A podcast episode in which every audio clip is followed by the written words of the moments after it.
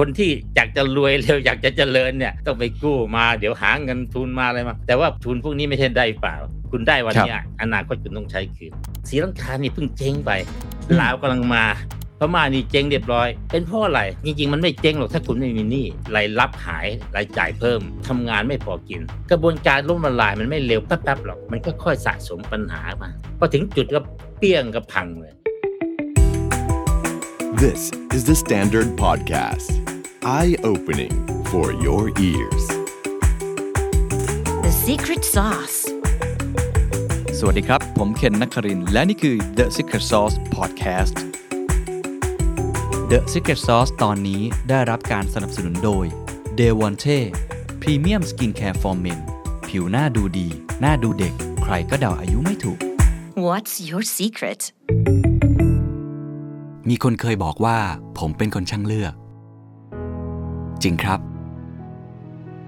ผมเลือกที่จะใช้ชีวิตตามความฝัน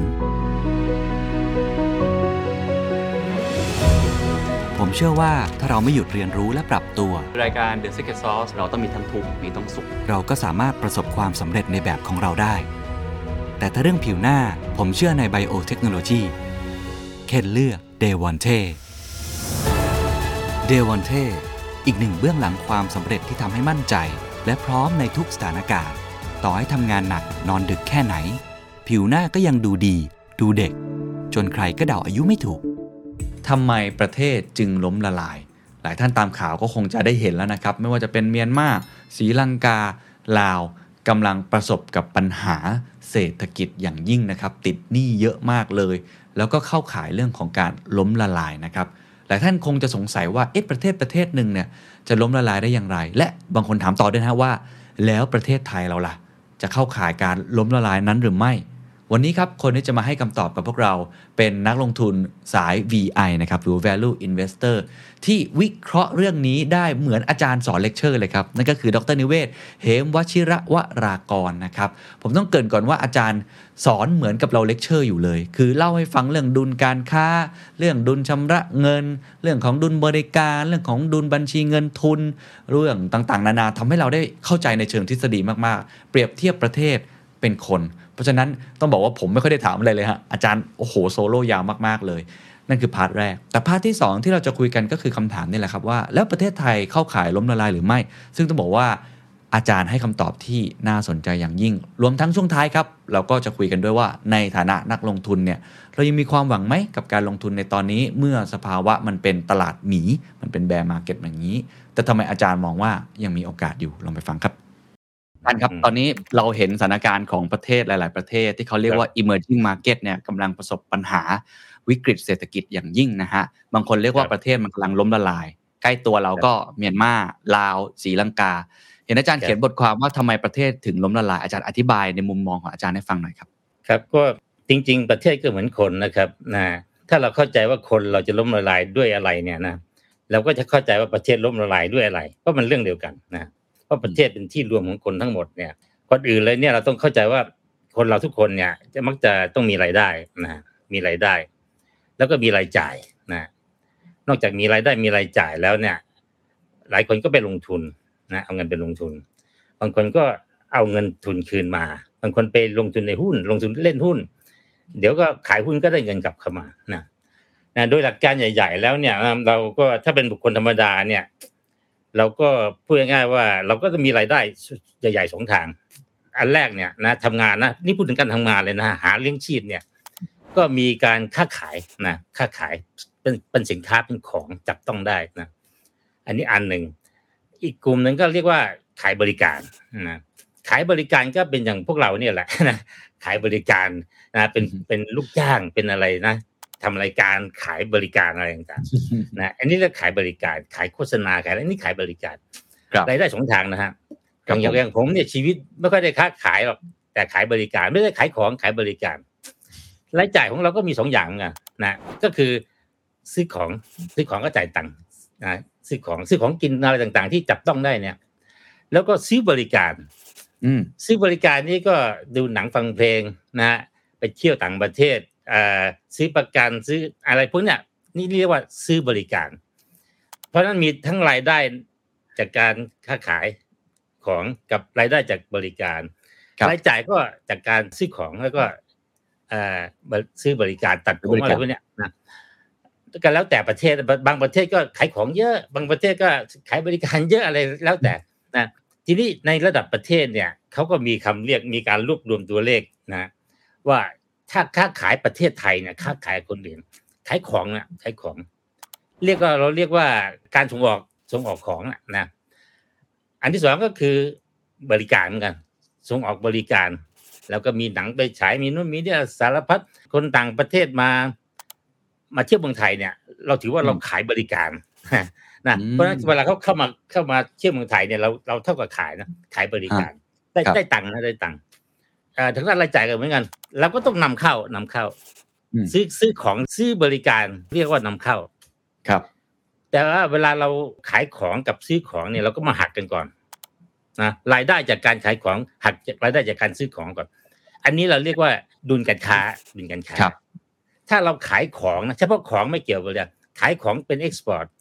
อืมนำเข้าเป็น import ลบกันกลายเป็นดุลการค้าครับ อ่าสังเกตดูบ้านเราเนี่ย ดุลการค้ามักจะเกินดุลเป็นส่วนใหญ่นะแต่ก่อนก็ขาดดุลก็มีนะแต่หลังๆส่วนใหญ่จะเกินดุล เพราะบ้านเราเนี่ยผลิตสินค้าเป็นโรงงาน โรงงานก็ผลิตสินค้าเยอะ ก็นำเข้าก็ต้องมีนะนำเข้าสินค้าก็มีเยอะเอามาเพิ่มมูลค่าอะไรต่างๆ แล้วก็ขายออกไป แต่เราได้ดุลดุลการค้าเป็นส่วนใหญ่ แต่สมัยก่อนก็ขาดดุลเยอะนะขาดดุลเยอะอืมสมัยที่ขาดดุลคือสมัยนั่นนะปี 40 นั่นแหละนะที่เรา ขายของแต่ว่าเราต้องนำเข้าเครื่องจักรเยอะ เครื่องจักรมันครับแพงนะซื้อมาแล้วทำผลิตสินค้านี่ก็จะได้เงินคืนนี่นาน เพราะฉะนั้นช่วงนั้นขาดดุลตลอดครับ ดุลบริการเนี่ยเราขาดดุลเป็นส่วนใหญ่อืมบ้านเราไม่ชำนาญการให้บริการนะสมัยก่อนนะแล้วก็อีกอย่างหนึ่งคืองานบริการมันเป็นงานระดับโลกนะเราดูหนังต่างประเทศเยอะประเทศไทยก็ซื้อประกันซื้อระวังเรือขนขนของไปไอ้นี่ ส่วนใหญ่เป็นของต่างประเทศนะครับพวกบริการพวกเนี้ยการเงินการอะไรต่างประเทศเราเราไปซื้อเขาแล้วก็ขาดดุลบริการมาตลอดอะ ส่วนใหญ่นะ แต่หลังๆแล้วโชคดีนะอยู่ๆเนี่ย ประเทศไทยก็เป็นแหล่งท่องเที่ยวแบบบูมขึ้นมาอืมนะตั้งแต่เมืองจีนเนี่ยเขามาถ่ายหนังบ้านเราแล้วก็บอกว่า Lost in Thailand หนังชื่อ Lost in Thailand นะแล้วก็ไปฉายบ้านที่เมืองจีน ปรากฏว่าคนจีนทั้งประเทศดูกันแล้วก็บอกว่าต้องมาเที่ยวเมืองไทย เพราะว่าสนุกดีหนังเรื่องนี้นำเที่ยวประเทศไทยครัคบนแห่กันเข้ามาจนกระทั่งสูงสุดเมื่อปีหนึ่งเก้าเนี่ยนะสองหนึ่งเก้า2019ครับนี่เกิดวิกฤตแล้วนะเรามีคนต่างชาติเข้ามาเที่ยวเมืองไทยสี่สิบล้านคนอืมสูงมากสูงริ้วเลยนะนะโดยคนจีนเนี่ยมาถึงหนึ่งในสามสิบกว่าล้าน เยอะมากครับอาสรุปว่าถ้าคุณมีรายได้ ทั้งสองอย่างเลยนะรายได้จากการส่งออกรายได้จากการซื้อขายบริการลบด้วยรายจ่ายตรงนี้นะรายจ่ายทั้งสองอย่างนะพอหักกันแล้วเนี่ยเขาเรียกว่าดุลบัญชีเดินสะพัดอ่าอ่า เดิมทีเนี่ยดุลการค้าเนี่ยเอาเฉพาะเอาเฉพาะของสินค้าครับ ดุลบัญชีเดินสะพัดเนี่ยเอาทั้งของเอาทั้งบริการซึ่งอืมสมบูรณ์กว่าถูกไหมเพราะว่าคุณจะซื้อของซื้ออะไรมันก็เป็นเงินเหมือนกันนะอืมเพราะฉะนั้นดุลบัญชีเดินสะพัดเนี่ยมันก็จะเป็นการบอกว่าปีปีหนึ่งอะ คุณอะติดบวกหรือติดลบ มีเงินเหลืออหรือหรือขาดเงินอืมเหมือนคนเรา คนเราเนี่ย บางปีก็เหลือบางทีก็ขาดอะไรกันแล้วแต่ครับนะแต่ว่าถ้าคุณเป็นคนที่แบบว่าไม่เคยขาดเลย นะ คุณรายได้สูงมากรายจ่ายน้อย อย่างนี้เรียกว่าดุลบัญชีเดินสะพัดเราสะพัดเลย เยอะอืมจริง ๆ ประเทศที่เจริญเนี่ยเจริญมากเจริญเร็วมากๆ เนี่ย มักจะขาดดุลบัญชีเดินสะพัด อ๋อเหรอฮะแปลกไหมเพราะว่าอะไรครับ เพราะว่าพวกเนี้ยการที่คุณจะเจริญเร็วเนี่ย คุณก็จำเป็นที่จะต้องเหมือนกับว่า ใช้จ่ายเกินตัวหน่อยเช่นอ๋อเอาเงินไปลงทุนเอาไปซื้อ เอาไปเอาไปซื้ออเครื่องจักรไปลงทุนทำธุรกิจอะไรต่างๆใช่ไหมคือเงินออกจากตัวคุณไปอะ เพื่อจะไปสร้างมูลค่าเศรษฐกิจอะ คุณจะให้ครับบริการเขาคุณจะทำโรงหนังขึ้นมาเพื่อขายขาย ตอนที่ทำโรงหนังคุณต้องลงทุนเยอะไงอืม เพราะฉะนั้นเข้าใจครับกลายเป็นว่าคุณใช้จ่ายเงินไม่พอหรอก คุณส่วนใหญ่อืมคุณต้องกู้มา หรือยืมเพื่อนมาหรือชวนเพื่อนมาลงทุนอะไรก็แล้วแต่นะครับนั่นมันกลายเป็นอย่างนั้นนะคนที่เรียกว่าเศรษฐกิจพอเพียง อยู่แบบพอเพียงเนี่ย สังเกตดูเขาไม่ไม่ล้มละลายไม่ไม่เป็นไรหรอกไม่เคยเคยจ่ายเงินเกินเพราะว่ามีเท่าไหร่กินเท่านั้นอะไม่กู้ไม่อะไรมา แต่ไอ้คนที่อยากจะรวยเร็วอยากจะเจริญเนี่ย ต้องไปกู้มา เดี๋ยวหาเงินทุนมาอะไรมา แต่ว่าพวกเนี้ยทุนพวกนี้ไม่ใช่ได้เปล่า คุณได้วันเนี้ยอนาคตคุณต้องใช้คืนอ่าอืมนะอะอืมเอาเป็นว่าเป็นลักษณะนี้ดุลบัญชีเดินสะพัดขาดดุลเมืองไทยครับสมัยสมัยก่อนนะตอนที่กำลังเฟื่องเฟืองๆทีนี้ครับไอ้สองอันเนี้ยมันยังไม่พอหรอกอืมเพราะว่าอย่างที่ผมพูดเนี่ยนี่คือการทำมาหากินว่าคุณคุณมีเงินมากเข้าออกน้อยกัน แต่มันจะมีอีกกลุ่มหนึ่งที่เรียกว่าการลงทุน ครับ หรือการเอา ไปลงทุนหรือชวนคนเข้ามาลงทุน ให้กู้หรือกู้เข้ามา อันนี้เรียกว่าการเคลื่อนย้ายของเงินทุนละอืมไม่คุณไม่ได้ทำงานนะเงินมันเข้ามาโดยที่อืมคุณยืมมา คุณเอามาลงทุนนะใช่ไหมไม่เกี่ยวกับการทำงาน เพราะฉะนั้นพวกเนี้ยจะเป็นตัวที่เรียกว่า capital account ดุลครับดุลเงินทุน ดุลเงินอืทุนมนะ ทีนี้เงินดุลเงินทุนเนี่ย มันก็แล้วแต่คนนะ ครับ บางคนก็ไปลงทุนเยอะ ก็เงินออกจากตัวไปเยอะ บางคนก็มีคนนำมาชวนเอาเงินเข้ามาลงทุน ก็เงินมาก มีเงินในกระเป๋าเยอะใช่ไหมถ้าเอาตัวนี้เป็นลบจากไอ้ตัวเขาเรียกดุลบัญชีเดินสะพัดนะครับนะดุลบัญชีเดินสะพัดว่าคุณทำมาหากินแล้วคุณมีเงินเหลือเปล่าอืมแต่ดุลเงินทุนเนี่ย เป็นดุลที่ครับเรียกว่า คุณลงทุนมากหรือน้อย นะ หรือว่าไปไปกู้มามากหรือน้อย นะอืมซึ่งไม่เกี่ยวกับการทำงาน มันเป็นอืมการกำหนดคิดของคุณเอง นโยบายของคุณเอง ว่าคุณอยากจะโตเร็วคุณก็ไปกู้เงินมาอะไรต่างๆใช่ไหมเพราะฉะนั้นเมื่อรวมกันแล้วเนี่ย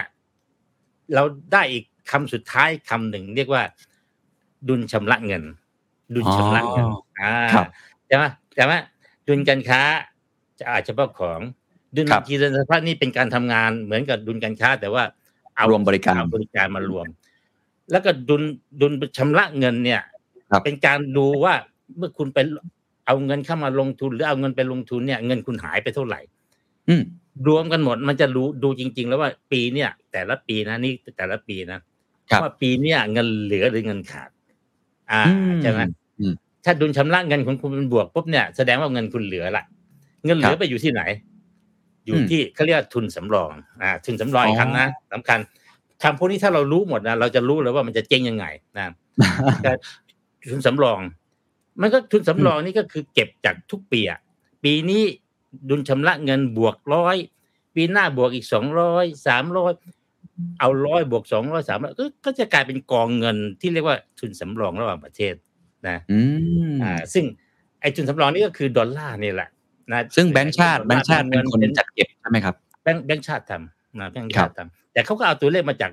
ส่งออกก็อาจจะพาณิชย์อนุเนี่ยเอาเอามาทุกทุกด้านนะเข้ารวบรวมตัวเลขครับใช่ไหมปรากฏว่าประเทศไทยเราเนี่ยก็ล่าสุดเนี่ยโอ้โหสองแสนสี่หมื่นล้านเหรียญนะถ้ากับเงินใครเจ็ดแปดล้านล้านบาทอะไรกองใหญ่มากครับส่วนใหญ่ก็เป็นดอลลาร์เป็นยูโรก็มีเป็นทองคำก็มี อืมแต่เงินจีนนี่เราไม่เอา เพราะว่ามันไม่ได้ใช้ทั่วไปเอาอย่างเงี้ยอ่านะ สรุปว่าเราเงินกองมหาศาล ทีนี้ถามว่า เดี๋ยวก่อนจะเข้าประเทศไทยนะครับคถารัมบว่าอย่างศรีลังกานี่เพิ่งเจ๊งไปอืมลาวกำลังมาพม่านี่เจ๊งเรียบร้อยนะเป็นเพราะอะไรครับนะคือนาทีเนี่ยทำไมมาเจ๊งตอนนี้ ต้องถามอย่างนี้ก่อนอืมถ้าไม่ปีอื่นๆไม่เจ๊งศรีลังกาก็อยู่มาละกี่ปีแล้วจะมาลาวก็ไม่เห็นเจ๊งเลยก็อยู่มาตอนตอนนี้เจ๊งเป็นแถวเลย ครับคก็รับมากกับเพิ่งเจ๊งแต่ก่อนก็จนแต่ไม่เจ๊ง เข้าใจไหมเออแต่ก่อนใช่อยู่แบบพอเพียงไงผมบอกอยู่ว่าพอเพียง ไม่มีเกินไม่มีการกู้เงิน ไม่มีอะไรได้เท่าไหร่กินเท่านั้น อะไรอย่างเงี้ยนะครับนะทีนี้ผมดูตัวเลขคร่าวๆเนี่ย นะ ไม่ได้ดูละเอียด แล้วก็ไม่ได้ร้อยเปอร์เซ็นว่าเป็นอย่างที่ผมพูด อืมแต่หลักใจตัวเนี้ยคือหนึ่งรายได้ลดใช่ไหมรายได้ลด เพราะว่าอะไรเกิดโควิด เกิดรัสเซียเกิดอะไรนะรายได้ลด ตัวสำคัญอีกตัวหนึ่งนักท่องเที่ยวลดอืมเพราะสองเอ่ออย่างสีลังกาเขาก็เพิ่งท่องเที่ยวเยอะแต่ครัมันบลาวก็อาจจะไม่เท่าไหร่ นะรายได้ก็ไม่เท่าไหร่ แต่ตัวใหญ่กว่านั้นอีกก็คือรายจ่ายรายจ่ายนี่เพิ่มมหาศาลเลย คืออะไรครับครับราคาน้ำมันราคาอ๋อพวกภัณฑ์หลายอย่าง เพราะต้องนำเข้าน้ำมันอะไรต่างๆ อืมถ้ามันแพงขึ้นมาเยอะ ครับ มันแพงขึ้นมาเยอะมาก เดิมทีเนี่ย บัญชีเดินดุลสะพัด อาจจะเป็นบวก หรือดุลการค้าเป็นบวกเป็น ตอนนี้กลายเป็นว่ารายรายรับหายรายจ่ายเพิ่ม มันก็ครับขาดดุลเนี่ยขาดดุลอืมบัญชีเดินสะพัดเลยว่า ตอนนี้ทำงาน ปีเนี่ยอาบสองปีเนี่ยสองปีเนี่ยเขาเรียกว่าทำงานไม่พอกินทำงานไม่พอกินหนักๆนะ ก็เจ๊งเลยใช่ไหมครับเจ๊งแต่ว่าบางทีก็ไม่ถึงกับเจ๊งหรอกนะทำงานไม่พอกินก็ยังมีทุนสำรองอยู่ไงทุนอืมสำรองอืมเนี่ยถูกครับก็ควักใช่ทุนสำรองมากินอืมอืมนะ แต่ว่าเงินเก็บพวนี้เออเงินเก็บเงินเก็บอาจจะไม่มาก ไม่ใช่ประเทศรวยไงนะอืมค้าขายมาตลอดมาก็พอดีพอดีรายได้รายจ่ายพอๆกันอยู่ทุกปีอะครับ ครับ มีเงินเหลือเก็บน้อยพอเงินเหลือเก็บน้อยพอขาดปุ๊บตายเลยไม่มีเงิน ไม่มีเงินอืมก็ยุ่งเลยเด็ใช่ไหมก็เจ๊งครับแต่จริงๆมันไม่เจ๊งหรอกถ้าคุณไม่มีหนี้ถูกไหมคำว่าอ่าล้มละลายเนี่ยคำว่าล้มละลายนี่คือต้องมีหนี้นะไม่มีหนี้นี่คุณไม่ล้มละลายใช่ไหมอืม ครับคำว่าล้มละลายคือเขามาเรียกหนี้คุณแล้วคุณไม่มีเงินเนี่ย แล้วก็ก็ฟ้องศาลล้มละลายถูกไหมทีนี้พวกเนี้ยทั้งศรีลังกาทั้งลาวเนี่ย ยิ่งลาวเนี่ยไปดูชัดๆลาวเนี่ยก่อนหน้านี้โตเร็วมากครับโตเร็วมากปีละห้าหกเปอร์เซ็นตนะเป็นดาราเหมือนกันนะแต่หลังๆเนี่ย เฟื่องนะอืมปรากฏว่าพอเฟื่องเนี่ย คนก็เลยคิดไงว่าเอ้ยตอนนี้เงินเป็นเสียเป็นอะไรมีเงินเยอะ ตอนนี้เริ่มคิดนะเออ จะซื้อเป็นสักคันไหมอ่าอืมจะซื้อคอนโดสักหลังไหมอะไร อะคิดแล้วนะคิดแล้วนะนี่พูดถึงคนธรรมดาก่อนนะครับถ้าคเป็รันบประเทศก็คิดถึงว่า เอ๊ะจะมีรถไฟสักสายหนึ่งดีไหมอ่าจะมีสนามบินสักใบใหม่สักเท่ๆสักแห่งหนึ่งดีไหมอ่านี่เริ่มมาแล้วนะเพราะคนเราเริ่มรวยเริ่มเริ่มรู้สึกว่าตัวเองมี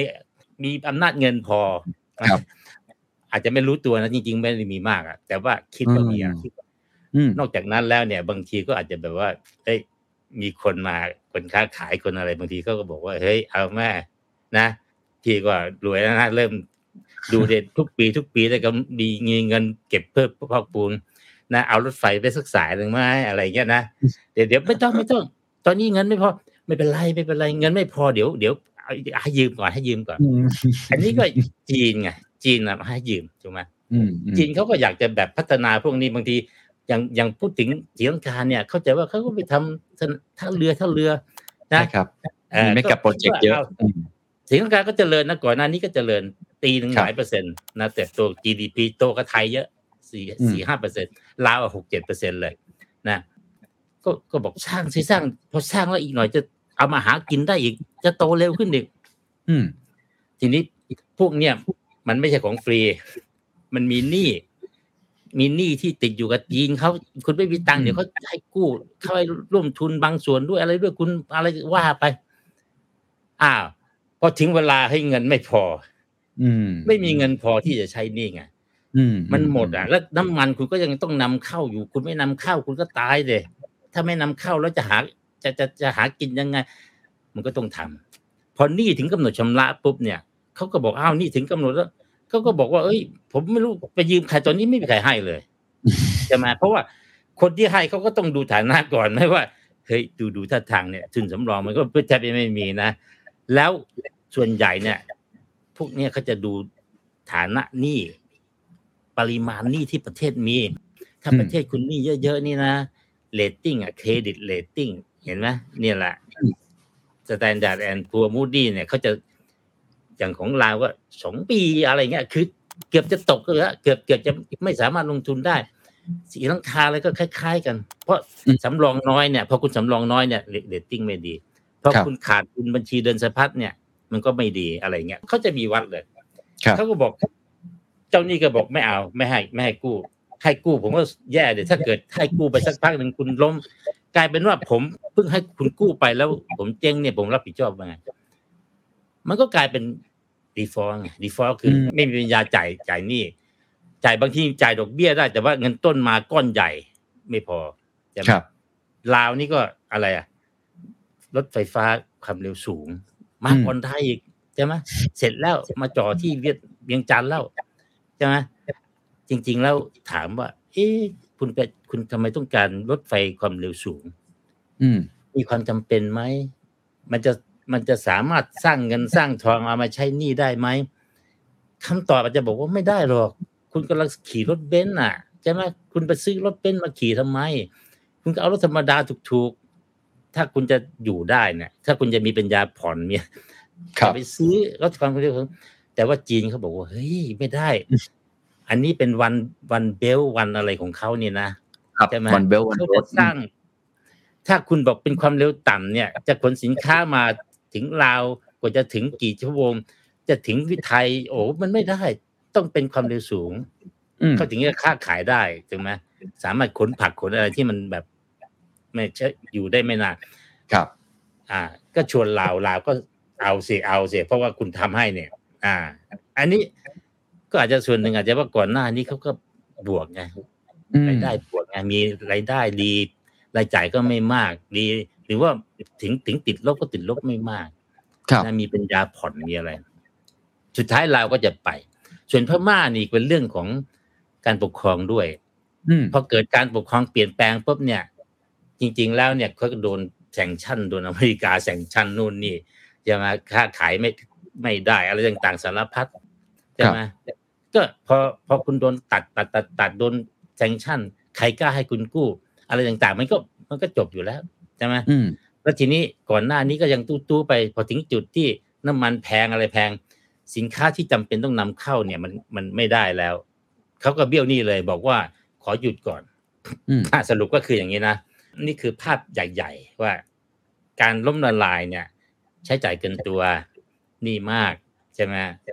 หรือว่าอยู่ๆเนี่ย รายได้มันช็อกไป หรือจ่ายรายจ่ายพุ่งพรวดขึ้นมา เป็นเหตุการณ์เฉพาะใช่ไหมเออ ประเทศหลายประเทศนะพวกอเมริกากลางอะไรพวกอาร์เจนตินาเนี่ยครับรู้ไหมว่าเคยล้มละลายสิบกว่าหนละโอ้โหเคยล้มละลายนะเออหลายสิบปีเนี่ยสามครัสิบบห้าสี่ห้าปีทีก็ล้มละลายทีสี่ห้าคือพูดง่ายๆว่าเป็นเป็นเรื่องปกติล้มแล้วเดี๋ยวก็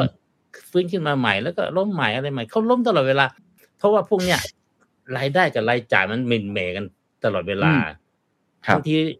รายจ่ายเนี่ยบางทีก็ นู่นนี่อะไรนะเป็นอะไรซึ่งแบบเขาไม่สามารถผลิตแล้วคนจะซื้อของเขาพอที่จะไปเอาเอาเงินตรงนั้นนะมาใช่ไหมดุลการค้าก็ขาดดุล ดุลการชำระเงินก็ขาดดุลนะก็กู้บ้างอะไรบ้างพอถึงจุดหนึงก็ไปไม่รอดนะประเทศเวเนซุเอลาเนี่ยแต่ก่อนขายน้ำมันรวยมากเลย ดุลการค้าดุลบัญชีเดินสะพัดเฟื่องจักเลยอืมถึงตอนนี้เขาก็เอาเงินไปแจกเลยว่าโอ้ยตอนนี้เป็นเสียละ ใช่ไหมเอาเงินไปหาเสียงอะซื้อเสียงซื้อเสียง ไม่ได้ซื้อแบบไปแจก แต่ว่าน้ำมันราคาลิตรละสามบาทสองบาทอะไรก็ว่าไปใช่ไหมตอนราคาน้ำมันดีเนี่ย ไม่เป็นไร เพราะเขาขายน้ำมันได้เยอะ เงินมาเท่าไหร่ก็รายจ่ายยังไงก็พอ พอขายน้ำมันไม่ได้ เพราะไปอืมไปเบี้ยวต่างชาติเขาใช่ไหม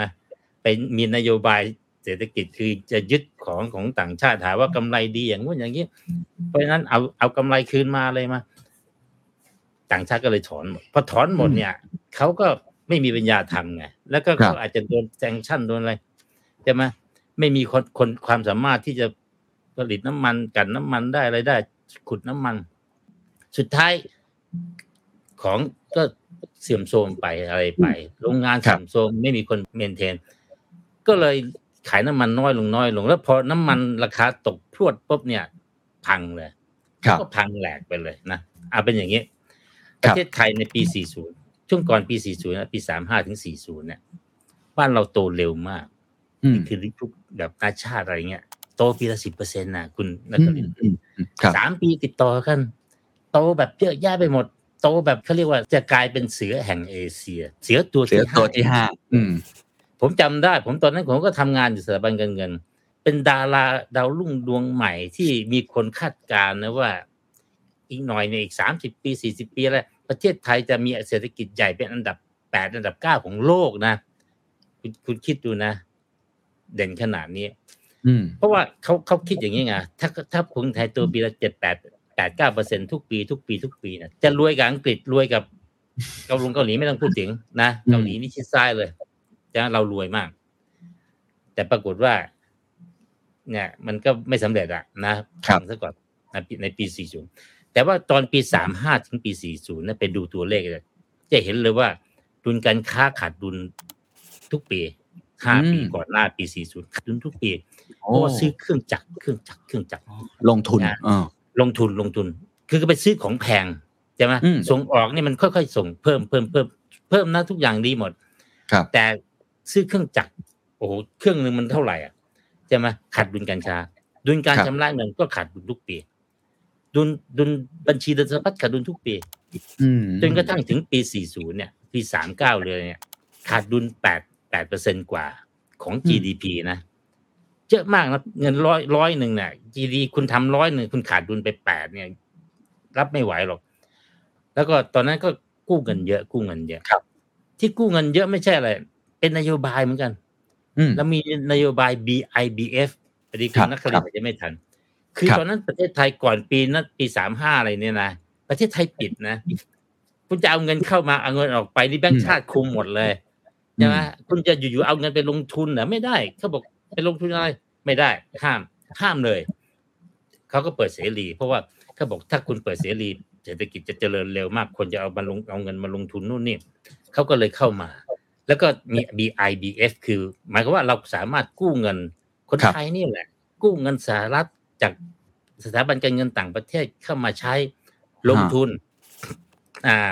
ก็ลงทุนกันใหญ่เลยนะอืมผมอยู่สถาบันการเงินนะผมเห็นเลย แม้กระทั่ง property นะครับนะขายขายบ้านขายอะไร ซึ่งไม่เกี่ยวกับการส่งออกอะไรทั้งสิ้นเลย แหล่งเงินของคุณที่จะได้เป็นเงินบาท แต่คุณกู้เป็นดอลลาร์เนี่ยโหถ้ามันอืมเปลี่ยนแปลงก็คุณตาย แต่อืมบังเอิญตอนนั้นแบงก์ชาติบอกเราไม่ให้เปลี่ยน เงินบาทอืมกับเงินสหรัฐยี่ยี่ห้าบาทตลอดไป เพราะครับฉะนั้น อ่าเขาก็บอกเฮ้ยถ้าอย่างนั้น กู้ดิเพราะว่าดอกเบี้ยสหรัฐมันมันต่ำไงดอกเบี้ยเงินเงิน US มันต่ำมากใช่ไหมในขณะที่ดอกเบี้ยในประเทศเนี่ยถ้าคุณกู้เป็นเงินบาท โอ้แพงมากตอนนั้นแปดสิบเปอร์เซ็นอะไรเงี้ย ถ้าคุณอืมกู้แบบนี้ส่วนต่างตั้งห้าหกเปอร์เซ็นอืมกู้เงินอเมริกาเข้ามา แล้วก็ไปอืมปล่อยให้คนกู้เป็นเงินบาท ไม่ต้องทำอะไรก็กำไรแล้วไงก็กู้กันใหญ่กู้กันใหญ่ครับบริษัทใหญ่ๆทุกบริษัทกู้หมดสบายมาก แต่พอเราเปลี่ยนค่าเงินปุ๊บเดียว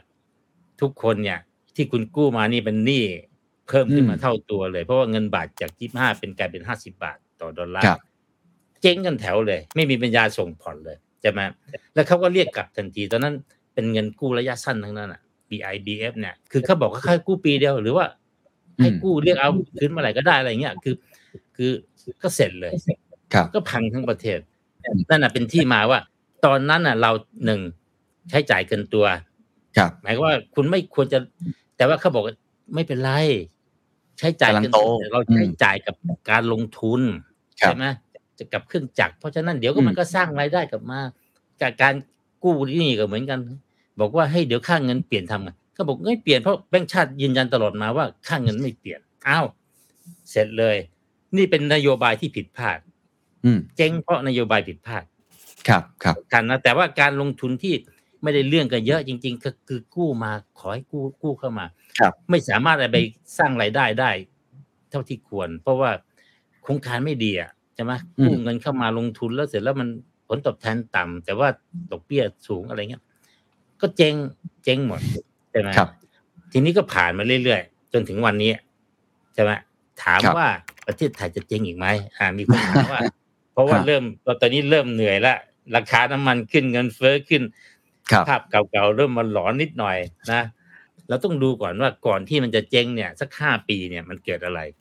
ครับเพราะว่าประเทศทุกประเทศที่พูดถึงเนี่ย มันต้องดูก่อนล่วงหน้าสักสี่ห้าปีอืมดูปีสุดท้ายไม่ได้หรอก เข้าใจไหมอ๋อเพราะว่า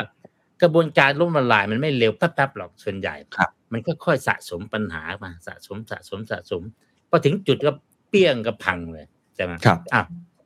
ประมาณห้าหกปีที่ผ่านมาเนี่ยนะ ประเทศไทยก็คิดเรียกว่าอะไร คืออยู่ๆก็เงินจากการท่องเที่ยวเพิ่มขึ้นมหาศาลเลยอ่าครัใช่บไหมใช่ไหมการส่งออกเนี่ย ดุลการค้าอะไรเนี่ย ไม่ค่อยดีหรอก ไม่เลวร้ายเลยนะแต่ว่าไม่ดีไม่ได้ดีอะไร นะ แต่ว่า การท่องเที่ยวเนี่ยเพิ่มมหาศาลเลยดุลบริการ อืม ดุลบริการ แต่ก่อนโน่นหน้านู้นอะ ทั้งดุลการค้าและดุลบริการ ติดลบตลอด แต่ว่าแต่รอบเนี้ยดุลดุลการค้าไม่ค่อยดี ครับ แต่ดุลบริการดีมาก อืมดุลบริการดีมาก คืออยู่ๆปุ๊บปุ๊บปุ๊บปุ๊บโอ้โหขึ้นมา คุณนักเรียนลองคิดดูนะว่า คนสี่สิบล้านคนเนี่ย ถ้าคนหนึ่งอะใช้จ่ายสักสองหมื่นห้าสองหมื่นห้าพันบาทครับ ต่อหัวนะก็เป็นไปได้นะคนก็มาเที่ยวเจ็ดวันใช่ไหมใช้จ่ายใช่หครับมื่นห้าได้เงินเนื้อเนื้อหนึ่งล้านล้านอืมหนึ่งล้านล้านบาทปรากฏว่าทุกปีเลยก่อนปีสองศูนย์นะก่อนปีก่อนโควิดนะก่อนโควิดครับเราเนี่ยได้เงินเข้าเงินเข้าหนึ่งล้านล้าน อืมจากการทำมาทำทำมาหากินเนี่ยนะครับมีเงินเหลือหนึ่ง ปีละหนึ่งล้านล้านสมมติอย่างเงี้ย ปีละหนึ่งล้านล้านนะทำเงินได้เยอะมาก นี่คือดุลบัญชีเดินสะพัดนะจำไว้นะครับบัญชีเดินสะพัดคือ ดุลที่บอกว่าทำมาหากินแล้วมีเงินเหลือหรือหรือครับขาดเงิน ครับนะรายจ่ายเป็นยังไงเพราะรายจ่ายก็ไม่สูงนะอืมรายจ่ายที่ว่าเนี่ยรายจ่ายทั้งซื้อของทั้งอะไรราคาน้ำมันก็ถูกนู่นก็ถูกอะไรนะดุลบัญชีเดินพัดหนึ่งล้านล้าน แต่ว่าเอาเข้าจริง ๆ เนี่ย ดุลเงินทุน ดุลเงิไอ้นทุนเงินครับที่เข้าออกเนี่ย ติดลบปีหนึ่งอืมหลายแสนล้านทุกปี โอ้เพราะอะไรครับอ่าไอ้เงินที่ติดลบนี่อะไรล่ะส่วนใหญ่อะไรคุณตั้งกรีนรู้ไหมเอาเฉพาะตลาดหุ้นนะตลาดหุ้นอืมนี่ก็คือเงินเงินเข้าเงินออกขาดทุนนะต่างชาติครับมาลงทุนต่างชาติลงทุน อืม คุณเชื่อไหมว่า ถ้าคุณมองย้อนหลังไปสักหกเจ็ดปีเนี่ย ต่างชาติถอนทุนจากตลาดหุ้น หมายก็ว่าขายหุ้นทิ้งตลอดครับเขาเรียกครัเน็บตเซลเน็ตเซลเนี่ยอืมเพราะว่าเจ็ดแปดแสนล้านอืรวมๆกันนะนะครับครับแต่ไม่ใช่แต่ละปีนะ แต่ปีหนึ่งบางปีก็สามแสนล้านสองแสนล้านทุกปีอะอืมแต่ปีนี้เริ่มบวกนะ ปีนี้บวกครับแสนล้านนะหุ้นอืมนะทางชาติกลับเอาเงินก็มาลงอ่าแต่ก่อนหน้าเนี่ยเขาขายหุ้นตลอดเลยฮะนี่เฉพาะหุ้นนะครับแต่ยังมีอย่างอื่นอีกพวกหนี้พวกพันธบัตรที่เขาจะอืมเคยอะไรเนี่ย แต่ว่ายังไงก็ตามอย่างสบาย เพราะว่าเราอะทำมาหากินได้เงินปีหนึงครับล้านล้านใช่ไหมเงินออกไปสักห้าแสนล้านครับ สุดที่แล้วทุกปีเนี่ย มีเงินเหลือเข้ามาห้าแสนล้านสมมติอย่างนี้นะอาจารย์ถามทุกนิปีดเลยนิดนึงครับ อย่างไอตัวบัญชีเงินทุนเนี่ยที่ต่างชาติขายรวมๆกันเป็นเจ็ดแปดแสนล้านเนี่ยทำไมเขาถึงขายครับ เพราะตลาดหุ้นไทยไม่น่าไม่น่าสนใจ ไม่น่าสนใจอืมคือตลาดหุ้นเนี่ย คือ ต่างชาติที่เข้าไปเล่นหุ้น เข้าเวลาเข้าไปลงทุนทั่วโลกเนี่ยครับเขาเรียก emerging market อืมเขาเข้าไปหาโกรธทั้งนั้น เขาต้องการไปตลาดที่มันโตเร็วทั้งนั้นใช่ไหมเขาก็จะเอาเงินไปลงทุนลงทุนลงทุน ตลาดหุ้นก่อนนะเดี๋ยวอย่างอื่นอีกที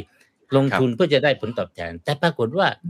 หุ้นไทยเนี่ย ให้ผลตอบแทนต่ำมากเก้าปีแล้วนะที่ผ่านมาเนี่ย หุ้นไทยไม่ได้ขึ้นสักจุดเลย หุ้นไทยอยู่ที่เดิม เมื่อประมาณ เกือบสิบปีที่แล้วนะเก้าปีที่แล้วหุ้นไทยก็พันห้าพันหกอืมวันนี้ถามว่าหุ้นไทยดัชนีเท่าไหร่พันห้าพันหกไม่ได้ผลตอบแทนเลย อาจจะได้ปันผลหน่อยอืมเพราะฉะนั้นถามว่าต่างชาติเนี่ยเขาจะอยากลงทุนไหมกับตลาดที่ลงทุนปีแล้วปีเล่าเนี่ยไม่ได้อะไรเลยนะอืมอืมอืมขาดทุนอีกบางคนใช่ไหมแต่เขาไปลงทุนที่อื่นเนี่ยเขาดอกเก้าปีนี่ขึ้นมาเท่าตัวอย่างต่ำใช่ไหมครับ มันก็ต้องถอนไหมอืม แล้วเหตุที่ทำไมตลาดหุ้นไทยไม่ขึ้น อืมก็เพราะว่าตลาดหุ้นไทยมันเริ่มอิ่มตัวอืมเศรษฐกิจไทยเมื่อเก้าปีที่แล้วกับเดี๋ยวเนี้ยมันขึ้นช้ามากนะ ช้าที่สุดในประวัติศาสตร์ ครับ ไปดูได้สามเปอร์เซ็นต์สองเปอร์เซ็นต์เดี๋ยวนี้เหลือ คือแต่ก่อนเนี่ยเราบอกว่าสมัยน้าชาติอะปีละสิบเปอร์เซ็นต์ใช่ครัต่บอมาอืมสมัยคุณใครต่อใครคุณชวนคุณบรรหารเจ็ดเปอร์เซ็น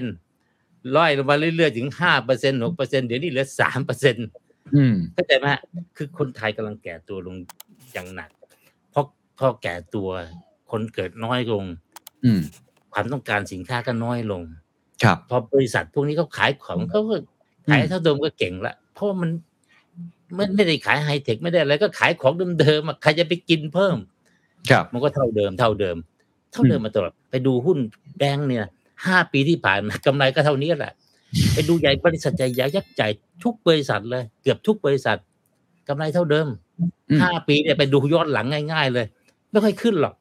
ครับถ้าไม่ขึ้นหุ้นมันจะขึ้นได้ไหมอืมตามไม่หลักทาตางมตามพื้นฐานก็บอกเฮ้ยถ้ากำไรไม่ขึ้นเนี่ยหุ้นมันก็ไม่ขึ้นหรอกขึ้นยากอืมแล้วนี่ไม่ใช่เฉพาะเฉพาะตัวเฉพาะตัวอาจจะขึ้นได้ แต่ถ้าเป็นทั้งร้อยร้อยบริษัทรวมกันเนี่ยเฉลี่ยไปเฉลี่ยมามันเท่าเดิม อืมอ่าจะมาเขาก็ถอนไป ครับ อีกอันหนึ่งเรื่องการลงทุนจากต่างประเทศ ทุนโดยโดยตรง ทุนโดยตรงอืมก็เดี๋ยวเนี้ยถามว่าเขาอยากลงทุนโรงงาน มาตั้งโรงงานเมืองไทยไหมอืมไม่ค่อยน้มีอยใคลรงอยากไม่มากเพราะว่าเขาบอกความสามารถในการแข่งขันของประเทศไทย ตกต่ำลงมาก หลายปีที่ผ่านมาไม่ดีเลย เพราะอะไรคนก็ไม่มีจะจ้างคนแต่ละทีนี่นะโอ้โหค่าแรงก็แพง หาคนก็ยากอืมใช่ไหมถ้าถ้าจะได้คนก็ต้องขึ้นเงินเดือน แล้วก็ คุณภาพการผลิตก็ไม่ได้ดีกว่าเวียดนามกับอินโดนีเซีย เพราะฉะนั้นจะลงทำไม ลงไปแล้วจะขายให้ใคร เพราะผลิตมาต้นทุนสูงก็ขายไม่ได้ ถูกไหมเพราะฉะนั้นไอ้นี่ก็เป็นปัญหาใหญ่ว่า ทุนไม่เข้าใช่ไหมบริษัทไทยก็ไม่ขยายลงทุน คือพูดโดยสรุปเอาเป็นว่าประเทศไทยแก่ตัวอิ่มตัวครับนะแต่ว่าไอ้เงินเพิ่มที่เพิ่มมามาโหฬารเนี่ย ปีละห้าแสนล้านห้าแสนล้านเนี่ย หลายหลายๆปีก่อนก่อนโควิดเนี่ย มันมาจากการท่องเที่ยวเพราะอืมการท่องเที่ยวเพิ่มจากยี่สิบล้านกลายเป็นสี่สิบล้านคุณลองคิดดูดิว่าเท่าไหร่ ครับ อย่างที่ผมว่าเนี่ยการท่องเที่ยวนี่เราไม่ต้องซื้ออะไรเข้ามาเป็นวัตถุดิบเลยนะแต่เราสามารถสร้างรายได้หนึ่งหนึ่งล้านล้านอย่างน้อยนะคงจะเกินเนี่ย ผมคร่าวๆเนี่ยหนึ่งครับล้านล้านบาท จะมาอืมต่อให้ขาดดุลเป็นยังไงก็ยังอยู่ได้สบายอ่าใช่ไหมครับอันนี้ก็มาถึงวันพอพอเข้าโควิดตูมปุ๊บเนี่ย หายไป หนึ่งล้านล้าน เงินเงินเนื้อเนื้อเนี่ย รายได้ครับหายไปหนึ่งล้านล้านใช่ไหมรายจ่ายก็อาจจะลดลงบ้างแต่คนไปเที่ยวกรุงเทพก็น้อยลงเพราะเวลาเขาดูว่าท่องเที่ยวเขาก็ต้องเน็ตใช่ไหม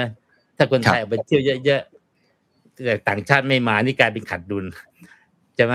อ่าอะไรอย่างเงี้ยก็ว่ากันไปอะนะการส่งออกเรายังดีหน่อยก็ยังพอตู้ๆไปได้ใช่ไหมอืมการส่งออกนี่ไม่มีปัญหา เพราะว่าเรายังการส่งออกยังเพิ่ม ช่วงหลังๆ นี่ก็ยังพอไปได้ ครับ อาจจะสรุปก็คือว่า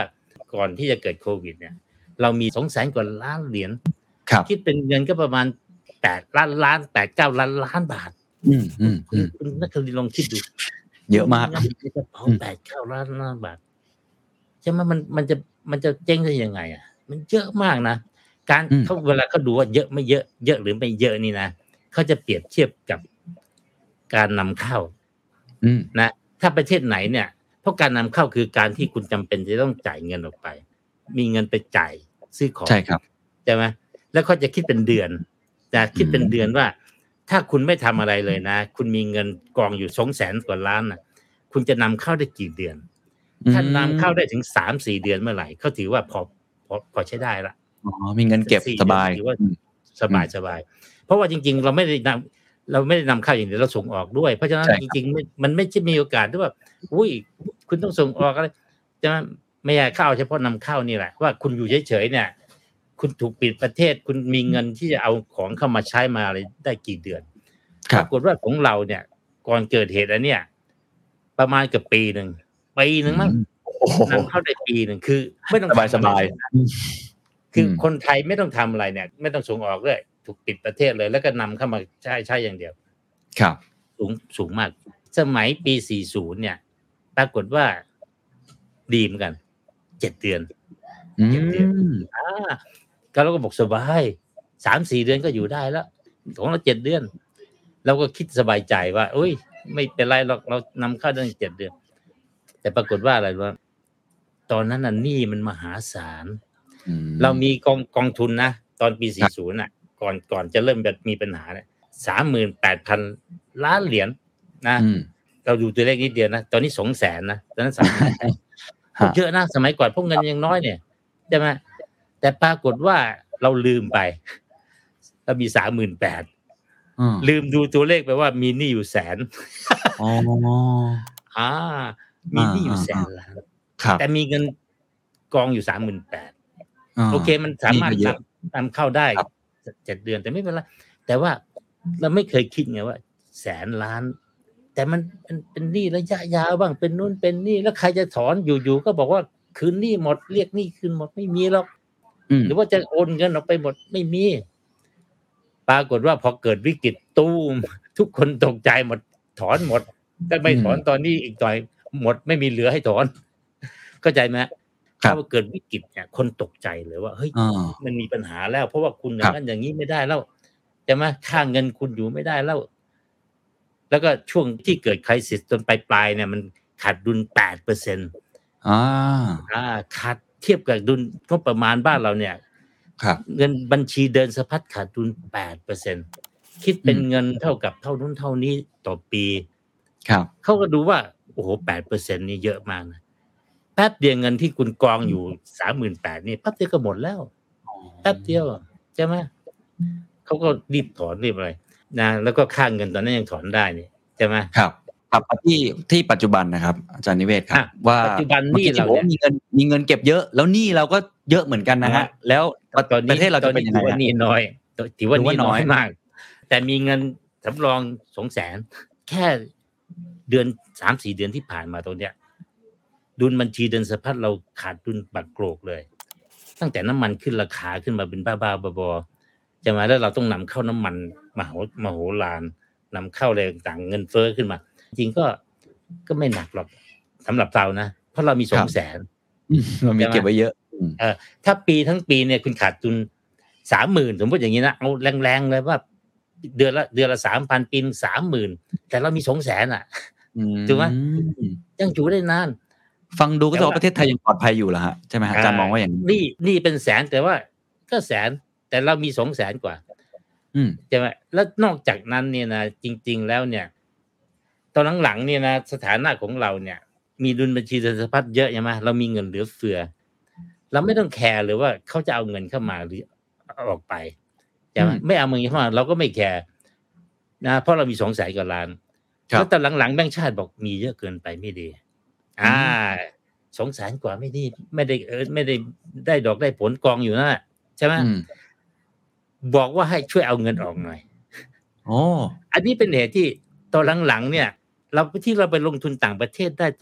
สบายๆหลายปีที่ผ่านมาเนี่ย แต่ก่อนเราออกไม่ได้นะคุณนักลินทร์ครับครับ ที่เราบอกเราไปซื้อหุ้นกองทุนจีนไปเล่นหุ้นอะไรผมไปเวียดนามเนี่ยไปตั้งเยอะแล้วอะไรแล้วแต่ก่อนไม่ได้ แต่ก่อนออกไปไม่ได้ ไม่ให้เคลื่อนย้ายเงินทุนออกปีอืมปีหนึ่งน่ะ ถ้าเอาไปเล่นหุ้นเอาไปลงทุนในหุ้นเนี่ย เอาไปได้แค่ร้อยห้าสิบล้านบาทอะไรเงี้ยครับต่ออืมคน ตอนนี้คุณเอาออกไปเท่าไหร่เขาบอกออกเลยออก อยากให้ออก อืมเพราะว่าเห็นภาพเงินเยอะแล้วมันมีปัญหามีเงินแข็งปัญหาก็มีปัญหาเหมือนกันใช่ไหมครับเพราะฉะนั้นเราก็มีเงินออกไปอีกเราก็ไม่แคร์เราให้อยากให้ออกด้วยตอนมีอยู่ช่วงหนึ่งแต่ตอนนี้ชักจะอะไรเหมือนกัน เพราะตอนนี้แต่ก่อนเรามันบวกไง ดุลบัญคชีรับเดินสะพัดบวก ไอ้ที่บวกเพราะว่านักท่องเที่ยวมันเยอะมาก มันเข้ามาเอาเงิน ถมเข้ามาถมเข้ามาถ้ากองเยอะเกินไปนี่ไม่ไหว ต้องเอาออกไปบ้าง เอาไปลงทุนเดี๋ยวเดี๋ยวก็จะมีกลุ่มนู่นกลุ่มนี้ใช่ไหมนะกลุ่มเซนท่านไปซื้ออะไรนะห้างใหญ่ครับๆหรูๆที่อิตาลีเดี๋ยวจะครับไปซื้อแฮร์ลอดไปอะไรเอ้ยไม่ใช่แฮร์ลอดที่อะไรเซลเนี่ฟิยเจสอะไรพวกนั้นเต็มไปหมดเซลฟิเจสเออนั่นน่ะครับเดี๋ยวไปเวียดนามไปลงทุนไปอะไร บริษัทใหญ่ๆก็ออกไปเป็นแถวเลยมเอาเงินออกไป เอาเงินออกอืมขนาดเอาอย่างนี้นะเงินอืมยังพอกมาสองแสนสี่หมื่นล้านแต่ตอนนี้เหลือครับสองประมาณสองแสนนะผมดูตัวเลขครับล่าสุดเนี่ยเหลือหายไปแล้วสองหมื่นอะไรเงี้ยไม่รู้อะอืมแต่ว่าเอาเป็นว่าช่วงสองปีเนี่ยมันเริ่มตกละเพราะว่าไอ้ไอ้เงินที่เคยบอกว่ากำไรปีนตั้งเท่าไหร่เท่าไหร่ตั้งเป็นแสนแสนล้านเนี่ย ตอนนี้ขาดทุนเป็นแสนแสนล้านละครับแล้วก็ครับทำงานแล้วต้อง เงินเงินขาดไปสองแสนหลายแสนล้านต่อต่อปีอืมเฉพาะช่วงนี้นะแต่ว่าผมก็ดูแล้วไอ้สถานการณ์เนี่ยมันอยู่ไม่นาน เพราะการท่องเที่ยวกำลังมาละเริ่มกลับมาอ๋อกำลังจะกลับมาครับกำลังกลับมา ถึงแม้ยังยังช้ากว่าที่เราคิดเยอะแต่อยังมากแหละผมว่าอีกปีหนึ่งเนี่ยมันก็น่าจะฟื้นขึ้นมาแบบสามสิบล้านสี่สิบพอถึงจุดนั้นปุ๊บไม่ต้องห่วง ทีนี้ทำมาหากินก็เงินเพิ่มพอกพอกอย่างเดิม ถ้าครับเป็นอย่างนั้นนะก็ไม่ต้องห่วง ก็ออกก็ออกไปไม่เป็นไรใช่ไหมอืมขาดดุลขาดอะไรก็ไม่เป็นไรละมันรวยไงทำงานแล้วอืมหากินมากกว่ารายจ่ายนะครับก็ก็คิดว่าตอนนี้เมืองไทยไม่ได้มีปัญหาอะไร สรุปแล้วอาจารย์คิดว่าจะเรื่องปัญหาล้มละลายคิดว่าไม่น่าเกิดขึ้นน้อยมากในมุมมองน้อยมากแล้วมุมมองของอาจารย์ปัญหาของเศรษฐกิจไทยตอนนี้คืออะไรครับ เพราะเมื่อกี้อะเราก็พูดกันหลายเรื่องอยู่ใช่เหมือนกันนะปัญหาเศรษฐกิจไทยตอนเนี้ยมันเป็นปัญหาที่ไม่โต และอาจจะนิ่งละ เพราะถ้าไม่โตเนี่ย ประเทศมันก็จะกลายเป็นติดกับจากรายได้เป็นกลางแล้วครับ ไม่มีโอกาสที่จะบอกว่าให้เรารวยพอที่จะอย่างนั้นอย่างนี้อะไรไม่ได้นะอืมก็อยู่อย่างแบบคนชั้นกลางระดับดีอืมติดกับติดกับคล้าย ๆ กับประเทศในอเมริกา อ่า อเมริกากลางอเมริกาใต้บางประเทศเนี่ยไอ้อาร์เจนตินาอะไรจริง ๆ สมัยก่อนเขาก็รวยแบบเนี้ยไม่ครับอืมรายได้ก็อย่างเงี้ย ผ่านไปสามสิบปีก็อย่างเดิมอืม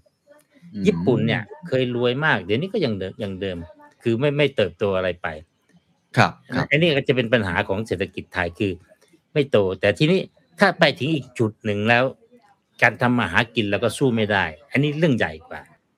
ใช่ไหมตอนนี้เรายังทำมาหากินได้ คนจะแก่ก็แก่แต่ว่ายังทำงานได้ ยังไม่ลดลง แต่ถ้าเมื่อไหร่เนี่ย ถึงจุดผ่านไปอีกสิบปี บอกว่าเฮ้ยตอนนี้คนทำงานลดลงลดลงเรื่อยๆ อ่าอันนี้มีปัญหาละรายได้จะลดลงอืมพอรายได้ลดลงรายจ่ายกับไม่ไม่ลดรายจ่ายอาจจะเพิ่ม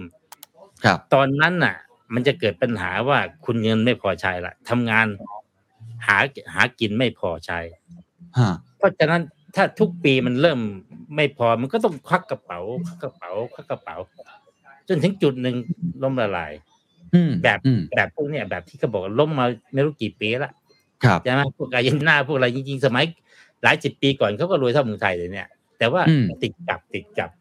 หลังๆเงินก็หมดหมดหมดหมดหมดพอหมดปุ๊บทีนี้ก็เล่นกันปีต่อปีละปีนี้ดีหน่อย เพราะว่าสินค้าขายได้ดีอะไรต่างๆใช่ไหมอะไรอย่างเงี้ยใช่ไหมเพราะฉะนั้นตอนเนี้ยปัญหาใหญ่ของเรามีอยู่อีกเรื่องหนึ่งคือ โครงสร้างเศรษฐกิจเราเนี่ย มันมันเน้นอะไรบางอย่างมากเกินไป เช่นการท่องเที่ยวเนี่ยอ๋อการท่องเที่ยวคพรับอหายปุ๊บพังเลยอืม สี่สิบล้านคนเนี่ยถ้าบอกอนาคตเนี่ยคุณไปไม่ได้หรอก ไปได้ครับถึงแค่นี้ก็จอดละเพราะว่าเสื่อมโทรมแล้วคนบอกเมืองไทยไม่ไหวนักท่องเที่ยวบอกไม่ดีแล้วนะสมัยก่อนดี แต่เดี๋ยวนี้คนเยอะ อืมพลุกพลาดแล้วก็แบบชายหาดก็คนเต็มนู่นนี่อะไรแย่ไม่ไหวไอ้อย่างนี้เจงอืมอีกอันหนึ่งทุกตัวอย่างนะเราบอกเราเราผลิตเก่ง เราได้ครับส่วนใหญ่เราได้กำไรส่งดึงการส่งออกค้าอ่าอืม แต่ถ้าดูมันจริงๆบอก คุณดูให้ดีนะ ที่ส่งออกมากจริง ๆ คืออะไรไหมรถยนต์อืมรถใช่ยคนรับต์รายการเดียวเนี่ยส่งออกใจที่สุดแล้วตอนเนี้ยใหญ่กว่าคนอื่นเยอะมาก ใช่ครับ แต่โทษทีนะเราเป็นรถยนต์เครื่องยนต์ อืมสันดาปภายในแบบเดิมอืมเออ ทีนี้เขาบอกว่าเฮ้ยคุณรู้ป่ะอีกสิบปีเผลอๆนะเขาเลิกผลิตหมดแล้วนะไม่ใช่เลิกผลิตเลิกใช้แล้วนะใช่ใช่คแล้รัวบคุณจะขายใครก็บอกอืว่ามเฮ้ยยังไงก็ต้องใช้ เพราะว่าเขายังต้องการรถ เราก็ผลิตรถได้ เราแค่ไม่ต้องผลิตเครื่องยนต์ใช่ไหมช่วยงานก็ยังอยู่กัน ประเทศไทยก็ยังจะเป็นผู้นำครับแต่เขาบอกจริงเหรออืม คุณแน่ใจเหรอะเพราะอะไรครับ เพราะตอนเนี้ยคนที่เขาผลิตรถยนต์ไฟฟ้าเขาบอกว่าเฮ้ยเขาย้ายไปที่อื่นแล้ว เออ แล้วตัวตัวเครื่องยนต์ไฟฟ้ารถไฟฟ้าเนี่ย ตัวใหญ่ยักษ์อันหนึ่งคือไอ้แบตเตอรี่ครับแบตเตใช่อครับรี่สำคัญมาก ถ้าคุณไม่มีโรงงานผลิตแบตเตอรี่ คุณไม่มีนู่นไม่มีนี่ คุณไม่มีทางได้เปรียบเลยใช่ไหมเพราะเครื่องยนต์นี่มันเยอะแยะไปหมด เป็นต้นทุนที่เยอะมาก แต่ว่ารถยนต์ไฟฟ้าเนี่ย ชิ้นส่วนสำคัญที่แพงๆคือแบตเตอรี่ แล้วเขาบอกว่าเฮ้ยถ้าประเทศนี้อินโดนีเซียเนี่ยเขามีเหมืองลิเทียมมีนู่นมีนี่ แล้วก็มีคนอยากจะไปลงทุนทำทำแบตเตอรี่ ครับเพราะคนเยอะค้าขายในประเทศได้ อ่า ทีเนี้ย รถพวกเนี้ยไอ้คนยี่พูดโทษพูดโทษทีนะโตโยต้าเองบอกว่าอ้าวเฮ้ย ผมก็ต้องไปเริ่มที่อินโดไหมใช่ไหมอืมเพราะว่า ผมขายคนอินโดได้ แล้วเขามีโรงงานแบตเตอรี่มีอะไรไอ้ตัวถังตัวถึงเขาก็ทำได้ไม่ได้อะไรครับอ่า ทีนี้ละเหนื่อยเลยอืมเพราะว่าอืมอืมเข้าใจว่ารถยนต์นี่เป็นสองล้านล้านละมั้งคือครับคิดเป็นเงินที่ส่งออกนะมันเยอะมาก ใหญ่ที่สุด หายไปอีก แล้วคุณลองคิดดู รายได้คุณหายไปขนาดนี้นะคุณไหวอะ รายจ่ายอืมคุณไม่ลดลงเลย เพราะจะมาอย่างอื่นก็เงินก็เฟ้อนู่นนี่แล้วเขาก็ครับคุณก็ผลิตไม่ได้ คุณก็ต้องนำเข้าอะไรต่างๆ คุณความสามารถในการแข่งขันลดลง ไม่เท่าไหร่ละเงินกองทุนหมด ทุกปีอืมทุกปีใช่ไหมอ่า แล้วถ้านโยบายยังไม่แบบดูมักโครนะสมมติว่า เสนอนโยบายอะไรมาไม่ไม่ได้สนใจพวกนี้นะพยายามแจกแลกลดแลกแจกแถมครับครับมันมันก็ความสามารถในการแข่งขันก็ลดลงอะไรลงมัครันบมันเป็นไปได้ต้องระวังครับครับอาจารย์ครับเมื่อกี้อาจารย์พูดผมสรุปได้ประมาณ 3 ปัญหาหลักๆ คือตอนนี้โอเค ในระยะเนี้ยยังโอเคอยู่ แต่ว่าในระยะยาวนะหนึ่งมันไม่โตแล้ว เพราะว่าคนแก่เนาะกำลังซื้อมันหดอะไรต่างอืมๆอันที่สองคือเราไม่ค่อยกระจายความเสี่ยง คือท่องเที่ยวอ่าทีพังนี่จบเลย แล้วก็อันที่อืมสามคือมุมที่อาจารย์บอกว่าเฮ้ยตอนเนี้ยเรายังติดอยู่ในอุตสาหกรรมเดิมๆอย่างนี้ละกันอ่าซึ่งมีอีกหลายอุตสาหกรรมเลย hard drive เราก็ทำเราทำอุตสาหกรรมหลายอุตสาหกรรมที่ตอนนี้โลกเขาอาจจะเปลี่ยนแปลงแล้วเรื่องของถูกต้องก๊าซธรรมชาติน้ำมันปิโตรเคมีตอนนี้ก็กำลังเปลี่ยนเป็นเรื่องยั่งยืนอ่างั้นผมถามใช่อาจารย์ตรงนี้ว่าเท่าที่อาจารย์ตามข่าวมาแล้วอาจารย์ก็ลงทุนในในหุ้นไทยด้วยเนี่ยนะฮะเออครับนโยบายภาครัฐที่ตอนนี้ขับเคลื่อนอย่างพยายามมากเลยอะ EEC เองการลงทุนโครงสร้างพื้นฐาน หรืออมการที่เขาพยายามจะไป BCG หรือทั้งบริษัทไทยเองก็พยายามขยับตามเทรนด์โลกเนี่ยอาจารย์ว่ามองว่ามันเพียงพอกับเศรษฐกิจไทยที่จะเติบโตไหมครับ คือพูดตรงๆนะ ถามว่า EEC เนี่ย มีอะไรคืบหน้า น้อยนะครับ ถามว่ามีใครประกาศตัวมาลงทุนมาทำนู่นทำนี่ คุณบอกว่าคุณอยากจะเป็นฮับของสตาร์ทอัพหรือไฮเทคถามว่าตกลงมีบริษัทใหญ่ ๆ ที่เขามาตั้ง research development หรือมาทำอะไรพวกนี้ใน EEC ไหมอืมผมไม่ค่อยได้ยินนะไม่ค่อยได้ยินนะเพราะว่าคุณนะมีคนที่ที่คอลี่ฟายที่จะมาเป็นลูกจ้างมามาผลิตให้เราเปล่า ใช่ไหมอืมเอนจิเนียร์คุณมีเท่าไหร่ เงินเดือนมันเป็นยังไง มันอะไรยังไง รัฐบาลส่งเสริมแค่ไหนอะไรต่าง ๆ ใช่ไหมมันมันมันยังมีอีกเยอะนะแล้วตอนเนี้ยเขาบอกว่าโอ้ย อืมปกติเข้ามาลงทุนเนี่ยเขาก็อยากจะได้ตลาดภายในประเทศทั้งนั้นด้วยนะ ไม่ใช่ไม่ใช่แค่ขายขายเฉพาะในประเทศต่างประเทศอย่างเดียวนะใช่ไหมฮะส่วนใหญ่เขาจะอิงกับในประเทศเยอะเหมือนกัน อย่างไปครับผลิตรถยนต์เนี่ยเขาจะบอกเลยว่า เฮ้ยถ้าตลาดคุณเล็กนิดเดียวเนี่ยคุณจะผลิตรถยนต์ต่อให้คุณอะไรเขาก็ไม่ได้ เพราะว่ามันต้องขายในประเทศด้วย อืมเพื่อจับในประเทศการที่คุณไปลงทุนในประเทศเขาเนี่ย คุณได้เปรียบละคุณรู้นู่นรู้นี่คุณได้เปรียบ แต่ของไทยเนี่ย ถ้าตลาดในประเทศคุณไม่โตเลยนะยังไม่มีเลยยังอะไรเลยเนี่ย ไปยาก ตอนเนี้ยที่ยังอยู่ได้ เพราะเรามีเขาเรียกว่า supply chain มีของพูดถึงอุตสาหกรรมเดิมนะอย่างเงี้ยรถยนต์ใหม่เนี่ย ถ้าคุณจะไปเวียดนามเขาบอกว่า เอ้ย ถ้าเป็น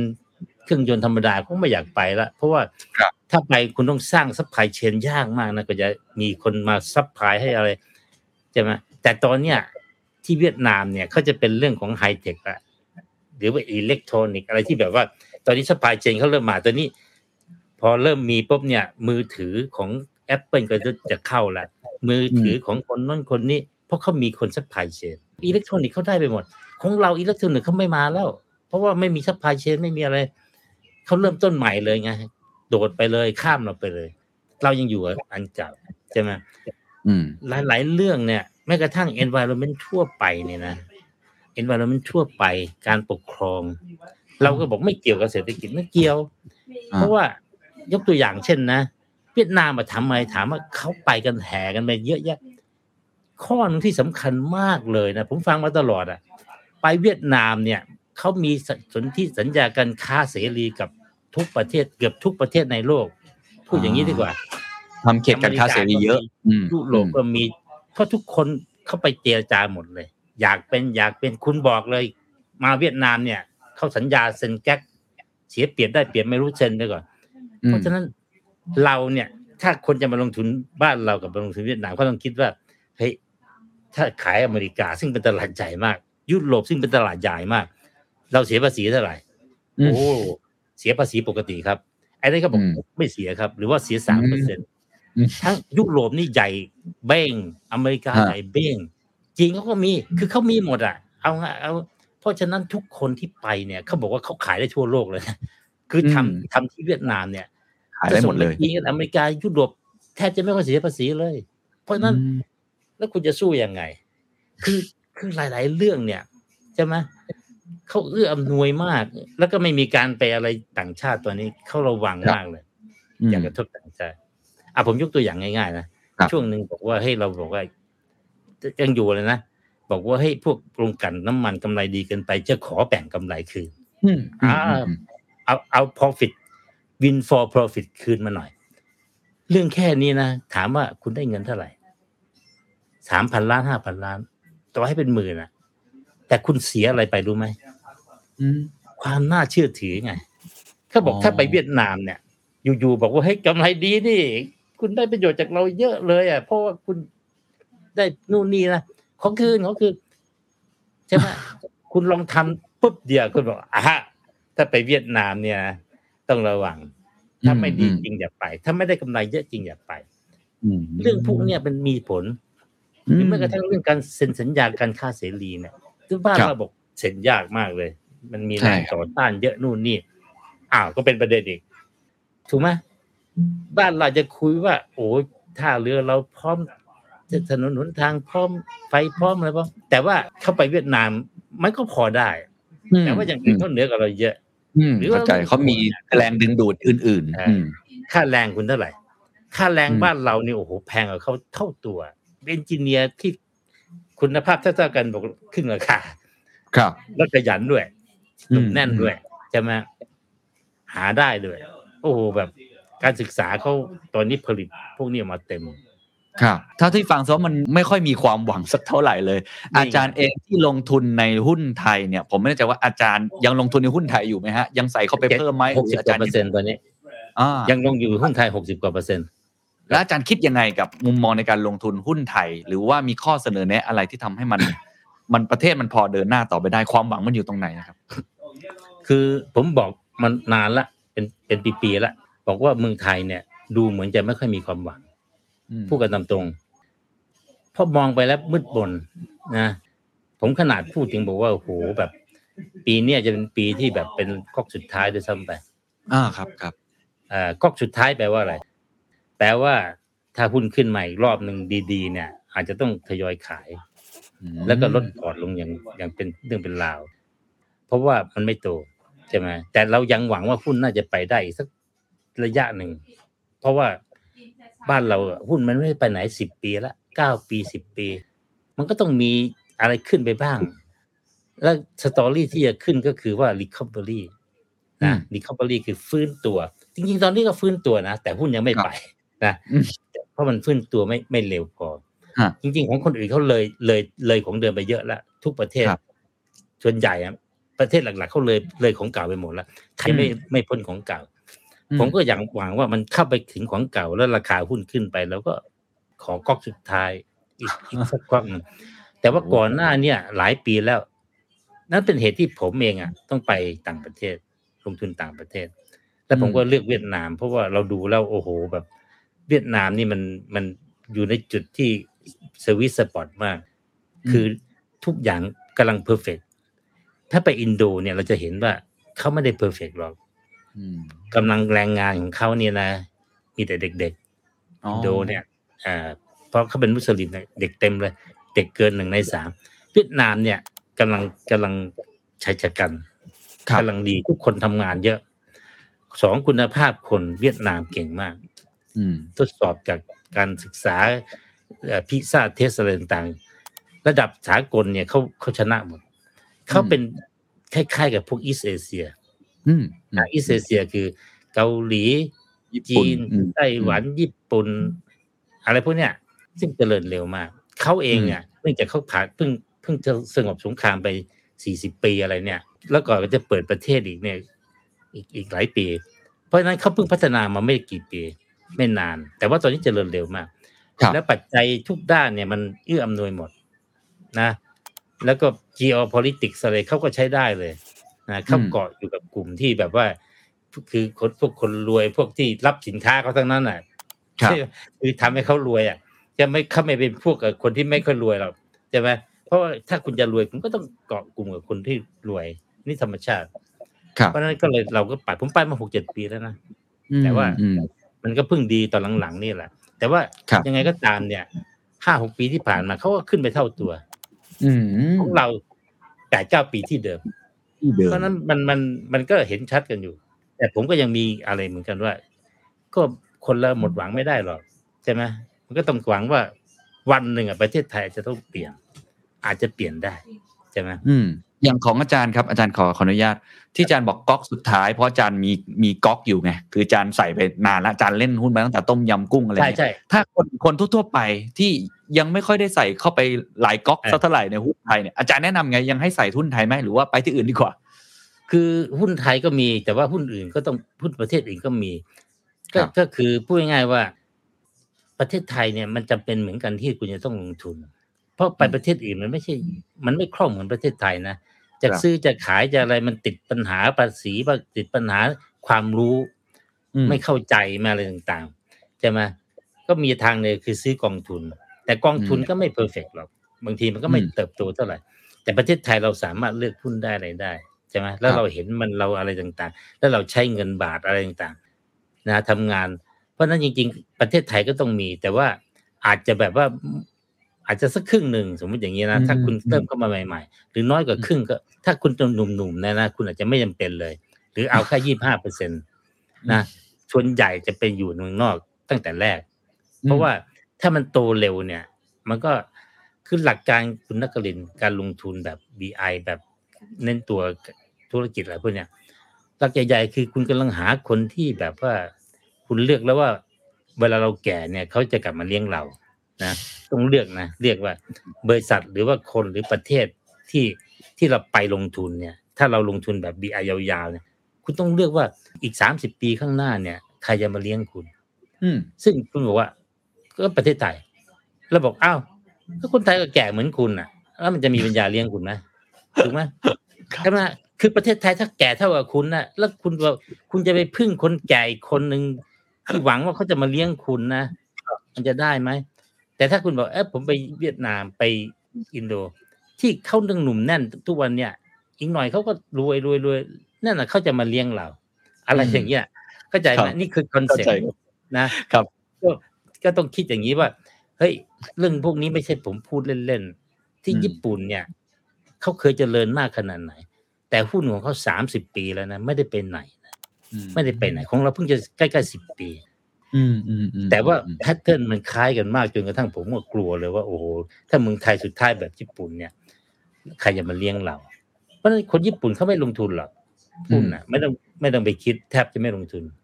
ครับครับอาจารย์ครับเอ่อสุดท้ายช่วงนี้ผมเห็นนักลงทุนก็ค่อนข้างหวาดกลัวเนอะกับตลาดพอสมควรว่ามันมีอืมตลาดมันค่อนข้างจะ crash หลายตลาดเลย แล้วก็ครับเป็นตลาดที่ค่อนข้างลงทุนได้ยากนะฮะรวมทั้งมีปัจจัยเรื่องเงินเฟ้อเรื่องการขึ้นอืมดอกเบี้ย เรื่องอืมสงครามรัสเซียยูเครนอืมความไม่แน่นอน ช่วงช่วงเวลาแบบนี้ครับที่คนหลายคนมองเห็นสัญญาณเศรษฐกิจจะถดถอยในระยะข้างหน้าอาจารย์มองเรื่องนี้ยังไงและอาจารย์มีวิธีในการวางกลยุทธ์การลงทุนยังไงครับ โดยส่วนตัวผมเนี่ย ถ้าคุณไม่รู้จริงเนี่ย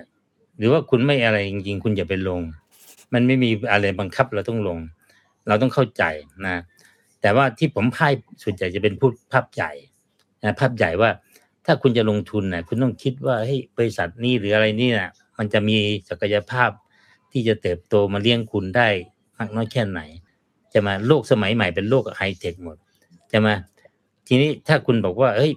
โอกาสก็มีนะ ก็คือว่าให้บริษัทไฮเทคพวกเนี้ยคนที่ทำงานไฮเทคเนี่ยกลับมาเลี้ยงคุณ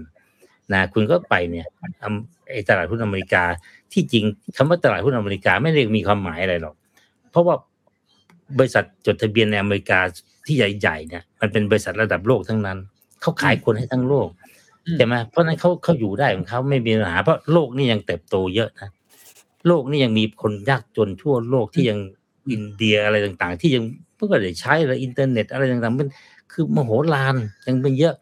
พวกนี้มีโอกาสโตเราก็ไปลงทุนกับเขาใช่ไหมเวียดนามยังมีโอกาสโตอย่างน้อยอีกสิบปียี่สิบปี ผมคิดว่ายี่สิบปีสบายๆเหมือนเมืองไทยครับที่ตอนนี้คนเวียดนามก็ยังจนมากอีกหน่อยเขาก็รวยถ้าเราอยู่ยี่สิบปีอยู่สิบปี แล้วค่อยไปดูอีกทีว่ายังอยู่ได้ไหมถ้าอยู่ไม่ได้แล้วก็ย้ายตอนนั้น มันก็ต้องติดตามตลอดเวลาใช่ไหมมันต้อง ขึ้นอยู่กับความเข้าใจด้วย แต่ว่าถ้าเราไปลงประเทศที่มันง่ายเนี่ย มันบางทีคุณคิดผิดบ้างอะไรบ้างเนี่ย มันก็ยังกำไรนะอืมนะประเทศที่แบบหมินเหมมากหรือว่าจะถ้าผิดแล้วคุณแจ้งอะไร ถ้าถ้าถูกก็กำไรแต่ไม่เยอะ แต่ประเทศพวกนั้นเขามี margin of safety margin of error คือสบายอะพูดง่ายๆขี้หมูขี้หมาก็ยังได้ ผมบอกอะอืมไปเวียดนามรอบแรก ผมก็ไม่เคยรู้อะไรล่ะ ผมกวาดหุ้นมาเป็นร้อยตัวเลยอืม ปรากฏว่า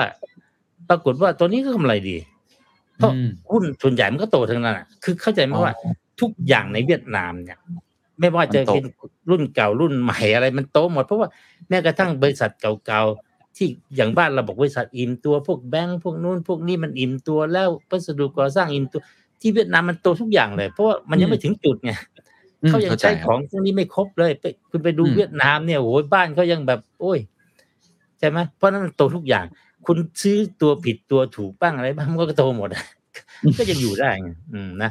อืมก็ให้เป็นอย่างนี้ว่า เลือกได้ก็ก็ลองคิดดูนะแต่ว่าครับถ้าคุณหนุ่มสาวเนี่ย ผมว่าไปต่างประเทศได้เยอะ ถ้าถ้าสูงอายุเนี่ยก็อย่าไปเลยนะหรือว่าไปน้อยๆหน่อยเพราะว่าเพราะว่าครัมับนเสี่ยง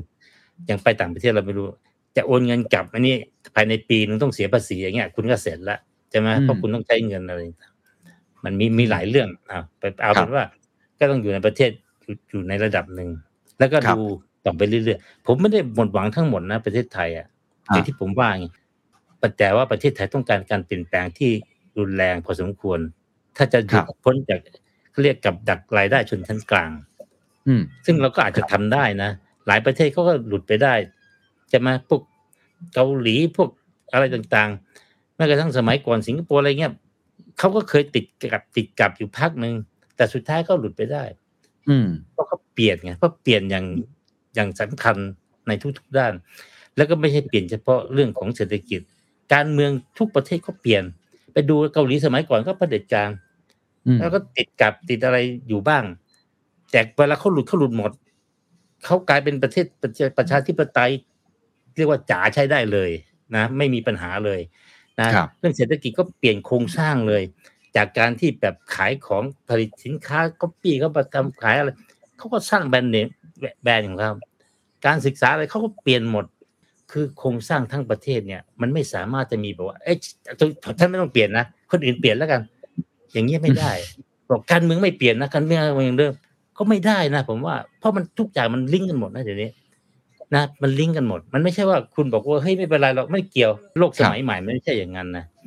โลกสมัยใหม่เนี่ยบางทีคุณมีพครัวบกดี คุณก็คุณคุณก็สบายละคุณเข้าผิดพวกคุณก็เจ๊งใช่ไหมคุณเป็นแบบพม่าอย่างนี้คุณก็เจ๊งมันไม่มีทางรอดหรอกถูกไหมมันมันเป็นอย่างนั้น ช่วงท้ายครับอาจารย์ คนกังวลเรื่องเศรษฐกิจถดถอย คนกังวลครับอะไรเหตุการณ์ที่จะเกิดเกิดขึ้นข้างหน้าพอสมควรอาจารย์มีวิวต่อเรื่องนี้ยังไงครับ ผมคิดว่าเรื่องนั้นเป็นเรื่องชั่วคราวนะ การเศรษฐกิจถดถอยการเรื่องที่พูดพูดเนี่ย ดอกเบี้ยอย่างงู้นอย่างนี้ ถ้าคนที่มองลงทุนระยะยาวอย่างผมเนี่ย หรืออย่างทุกคนที่ควรจะเป็นเนี่ย เรื่องพวกนี้มีแต่เป็นโอกาสอืมโอกาสเพราะว่าหุ้นมันตกมาเยอะนู่นนี่ใช่ไหมจะไม่มันไม่ใช่อะไรที่จะทำให้คุณแบบถดถอยท้อถอยแล้วเลิกไป ที่จริงอะเป็นโอส่วนใหญ่จะเป็นโอกาส แต่รอบนี้ไม่ค่อยมีโอกาสหรอกโดยเฉพาะในตลาดหุ้นไทยอืม อ่ามันจะเป็นอย่างนั้นเพราะฉะนั้นอย่าไปคำนึงมากเพราะพวกนี้มันเปลี่ยนได้ทุกวันอะราคาครับน้ำมันขึ้นไปเยอะๆภาพเดียวบอกให้ยปีหน้าลืมหมดละเรื่องนี้ไม่เป็นปัญหาอะไรอย่างเงี้ยอืมเงินเฟ้อสูงๆพออีกปีนึงไม่มีปัญหาการลงทุนมันเป็นสิบปีมันต้องตลอดชีวิตนะเอาเข้าจริงๆนะเพราะฉะนั้นคุณอย่าไปคุณดูเฉพาะตัวได้ เลือกแล้วว่าต่อให้เศรษฐกิจถดถอย แต่ตัวนี้มันจะอยู่กับเรา มันจะไม่ขาดทุนมันยังกำไร อาจจะน้อยหน่อย แต่ว่ามัน ยังคงแข็งแกร่งเหมือนเดิม หรือแข็งแกร่งขึ้น และพอไอ้เรื่องนี้ผ่านไปมันจะกลับมาเติบโตเป็นผู้นำต่อกำไรมันจะเพิ่มขึ้นเรื่อยอะไร คือต้องคิดอย่างนั้น ต้องคิดอืมว่าเรื่องพวกนี้ชั่วคราว แม้กระทั่งโควิดอะไรอย่างเงี้ยชั่วคราวทั้งนั้นอะ แต่เป็นชั่วคราวที่ยาวหน่อย แรงหน่อยนะ What's your secret? upheaval การเปลี่ยนแปลงขนาดใหญ่ จุดเปลี่ยนสำหรับนานาประเทศ ท่ามกลางภาวะ วิกฤตเขาก็ยกตัวอย่างเหตุการณ์วางเพลิงในบอสตัน มีคนจำนวนมากที่เสียชีวิตในเหตุการณ์นั้นในคลับคลับหนึ่ง บางคนผ่านพ้นวิกฤตนั้นมาได้ บางคนผ่านมาไม่ได้คำถามคือทำไม The secret sauce. สวัสดีครับ ผมเคนนักครินทร์และนี่คือ The Secret Sauce What's your secret? เมื่อเจอกับสภาวะวิกฤต ประเทศต่างๆ จะเอาตัวรอดต่อสู้เพื่อตัวเองรอดพ้นจากวิกฤตนั้นได้อย่างไร วันนี้อยากชวนคุยคำว่าวิกฤตครับ แน่นอนว่าโลกปัจจุบันตอนนี้ต้องยอมรับว่าเราเจอกับวิกฤต เรื่องของสาธารณสุขก็คือโควิด -19 ทั่วโลกเลยเจอเหมือนกันหมดนะครับรวมทั้งประเทศไทยเองด้วย จากวิกฤตสาธารณสุขมันก็ลามมาเป็นวิกฤตเศรษฐกิจ วิกฤตเศรษฐกิจก็เป็นวิกฤตสังคม หรือในบางประเทศก็อาจจะมีวิกฤตต่อความเชื่อมั่นต่อผู้นำด้วย อันนี้เกิดขึ้น ทั่วทั้งโลกนะครับ เหตุผลที่อยากชวนคุยเรื่องนี้เพราะว่าผมเชื่อว่าทุกคนก็คงรู้สึกเหมือนกันว่า ในสภาวะที่เราอยู่ในโลกที่มันมีแต่วิกฤตแบบนี้เนี่ยมันดูสิ้นหวังใช่ไหมมันดูหดหู่ แล้วมันดูไม่มีหนทางที่จะมีทางออกเลย ผมก็เลยลองไปหาหนังสืออ่านต่างๆ ดูครับว่า มีคนที่เขารวบรวมวิธีการที่ทำให้พวกเราเนี่ยสามารถที่จะผ่านพ้นวิกฤตนั้นได้หรือไม่อย่างไร แน่นอนหนังสือที่น่าสนใจที่สุด ถ้าจะจะรู้ว่าเราจะผ่านพ้นวิกฤตได้อย่างไร ก็คือการศึกษาจากอดีตครับ เราศึกษาอดีตเพื่อเราจะได้เรียนรู้สิ่งที่เราไม่ควรจะทำผิดพลาดในอดีต หรืออย่างน้อยๆ เรารู้ว่าเราสามารถที่จะมีอะไรที่เราเคยทำได้ดี เพื่อเรียนรู้ไปสู่อนาคต หรือเรียนรู้จากคนที่เขาทำได้ดีกว่าเราในประเทศอื่น ๆ ก็เลยไปเจอหนังสือเล่มนี้ครับ ชื่อว่า Upheaval Turning Points for Nation in Crisis นะครับเขียนโดยคุณจาเรตไดมอนด์คนนี้เคยเขียนหนังสือเรื่องGuns, Germs and Steel ผมเคยรีวิวหนังสือเล่มนี้ไปแล้วเป็นหนังสือที่ดีมากนะครับ ต้องบอกว่าคุณ Jared Diamond เนี่ยเป็นพหูสูตร เป็นคนที่เขียนหนังสือเกี่ยวกับเรื่องเนี่ยความล่มสลายของประเทศ เขียนหนังสือเกี่ยวกับเรื่องภูมิศาสตร์ได้เก่งมาก จริง ๆ เขาเป็นอาจารย์ภาควิชาภูมิศาสตร์มหาวิทยาลัยแคลิฟอร์เนียลอสแองเจลิสนะครับ แล้วก็ได้รับรางวัลมากมายเลยทีเดียวธีมของเขาเวลาเขาเขียนเนี่ยผมชอบตรงที่ว่าเขาจะบูรณาการความรู้ไม่ใช่แค่ประวัติศาสตร์อย่างเดียว แต่เอาภูมิศาสตร์ ชีววิทยา มนุษยวิทยา แล้วก็เรื่องของสรีรวิทยาด้วย มาขมวดรวมกัน แล้วก็จะถอดเป็นบทเรียนบางอย่างให้กับพวกเรา หนังสือเล่มนี้เป็นหนึ่งในไตรภาคของเขาต่อจาก Guns, Germs and Steel แล้วก็ collapse นะครับถ้า Guns, Germs and Steel เป็นหนังสือที่พูดถึงว่าแต่ละประเทศเนี่ยทำไมจึงมีข้อได้เปรียบที่แตกต่างกันทำไมยุโรปช่วงหนึ่งนะครับจึงเป็นประเทศที่แข็งแกร่งกว่า เอเชียช่วงหนึ่งทำไมถึงแข็งแกร่งขึ้นมาได้ เขาไม่ได้บอกเป็นเรื่องของความเป็นผู้นำหรือวัฒนธรรมอย่างเดียว แต่เป็นเรื่องของภูมิศาสตร์ที่ตั้ง ซึ่งมันจะตามมาด้วยคำว่ากันก็คือทำให้เขามีปืนที่แข็งแกร่งกว่า เจอร์มส์ก็คือเชื้อโรค บางครั้งเชื้อโรคเนี่ยมันไปฆ่านะครับในเชื้อโรคภูมิภาคบางภูมิภาค ที่เขายังไม่มีภูมิคุ้มกันได้ ก็อาจจะทำให้คนในประเทศนั้นตายไปเยอะ แล้วเวลาต่อสู้ก็อาจจะเกิดการชนะได้ แล้วก็เรื่องของสตีลก็คือเหล็กก้า ก็คือเรื่องของการปฏิวัตินะเทคโนโลยีวิทยาการนั่นเองนะครับ อีกเรื่องหนึ่งคือ collapse collapse คือพูดถึงการล่มสลายของอน่าจะเป็นประเทศเองก็ตามที หรือจะเป็นสังคมบางสังคมเองก็ตามที ที่ตอนนี้อาจจะไม่ได้อยู่ในแผนที่โลกแล้ว เล่มนี้ครับชื่อว่า upheaval upheaval ภาษาอังกฤษเนี่ยก็แปลว่าการเปลี่ยนแปลงขนาดใหญ่ หรืออาจจะแปลว่ากลียุค ในฉบับแปลไทยเนี่ยก็แปลว่ามันคือการเปลี่ยนแปลงขนาดใหญ่ จุดเปลี่ยนสำหรับนานาประเทศ ท่ามกลางภาวะวิกฤต เล่มนี้สำรวจประเทศประมาณ6บวก1 6 ประเทศที่เพิ่งผ่านพ้นสภาวะวิกฤตมาในรอบไม่ถึงเนี่ยเจ็ดสิบถึงแปดสิบปี ว่าเขาเจอกับอะไร แล้วไปถอดบทเรียนมาอย่างละเอียดครับว่าเขาผ่านพ้นสิ่งนั้นมาได้อย่างไร นะครับแล้วก็อีกหนึ่งประเทศคือสหรัฐอเมริกา ก็สำรวจตั้งแต่อดีตจนถึงปัจจุบันรวมทั้งมองไปถึงอนาคตด้วย 6 ประเทศนี้ผมว่าน่าสนใจ เพราะว่าปกติเวลาเราอ่านหนังสือครับที่เป็นหนังสือประวัติศาสตร์เนี่ยเขาก็จะพูดถึงประเทศใดประเทศหนึ่งเนาะแล้วก็เหมือนกับพยายามถอดรหัสว่าบทเรียนที่ได้คืออะไร แต่ว่าหนังสือเล่มนี้เขาใช้วิธีการเหมือนกับเรียกว่าเปรียบเทียบอะครับ comparative คือเปรียบเทียบแต่ละประเทศ ว่าแต่ละประเทศเนี่ยมันมีความเกี่ยวเนื่องมีความเชื่อมโยงกัน อย่างไรบ้าง และทำไมบางประเทศถึงผ่านพ้นวิกฤตได้ดีกว่าในช่วงเวลานี้ หรือช่วงเวลานั้น 6 ประเทศนะครับมีตั้งแต่ญี่ปุ่น ญี่ปุ่นเนี่ยไล่มาตั้งแต่ช่วงที่เหตุการณ์ที่พลเรือจัตวาเพอร์รี่นำกองเรือสหรัฐ เข้ากดดันให้ญี่ปุ่นเปิดประเทศ ฟินแลนด์ครับหลายคนคงเคยได้ยินนะครับคำว่า sisu ใช่ไหมฮะการรับมือและแก้ปัญหาของฟินแลนด์ต่อการถูกโจมตีจากสหภาพโซเวียตนะกองพลทหารเล็กกว่าเยอะมากแต่ทำไมถึงชนะแล้วกลับมาได้ แล้วก็พูดถึงชิลีและ อินโดนีเซียครับก็คือการรัฐประหารที่มีคนล้มตายเป็นจำนวนมากในชิลีและอินโดนีเซีย แล้วก็อีก 2 ประเทศคือเยอรมนีและออสเตรเลีย ก็คือการเปลี่ยนแปลงประเทศเยอรมนีและออสเตรเลียหลังสงครามโลกครั้งที่ 2 ประเทศเหล่านี้รับมือกับวิกฤตการณ์ด้วยการใช้กลไกหลายอย่าง แล้วก็เรื่องของสหรัฐอเมริกา วันนี้ที่ผมจะมาเล่าเนี่ยผมจะไม่ได้มาเล่าประวัติศาสตร์ของทั้ง 6 ประเทศบวกหนึ่งอันนั้นนะครับแต่ผมอยากให้คนไทยทุกคนได้เรียนรู้จาก6บวกหนึ่งเหล่านี้ ว่าเขามีกลไกอย่างไร ข้อดีที่สุดของหนังสือเล่มนี้ที่ผมชอบมากที่สุดคือ เขามีผมใช้คำว่า framework อะไรก็ได้ ว่าเวลาที่เราจะผ่านวิกฤตนะครับในแต่ละอย่างเนี่ยส่วนใหญ่แล้วจะต้องมีกลไก ผมไม่แน่ใจว่านี่คือกลไกที่จะมาใช้ในกับประเทศไทยได้หรือไม่อย่างไร แต่น่าเอามาเรียนรู้ต่อ รวมทั้งถ้าทุกท่านเป็นผู้นำขององค์กร เป็นผู้นำของบางหน่วยงาน หรือกับตัวเองก็ตามที คุณสามารถนำวิธีคิดนี้ไปใช้ต่อได้ น่าสนใจนะครับ แต่ก่อนอื่นผมเกริ่นสักเล็กน้อยก่อนว่า เขาเล่าในช่วงต้นครับ เขาพูดถึงคำว่า individuals บุคคลก่อน คือจู่ๆคุณจาเดดเดมอนเนี่ยก็เล่าถึงวิกฤตการณ์ส่วนบุคคลของตัวเองเลยว่า มันมีช่วงหนึ่งตอนเขาอยู่ในวัยเรียนในมหาวิทยาลัยเขาเคยเจอกับวิกฤตเรื่องการงานเรื่องอาชีพนะฮะเขาเล่าเพื่ออะไร เขาบอกว่าภรรยาของเขาเนี่ยนะฮะมีการทำงานเกี่ยวกับเรื่องเนี่ยจิตบำบัด เรื่องการช่วยคนที่เวลาเจอกับวิกฤต แล้วเขาก็ยกตัวอย่างเหตุการณ์ เป็นเหตุการณ์ไฟไหม้นะครับวางเพลิงในบอสตันว่ามีคนจำนวนมากที่เสียชีวิตในเหตุการณ์นั้นในคลับคลับหนึ่งบางคนผ่านพ้นวิกฤตนั้นมาได้ บางคนผ่านมาไม่ได้คำถามคือทำไม ก็ไปศึกษาจำนวนมากนะครับ สิ่งที่เขาค้นพบก็คือว่า คือก็บอกอย่างนี้เขาว่านักบำบัดเนี่ย มันมีวิธีการช่วยเหลือหลากหลายรูปแบบนะครับกับคนที่เจอกับสภาวะวิกฤต แล้วมันมีแนวทางหนึ่งชื่อว่าจิตบำบัดในภาวะวิกฤตก็คือ crisis therapy แล้วหลังจากนั้นเนี่ยเขาก็พยายามที่จะหาวิธีการอื่นๆ เพิ่มมากขึ้น คือต้องบอกว่าตอนที่ก่อนหน้านี้ที่เขาจะมีวิธีการแบบนี้เนี่ยเขาใช้ระยะเวลาในการเยียวยาคนที่เจอกับสภาวะวิกฤตในชีวิตของตัวเองเนี่ยมันใช้เวลานานพอสมควร คือ เหมือนกับต้องไปดูแบ็กกราวด์ชีวิตตัวเองอะนะฮะหลายคนอาจจะเคยได้ยินนี้นะครับ ก็คือการไปดูว่าชีวิตวัยเด็กเคยเจอปมอะไรมาบ้าง แล้วค่อยๆ ไล่เรียงมา คือกว่ากว่าที่ทำแบบนั้นได้เนี่ยมันใช้ระยะเวลานานนะครับ มันก็เลยมีแนวคิดอันนี้ขึ้นมา ก็คือเรื่องของไอจิตบำบัดในภาวะวิกฤตนะครับ ซึ่งอันเนี้ยใช้เวลาแค่ 6 สัปดาห์เท่านั้นเอง เขาเรียกว่ามันเป็นเรื่องของอ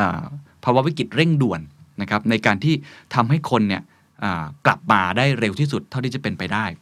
แล้วไอ้หสัปดาห์เนี่ยเขาบอกว่ามันคือหลักฐานหลักการพื้นฐานของจิตบำบัดที่เป็นการบำบัดรักษาระยะสั้น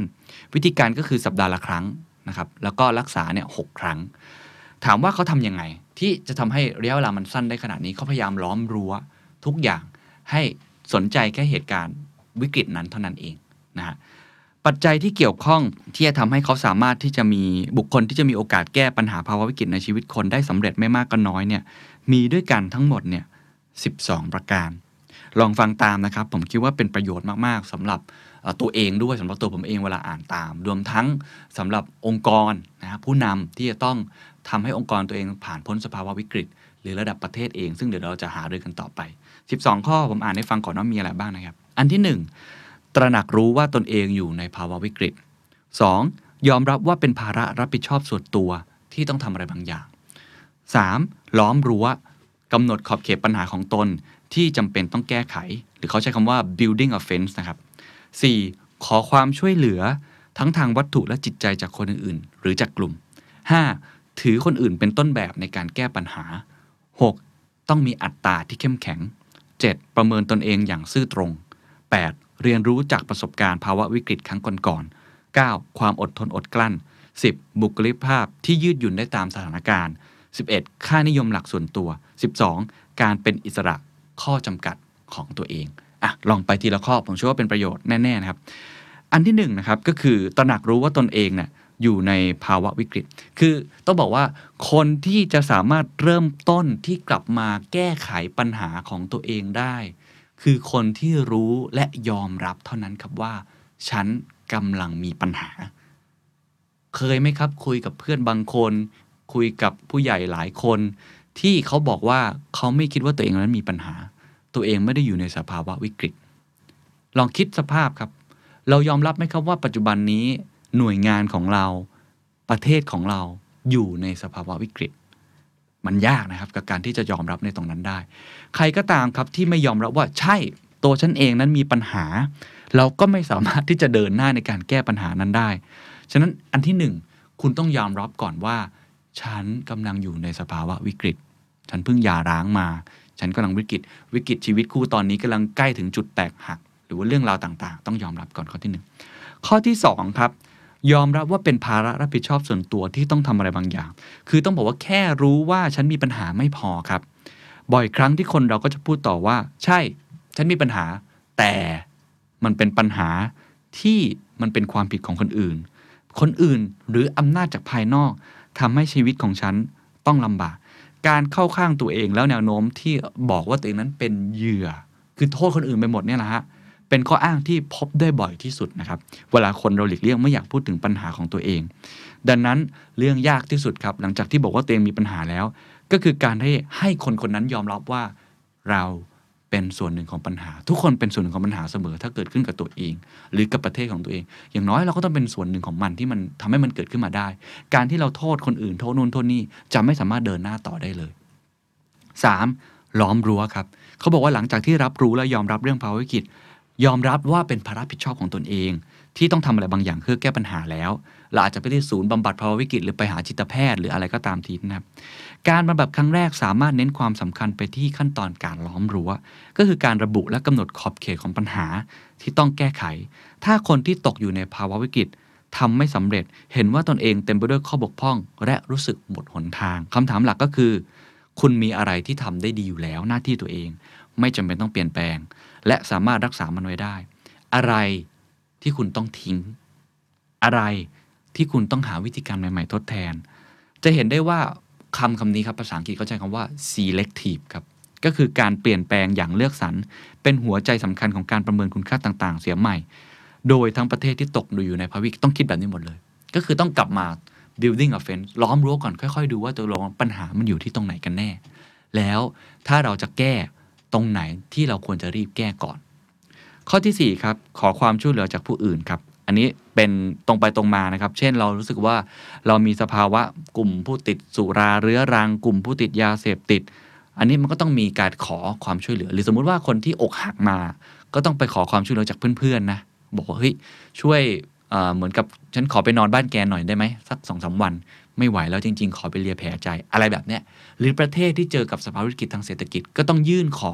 ใช่ไหมครับ เรื่องของอ่าอาจจะเป็นเรื่องของการกู้หนี้ยืมสิน หรือที่เจอกับสภาวะวิกฤตในเรื่องของสาธารณสุข ก็ต้องขอหน้ากากนะเรื่องของหน้ากากอนามัย ขอรับบริจาคออกซิเจน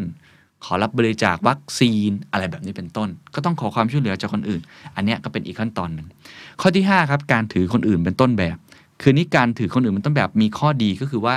ถ้าเป็นบุคคลน่ะสมมติว่าเราเจอกับวิกฤตเรื่องการงาน หลายครั้งเนี่ยพอเราไปอ่านหนังสือ หรือได้เรียนรู้กับคนที่เขาเคยผ่านประสบการณ์แบบนี้มาก่อน มันก็ช่วยเราได้เหมือนกัน ประเทศก็เหมือนกันครับ เราเคยเจอกับสภาวะวิกฤตลักษณะแบบนี้ ถ้าเกิดเราไปดูประเทศอื่นที่เคยรอดพ้นจากสงครามมาได้เราอาจจะรู้ว่าเขามีวิธีการยังไงที่ผ่านพ้นตรงนั้นมาได้ ก็คือการเอาเคสสต u ดี้นั่นแหละโรโมเดลซึ่งผมว่าการที่ผมมาพูดถึงหนังสือเล่มนี้ก็เพื่อการนี้ด้วยนะครับ ข้อที่ 6 คืออัตตาที่เข้มแข็ง เขาบอกว่านักจิตวิทยาเขาเรียกว่ามันคือพลังอีโก้หรือสิ่งที่เรียกว่าอีโก้สเตรน g ์ก็คือความมั่นใจในตัวเองด้วย ต้องมีความหมายกว้างกว่านั้นอีกนะพลังอีโก้เนี่ยหมายถึงการสำนึกในตัวเองสำนึกถึงเป้าหมาย ยอมรับในสิ่งที่ตัวเองเป็นอยู่ และยอมรับตัวเองในฐานะบุคคลอิสระ มีความภาคภูมิใจในตัวเอง แล้วก็ไม่ต้องพึ่งพาคนอื่น เพื่อเห็นความเห็นความเห็นชอบ หรือเพื่อให้ตัวเองอยู่รอด ก็คือมีความอดทนอดกลั้นในสภาวะแรงกดดันต่าง นะมองความเป็นจริงอย่างตรงไปตรงมา แล้วก็ตัดสินใจได้อย่างเหมาะสมนะนี่คือข้อที่ 6 ข้อที่ 7 ครับ คือการประเมินตนเองอย่างซื่อตรง อันเนี้ยจริงๆ มันคล้ายๆ กับข้อเมื่อกี้คล้ายๆ กับพลังของอีโก้ แต่ว่าอ่าสำหรับผู้ที่ประสบภาวะวิกฤตเนี่ยพื้นฐานสำคัญในการตัดสินใจได้อย่างถูกต้องก็คือการที่เราประเมินข้อดีข้อด้อยของตัวเองอย่างซื่อตรง แม้ว่าจะเจ็บปวดก็ตามทีนะมันจะต่างจากข้อไอตัวล้อมรั้วเมื่อกี้ล้อมรั้วคือดูปัญหา แต่การประเมินตัวเองอย่างข้อ 7 อย่างซื่อตรงก็คือ เราลองถอยกลับมาดูสิครับ ว่าข้อดีข้อเสียของเราเองจริง ๆ แล้วนั้นมันมีอะไรบ้าง คือเราต้องยอมรับในจุดด้อยของตัวเองว่าเราไม่สามารถทำสิ่งนี้ได้หรอกแม้ว่าเราจะฝึกฝนแค่ไหนก็ตามดีมันมีบางอย่างที่เป็นอย่างนั้น อะไรคือข้อดีที่เราต้องเสริมความแข็งแกร่งให้กับตัวเอง อันเนี้ยก็จะต้องอมาซื่อสัตย์กับตัวเองให้มากขึ้นนะครับ ข้อที่ 8 ครับ คือเรียนรู้จากประสบการณ์ภาวะวิกฤตครั้งก่อนๆ อันเนี้ยในหนังสือเขาบอกเลยว่า ยิ่งถ้าเกิดคนที่เคยเจอกับวิกฤตที่มันใหญ่มากในชีวิตของตัวเองเนี่ยตั้งแต่เด็กเนี่ยคนเหล่านั้นส่วนใหญ่จะมีจะมีภูมิคุ้มกันค่อนข้างสูง ผมเห็นนักธุรกิจหลายคนเนี่ยลำบากตั้งแต่เด็กนะกัดก้อนเกลือกินตั้งแต่เด็ก คนเหล่านี้เวลาไปถามว่ามีวิกฤตอะไรที่ยิ่งใหญ่ในชีวิตเขาไหมเขาก็จะตอบครั้งแรกเสมอก็คือทั้งตั้งแต่เด็กๆแบบนี้เป็นต้นนะเพราะฉะนั้นถ้าเกิดว่าเรามีวิกฤตที่เคยผ่านมาแล้ว แล้วเราทำให้ตัวเองเข้มแข็งมาได้เนี่ย เราก็จะสามารถที่จะใช้วิกฤตครั้งนั้นนะเป็นเหมือนตัวสร้างภูมิคุ้มกันในตัวเองได้นะครับข้อที่ 9 คือความอดทนอดกลั้นนะครับคืออันนี้ตรงไปตรงมาคือ เราก็ต้องมีความอดทนในตัวเองสูงมากในสภาวะวิกฤตต่าง ๆ อาจจะใช้ให้เวลาตัวเองมากหน่อย เพื่อตัวเองผ่านพ้นช่วงเวลานั้นไปได้ ข้อที่ 10 ความยืดหยุ่นครับก็คือคำว่า resilience นะครับคำว่า flexibility คือการที่เราสามารถที่จะยืดหยุ่นให้กับตัวเอง ในสภาวะวิกฤตหลายครั้งเนี่ยที่ไม่จำเป็นต้องยึดกับแบบแผนในชีวิตที่เราเคยทำมา ไม่จำเป็นที่จะต้องคิดเหมือนเดิม ไม่จำเป็นต้องทำวิธีการแบบเดิมๆที่เราเคยทำก็อาจจะช่วยทำให้เราผ่านพ้นสภาวะวิกฤตนั้นไปได้ ข้อ 11เขาเรียกว่าค่านิยมหลักครับ ข้อนี้ก็คือคล้ายๆ กับเรื่องอัตราเหมือนกัน แต่ว่าความแตกต่างก็คือความเชื่อของตัวเอง มันคือทัศนคติของเราครับเช่น ความเชื่อทางศาสนา การอุทิศตนให้กับครอบครัวนะครับ อย่างเช่นบอกว่า ฉันยอมตาย เสียดีกว่าที่จะเปลี่ยนแปลงสิ่งนั้น คนแต่ละคนจะไม่เหมือนกัน บางคนเชื่อในเรื่องอาจะเป็นสิทธิขั้นพื้นฐานของตัวเอง อาจจะเป็นการเชื่อในแรงขับขับดันของตัวเอง อะไรแบบที่เป็นต้นนะฮะอันนี้ก็จะเป็นเรื่องของค่านิยมพื้นฐานของตัวเองค่านิยมหลักของตัวเองที่เรารู้สึกว่าเราต้องยึดเอาไว้นะครับ ข้อ 12ครับคือการเป็นอิสระจากข้อจำกัดนะครับ ก็คือการที่เรามีเสรีภาพในการเลือกโดยที่ไม่ตกอยู่ใน สภาวะถูกบีบบังคับ จากปัญหาเชิงปฏิบัติและความรับผิดชอบ อันนี้ยกตัวอย่างง่ายๆ เช่น คนสามารถที่จะเลือกได้นะครับว่าเราอยากเลือกทำสิ่งนี้หรือเลือกไม่อยากทำสิ่งนี้ โดยที่ไม่ได้มีเงื่อนไขที่มาเป็นข้อจำกัดเรา อาจจะเป็นเรื่องเงิน อาจจะเป็นเรื่องครอบครัว อาจจะเรื่องเชื้อชาติอะไรก็ตามที คือสามารถหลุดพ้นจากไอ้ตรงนี้ได้เนี่ย มันก็อาจจะช่วยทำให้เราผ่านพ้นจากวิกฤตได้ อันนี้คือ 12 ข้อในเรื่องของวิกฤตการณ์ส่วนบุคคลนะครับที่ ผมว่าน่าสนใจมากที่เราจะเอาไปปรับใช้ได้นะครับ ทีนี้จากวิกฤตส่วนบุคคลครับ มาสู่วิกฤตของชาติครับเขาเอา 12 ข้อเมื่อกี้นะครับ มาทาบของประเทศชาติ แม้ว่ามันจะมีรายละเอียดที่แตกต่างกัน แต่พอลองฟังดูแล้วก็มีเหตุมีผลน่าสนใจมากๆนะครับ ผมก็เพิ่งเคยเห็นครับว่าคนเอาวิกฤตในการแก้ไขระดับบุคคลเนี่ยลองมาปรับใช้กับระดับของชาติ ลองฟังนะครับว่า 12 ข้อนี้มีอะไรบ้างข้อที่1ครับ เมื่อเกิดวิกฤตในประเทศ จะต้องมีความเห็นพ้องร่วมกันของคนในชาติว่าประเทศนี้กำลังอยู่ในภาวะวิกฤต ต้องเห็นพ้องต้องกัน 2. การยอมรับว่าเป็นภาระรับผิดชอบของประเทศที่ต้องลงมือกระทำการอย่างใดอย่างหนึ่ง ไม่ได้โทษคนอื่นว่าทำให้ฉันเป็นปัญหาแบบนี้ 3. ล้อมรั้วครับกำหนดขอบเขตปัญหาของประเทศที่จำเป็นต้องแก้ไขเรียงลำดับความสำคัญ 4. หาความช่วยเหลือทางวัตถุและทางการเงินจากประเทศอื่นๆ 5. ถือประเทศอื่นเป็นต้นแบบในการแก้ปัญหา 6. มีอัตลักษณ์แห่งชาติ 7. ประเมินจุดอ่อนจุดแข็งประเทศของตนเองอย่างซื่อตรง 8. ประสบการณ์ทางประวัติศาสตร์ที่ผ่านมาเกี่ยวกับวิกฤตแห่งชาติ ครั้งก่อนหน้านั้น คือเราเคยผ่านวิกฤตอะไรมาบ้าง ก็ต้องมาเรียนรู้กัน 9. แก้ปัญหาความล้มเหลวของประเทศ 10. ความยืดหยุ่นในสถานการณ์เฉพาะของประเทศ 11. ค่านิยมหลักของประเทศ 12. การเป็นอิสระจากข้อจำกัดทางภูมิรัฐศาสตร์ ก็น่าสนใจทั้ง 12 ข้อนะครับ แม้ว่าอาจจะมีรายละเอียดที่อาจจะไม่ได้ตรงกันบางอันเนี่ยสำหรับบุคคลอาจจะทำง่ายกว่า บางอันเนี่ยมันอาจจะทำไม่ได้ แต่ว่าทั้ง 12 ข้อนี้ คุณจาเดดไดมอนใช้กรอบเนี่ยนะครับในการมองไอ้หประเทศเมื่อกี้ที่ผมเล่าไป ว่าแต่ละประเทศมีการจัดการในแต่ละหัวข้อนี้อย่างไร เดี๋ยวผมรอลงรายละเอียดแล้วก็ลองยกตัวอย่างให้ฟังบางหัวข้อแล้วกันนะครับ ข้อที่1ครับการยอมรับว่าตนเองอยู่ในห่วงวิกฤตการณ์เขาบอกชาติเนี่ยเหมือนหมึกบุคคลเลยครับว่าถ้าเกิดว่าเราเพิกเฉยปฏิเสธ หรือประเมินปัญหาต่ำกว่าความเป็นจริง ก็จะทำให้เราอาจจะเจอกับสภาวะวิกฤตนั้น ตลอดไปได้ เพราะเราไม่รู้ว่าตัวเราเองนั้นมีปัญหาอย่างไร ซึ่งอาจจะยากกับบุคคลด้วย เพราะว่าคนที่ต้องยอมรับว่าประเทศเรามีปัญหาเนี่ยมันต้องเป็นความเห็นพ้องต้องกัน นะครับประชาชนจำนวนมากนะต้องรวมกลุ่มกันเป็นหมู่เหล่าที่แตกต่างกันด้วย หัวหน้านะครับผู้นำของประเทศก็ต้องยอมรับว่าเรากำลังมีปัญหาอยู่ รวมทั้งคนที่อาจจะอยู่ฝั่งตรงข้ามของขั้วอำนาจนั้น ก็ต้องยอมรับเหมือนกันว่าตัวเองมีปัญหาอยู่ คือทุกฝ่ายเนี่ยต้องเห็นพ้องต้องกันว่าประเทศของเรากำลังมีปัญหามันถึงจะเกิดการแก้ไขปัญหานั้นเกิดขึ้น ในหนังสือเนี่ยนะครับยกตัวอย่างเช่น ตั้งแต่ก่อนปี 1853 แล้วที่ญี่ปุ่นเนี่ยนะฮะสมัยเมจิรู้เรื่องสงครามฝิ่น ที่ประเทศตะวันตกรุกโจมตีประเทศจีนระหว่างปี 1839 และ 1842 การคุกคามของตะวันตกต่อญี่ปุ่นที่เพิ่มมากขึ้นเรื่อยๆครับแต่ญี่ปุ่นไม่ยอมรับว่าเป็นวิกฤตการณ์และเริ่มการปฏิรูปประเทศ จนกระทั่งการมาถึงของพลเรือ จัตวาเพอร์รี่เมื่อวันที่ 8 กรกฎาคม 1853 ถึงจะเริ่มปรับตัวเอง หรือในทำนองเดียวกันครับฟินแลนด์ครับฟินแลนด์ก็ได้รับข้อเรียกร้องของโซเวียตในช่วงปลายทศวรรษที่ 1930 และก็รู้ครับว่าสหภาพโซเวียตเนี่ยนะฮะมีประชากรมากและมีกองทัพเนี่ยขนาดมหึมา แต่ฟินแลนด์ก็ยังมองไม่เห็นครับว่า การขู่คุกคามนั้นเป็นเรื่องจริงนะเป็นเรื่องที่แบบโอ้ซีเรียสมากเป็นเรื่องร้ายแรง จนกระทั่งโซเวียตบุกมาโจมตีเมื่อวันที่ 30 พฤศจิกายน คศ 1939 เมื่อเหตุการณ์นี้เกิดขึ้น มันจึงเพิ่งเริ่มว่าชาวฟินน์จำนวนมากเห็นพ้องต้องกันเกือบเป็นเอกฉันท์ในชั่วข้ามคืนว่า ต้องตอบโต้ด้วยการต่อสู้ เช่นเดียวกับญี่ปุ่นเมื่อกี้ครับ การมาถึงของนายพลเพอร์รี่นะครับก็ทำให้คนญี่ปุ่นมีความเห็นพ้องต้องกันทันทีว่า ประเทศของตนนั้นกำลังเผชิญปัญหาเร่งด่วน แล้วก็ต้องรีบที่จะแก้ไขปัญหานี้ให้ได้นะซึ่งอันนี้แหละครับเป็นตัวอย่างหนึ่งเราลองดูสภาวะวิกฤตในหลาย ๆ ประเทศที่เกิดโควิด -19 เราจะเห็นเลยนะครับว่า ถ้าประเทศไหนที่ผู้นำรู้ว่านี่คือวิกฤตเร็วอยอมรับว่าเรากำลังเจอกับสิ่งที่เราไม่สามารถที่จะอารองรับได้ในช่วงระยะเวลาสั้นแล้วจะต้องรีบแก้ไขโดยเร่งด่วนแล้วเนี่ยอันเนี้ยประเทศต่างๆเนี่ยก็จะทำให้เขาสามารถที่จะเหมือนกับเตรียมตัวได้เร็ว มี sense of emergency ค่อนข้างเร็ว ผมจะขอยกตัวอย่างหนึ่งที่เป็นประเทศใกล้เคียงประเทศเราอย่างเช่น สิงคโปร์แบบนี้เป็นต้นนะหรือนิวซีแลนด์ สองประเทศนี้เป็นประเทศที่บอกเลยว่าเรากำลังทำสงครามกับโควิด -19 แบบนี้เป็นต้นตั้งแต่ช่วงเริ่มต้นเร็วๆมากเลยนะครับก็ทำให้เขาเนี่ยแม้ว่าจะประสบปัญหายากลำบากนะในช่วงต้นสิงคโปร์ก็ยากลำบากในช่วงต้นเหมือนกัน แต่พอผ่านมาดูตัวเลขตอนนี้นะครับทั้งสองประเทศนี้ถือว่าเป็นประเทศที่เป็นตัวอย่างในเรื่องหลาย ๆ อย่างได้ ก็เพราะว่าเขารู้สึกว่าเฮ้ยมันมีปัญหาเกิดขึ้นจริงแล้ว แบบนี้เป็นต้นนะครับ ข้อที่ 2 ครับ คือการยอมรับภาระความรับผิดชอบ หลีกเลี่ยงการทำตัวเป็นเหยื่อสงสารตนเอง แล้วก็โทษคนอื่น คือถ้าเกิดว่าเรายอมรับว่าว่ามีปัญหาใช่ไหมฮะ แต่ละประเทศเนี่ยก็ต้องมานั่งเหมือนกับระบุกันว่าไอ้สิ่งที่เกิดขึ้นอยู่เนี่ยนะฮะมันเป็นภาระความรับผิดชอบของพวกเราทุกคนนี่แหละนะหลีกเลี่ยงการจมปักอยู่กับการสงสารตนเอง หรือว่ามองว่าตัวเองเป็นเหยื่อนะครับหรือยังมองว่าตัวเองอะดีที่สุดนะเรายังเป็นประเทศที่ดีที่สุดในโลกอะไรแบบเนี้ยคือมันต้องหลีกเลี่ยงวิธีการแบบนั้นให้ได้นะครับเเขามีตัวอย่าง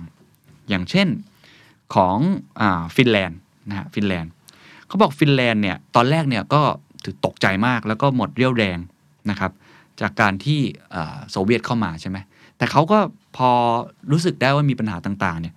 เขาก็เลิกสงสารตัวเองนะไม่ได้บอกว่าตัวเองนั้นเป็นแค่เหยื่อ แล้วก็โทษโซเวียตที่รุกรานตน แล้วก็เข่นฆ่าชาวฟินจำนวนมาก ฟินแลนด์กลับตระหนักดีว่าต้องรับมือกับปัญหาโซเวียต และปรับเปลี่ยนตนเองทันใด โดยหันเป็นเจรจาการเมืองกับสหภาพโซเวียต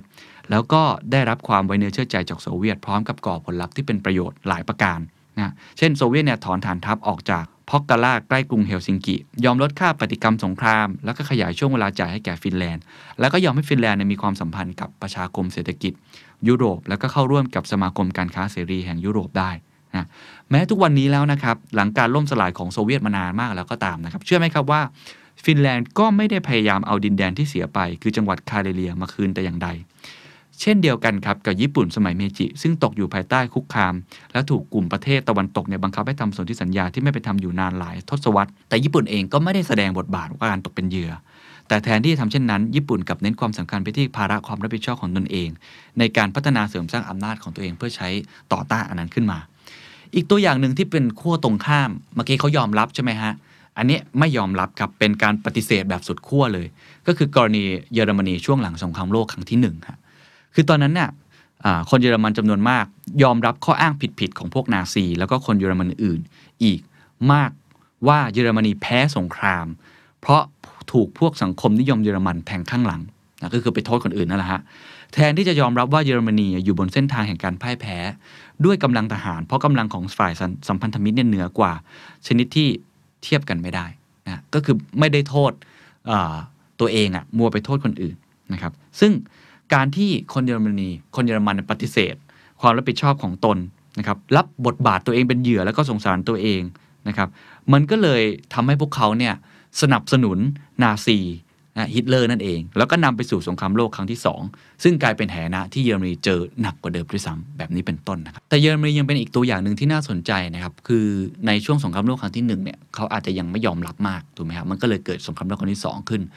แต่พอเกิดสงครามโลกครั้งที่ 2 ขึ้นแล้วเนี่ยแล้วก็เยอรมนีก็เป็นฝ่ายที่แพ้สงครามนะตอนหลังเนี่ยเขายอมรับครับกลับมายอมรับตัวเองนะในหนังสือเขียนเลยว่าเยอรมนีในปัจจุบันมีการยอมรับกันอย่างกว้างขวางเรื่องการการทำอาชญากรรมของนาซี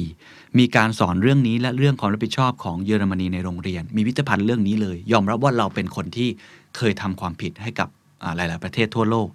การสร้างความสัมพันธ์ที่ดีขึ้นกับโปแลนด์ แล้วก็ประเทศอื่นที่ตกเป็นเหยื่อของเยอรมนีระหว่างสงครามนั้นนะครับใครหลายคนที่เคยอ่านก็จะรู้นะครับว่าเด็ก ๆ เนี่ยก็จะเรียนตั้งแต่เด็กเลยมีหนังสือเลยสอนว่าประเทศเราเคยทำผิดกับใครไว้ เพื่อเป็นการจะได้รู้ว่าตัวเองว่าจะไม่ทำผิดอีกนะครับซึ่งจะต่างจากครั้งแรกไป แต่จะตรงกันข้ามกับ ญี่ปุ่นครับใครอ่านข่าวก็จะรู้นะครับว่าญี่ปุ่นตอนนี้ยังปฏิเสธความรับผิดชอบของตัวเอง ในฐานะผู้เริ่มต้นสงครามอยู่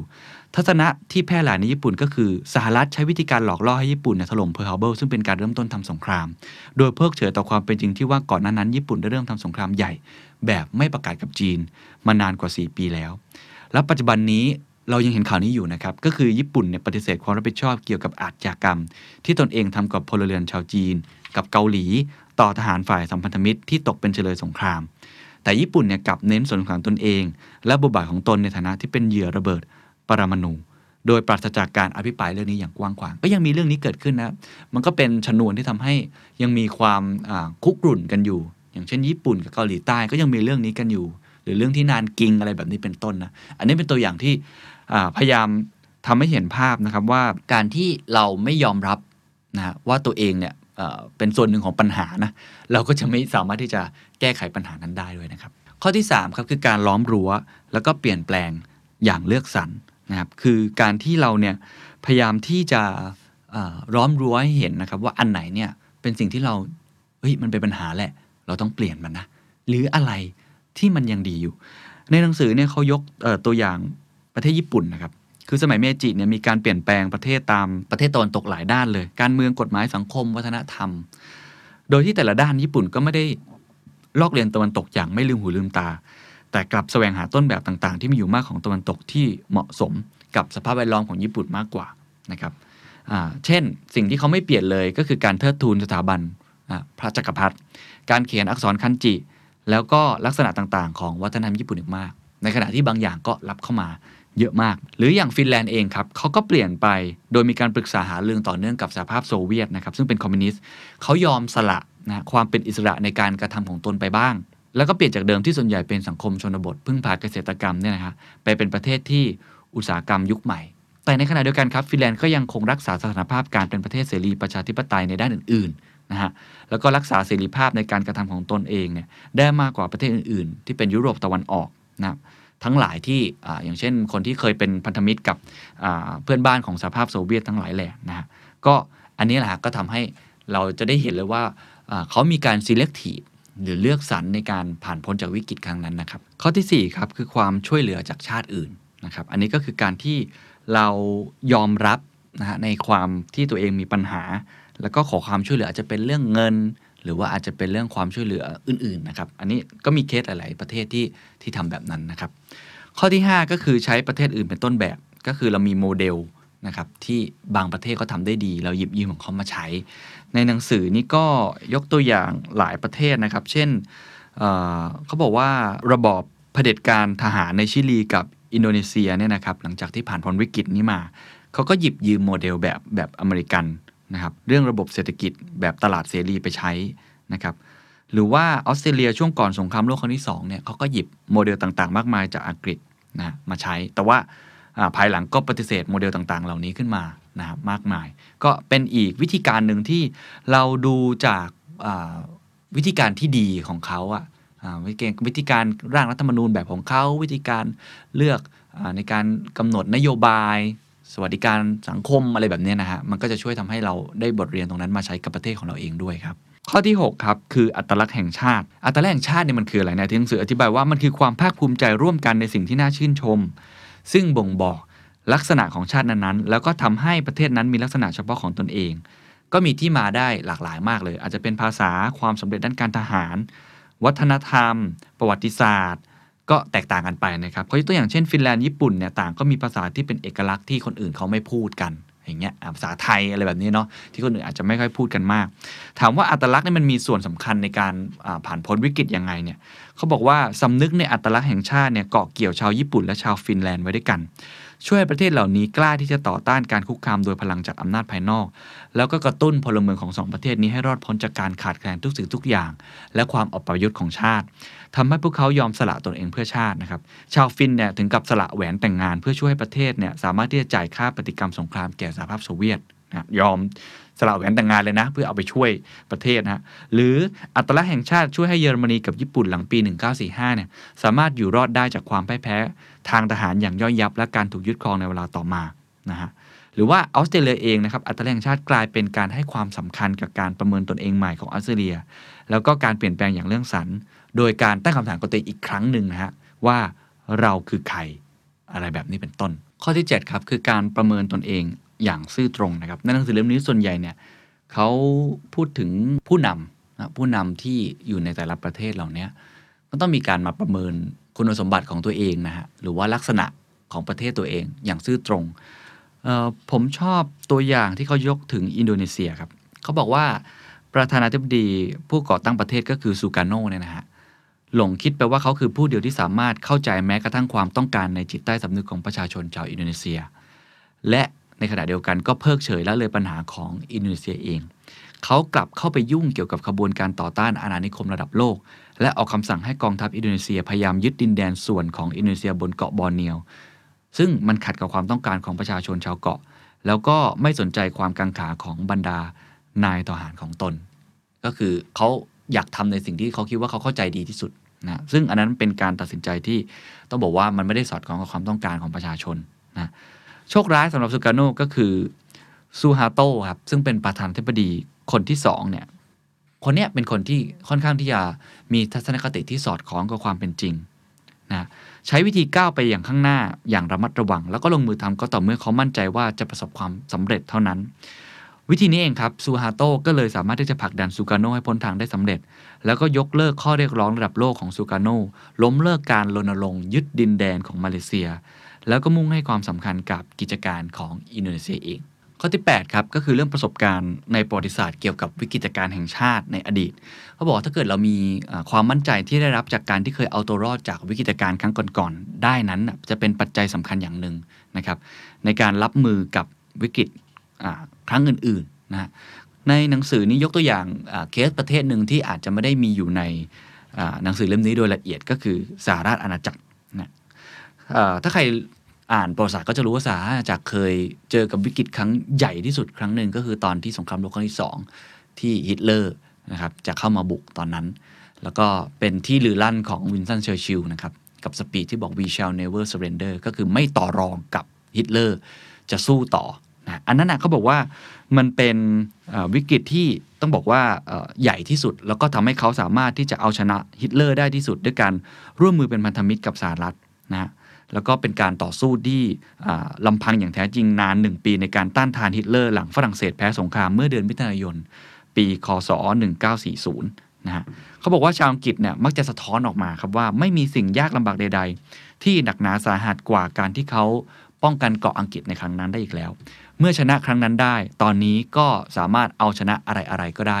ทั้งนั้นนะครับซึ่งอย่างสมมติกรณีล่าสุดอย่าง Brexit เองเนี่ยผมก็มีโอกาสได้คุยกับกับท่านทูตนะครับที่อยู่ที่ประเทศไทย ผมก็ถามเขาว่าตอนนี้ Brexit มันเป็นยังไงบ้าง ท่านผมจำได้เลยท่านทูตพูดกับผมว่าเขาไม่อยากได้ยินคำนี้อีกแล้ว คือเหมือนเขาบอกคิดว่าตอนนี้ประเทศเขาตัดสินใจแล้วว่าจะออกจากสหภาพยุโรปแล้ว หลังจากนี้เขาจะเดินหน้าไปในฐานะที่เป็นประเทศอังกฤษอย่างเดียวแหละ ไม่รู้จะเป็นยังไงต่อแต่อย่างน้อยเขาเชื่อมั่นแล้วว่า ในเมื่อปรากฏการณ์นี้มันเกิดขึ้นแล้วเขาผ่านมาแล้วนะเพราะเขาต้องเดินหน้าต่อไป เขาจะมีนโยบายใหม่นะครับ ซึ่งวันนั้นที่ผมได้คุยกับท่านทูตก็คือผมไปคุยกับเรื่องนโยบายใหม่ ของอ่าราชอาณาจักรนี่แหละ ว่าเขามีวิธีการที่จะปฏิสัมพันธ์กับโลกอย่างไรบ้างนะอันนี้เป็นตัวอย่างอย่างหนึ่งเป็นต้นนะครับ ข้อที่ 9 ครับ การอดทนอดกลั้นต่อความล้มเหลวของประเทศชาตินะครับเขายกตัวอย่างเยอรมนีครับใช้เวลาถึง 45 ปี หลังจากที่ประเทศนั้นแตกเป็น สองเซี่ยวนะฮะสองส่วนด้วยกัน กว่าที่จะกลับมารวมชาติได้สำเร็จอีกครั้ง หรือว่าญี่ปุ่นนะครับนับจากสงครามโลกครั้งที่ 2 เป็นต้นมาเนี่ยเขาก็โอ้โหพยายามที่จะสร้างตัวเองขึ้นมาใหม่เนาะสร้างเศรษฐกิจขึ้นมาใหม่ กินเวลาหลายสิบปีนะครับปัญหาหลายอย่างมากมาย ไม่ว่าจะเป็นด้านเศรษฐกิจสังคมหายนะทางภัยพิบัติทางธรรมชาติ แต่ก็ไม่ยอมที่จะยอมแพ้นะครับความอดทนก็ส่งผลให้เห็นในภายหลังที่ญี่ปุ่นกลับมายืนเป็นประเทศ มหาอำนาจทางเศรษฐกิจได้อีกครั้ง ส่วนข้อ 10ครับก็คือความยืดหยุ่นของชาติในสถานการณ์เฉพาะนะครับคือในหนังสือเนี่ยเขายกตัวอย่างถึงไอซ์แลนด์ที่ถูกปกปกครองโดยเดนมาร์กนะครับแล้วก็เหมือนกับเขาบอกว่ารัฐบาลเดนมาร์กพยายามที่จะเอาวิธีการทำเกษตร วิธีการทำประมงอะไรต่างๆเนี่ยมาสอนกับไอซ์แลนด์แต่คนไอซ์แลนด์เนี่ยเขารู้ถึงภูมิอากาศของประเทศตัวเอง รู้ถึงภูมิประเทศของประเทศตัวเอง รู้ถึงดิน ว่ามีสภาพเปราะบาง เนื้อดินตื้น เป็นดินที่เกิดจากเถ้าภูเขาไฟ คือเขาบอกว่าเขาได้พยายามลองใช้วิธีการดำรงชีพต่างๆ นานามา ทั้งหมดแล้ว แล้วเขารู้ว่าอะไรดีกับตัวเขาก็เลยค้นคิดนะฮะไอ้วิธีการทำเกษตรที่ยั่งยืนขึ้นมาชุดหนึ่งได้แล้วนะครับก็ทำให้เขาไม่อยากจะไปพิจารณาอย่างอื่นนะเขาก็เลยปฏิเสธการเสนอมาของเดนมาร์กอะไรแบบนั้น ซึ่ง ก็ผมอ่านก็งงๆเล็กน้อยนะครับว่า อันนี้เป็นความยืดหยุ่นอย่างไร แต่เขาเขาเขาคงจะเข้าใจว่าพยายามจะอธิบายให้เห็นถึงอีกอีกขั้วหนึ่งของการที่บางครั้งเนี่ยเราไม่ได้ยืดหยุ่นนะ แต่เราเพราะว่าเราได้มีการทดลองทำในของตัวเองมาค่อนข้างมากนะครับ ก็ลองว่าลองอ่านไว้เป็นประโยชน์ดีนะครับ ส่วนอีก 2 ข้อครับ ค่านิยมหลักของชาติ กับเรื่องของอิสระข้อจำกัดจะทางภูมิรัฐศาสตร์เนี่ยผมอาจจะไม่ได้อธิบายเยอะเพราะว่าในหนังสือก็ไม่ได้กล่าวโดยละเอียดมากนัก อย่างเช่น ค่านิยมหลักของชาติเนี่ยเขาแค่บอกว่ามันกระตุ้นให้ชาวฟินยอมตาย เพื่อปกป้องเอกราชของประเทศตนเอง ชาวญี่ปุ่นสมัยเมจิใช้ความพยายามอันใหญ่หลวงครับเพื่อพัฒนาให้ตัวเองเนี่ยไล่ตามตะวันตกจนทันได้ หรือว่าชาวเยอรมันหลังสงครามโลกครั้งที่สองก็เอ่อทำงานหนักแล้วก็ทนรับสภาพความขาดแคลน เพื่อสร้างประเทศที่ปรักหักพังซ่อมตัวเองขึ้นมาใหม่ได้ด้วยการมีค่านิยมบางอย่างเขายกตัวอย่างในหนังสือว่าค่านิยมของคนเยอรมันเนี่ยนะฮะเป็นเรื่องของประโยชน์สาธารณะของรัฐบาล คือพูดง่ายๆว่าอย่างเช่น รัฐบาลเยอรมันจะให้เงินทุนสนับสนุนอย่างกว้างขวางสำหรับศิลปะด้านต่างๆ จะจัดบริการด้านการแพทย์ที่ดี แล้วก็ให้ความมั่นคงทางการเงินยามชรา แก่ชาวเยอรมันทั้งปวง บังคับให้มีการดูแลรักษารูปแบบสถาปัตยกรรมดั้งเดิมของท้องถิ่น รวมถึงป่าไม้ทั้งหลาย อันนี้เป็นส่วนหนึ่งของค่านิยมหลักของเยอรมนีสมัยใหม่ อะไรแบบเนี้ยนนี่เขายกตัวอย่างมาแบบนี้นะครับ ส่วนข้อ 12เนี่ยยังเป็นที่ตกเถียงอยู่คืออิสระข้อจำกัดทางภูมิรัฐศาสตร์ ก็คือเรื่องของโลเคชันนั่นเองว่ามันมีส่วนไหมที่ทำให้แต่ละประเทศเนี่ยสามารถที่จะพ้นวิกฤตได้ ซึ่งในปัจจุบันเนี้ยเขาบอกว่ามันก็น้อยลง เพราะว่าโลกมันเริ่มไร้พรมแดนมากขึ้น ก็น่าจะทำให้หลาย ๆ ประเทศเนี่ยเรื่องภูมิรัฐศาสตร์เนี่ยไม่ได้เป็นเงื่อนไขอีกต่อไป นะคืออิสระมากขึ้นจะส่งของจะทำอะไรต่างๆ นานาเนี่ยมันก็น่าจะสะดวกมากขึ้น หรือการติดต่อกันผ่านทางเรื่องของดิจิตอลหรืออินเทอร์เน็ตเนี่ยก็น่าทำให้ประเทศเนี่ยไม่ได้มีข้อจำกัดด้านนี้สักเท่าไหร่ ผมคิดว่า 12 ข้อนี้ทั้งหมดนะครับก็ทำให้เรากลับมาตั้งคำถามกับตัวเองนะครับ แม้ว่ามันอาจจะไม่ใช่เป็นสุดยอดคัมภีร์ เพราะมันไม่มีอยู่แล้วนะครับ สูตรสำเร็จอะไร แต่ว่าก็เป็นกรอบวิธีคิดละกันที่น่าจะทำให้เรามาตั้งคำถามกับหน่วยงานของเราเองตัวเราเองหรือประเทศของเราเองนะครับ เราคิดว่าเรามีความเห็นพ้องต้องกันของคนในประเทศไหมครับ ว่าตอนนี้เรากำลังเจอกับสภาวะวิกฤต ผู้นำยอมรับหรือไม่ ว่าตอนนี้เรากำลังอยู่ในสภาวะวิกฤตจริง ๆ นะครับ ไม่ว่าจะเป็นวิกฤตสาธารณสุข วิกฤตเศรษฐกิจ วิกฤตความเชื่อมั่นนะครับหรือวิกฤตศรัทธาที่เกิดขึ้น เรายอมรับหรือไม่ว่าตอนนี้เรามีปัญหา เรายอมรับหรือไม่ครับว่าไอสิ่งที่เกิดขึ้นมาทั้งหมดนี้ มันเป็นภาระรับผิดชอบของพวกเราเอง ไม่ได้โทษอดีตที่ผ่านมา กลุ่มคนบางกลุ่มคน บุคคลใดบุคคลหนึ่ง หรือโทษว่าประเทศอื่นเขาทำอะไรกับเรา เราคิดหรือเปล่าครับว่าตัวเราเองนั่นแหละเป็นส่วนหนึ่งของปัญหา เราล้อมรั้วไหมครับกำหนดขอบเขตของปัญหาไหมครับว่าอะไรที่จำเป็นที่สุดที่ต้องแก้ไขในช่วงระยะเวลานี้ อะไรคือเร่งเร่งด่วน จริง ๆ เรารู้หัวใจของมันแล้วหรือยังว่าอะไรที่เราควรจะ ทิ้งมันไป อะไรควรที่จะรักษามันไว้ selective มันเลือกสรรปัญหาที่เราต้องแก้ไขก่อน ไม่ว่าจะเป็นอย่างที่ผมบอกวิกฤตเศรษฐกิจ วิกฤตสาธารณสุข หรือวิกฤตของเรื่องกระบวนการยุติธรรม วิกฤตศรัทธาที่เกิดขึ้น เรายอมรับหรือไม่ครับว่าเราสามารถที่จะหาตัวเลือกทางช่วยเหลืออื่น ๆ ได้จากประเทศอื่นที่เขามี หรืออาจจะเป็นองค์กรระหว่างประเทศที่เขาพร้อมที่จะช่วยเหลือ เราสามารถที่จะเอาประเทศอื่นเป็นต้นแบบในการแก้ปัญหาได้นะครับ ประเทศอื่น ๆ ที่เขาอาจจะไม่ได้แบบดีที่สุด แต่ก็มีวิธีการในแก้ปัญหาในรูปแบบของเขาเอง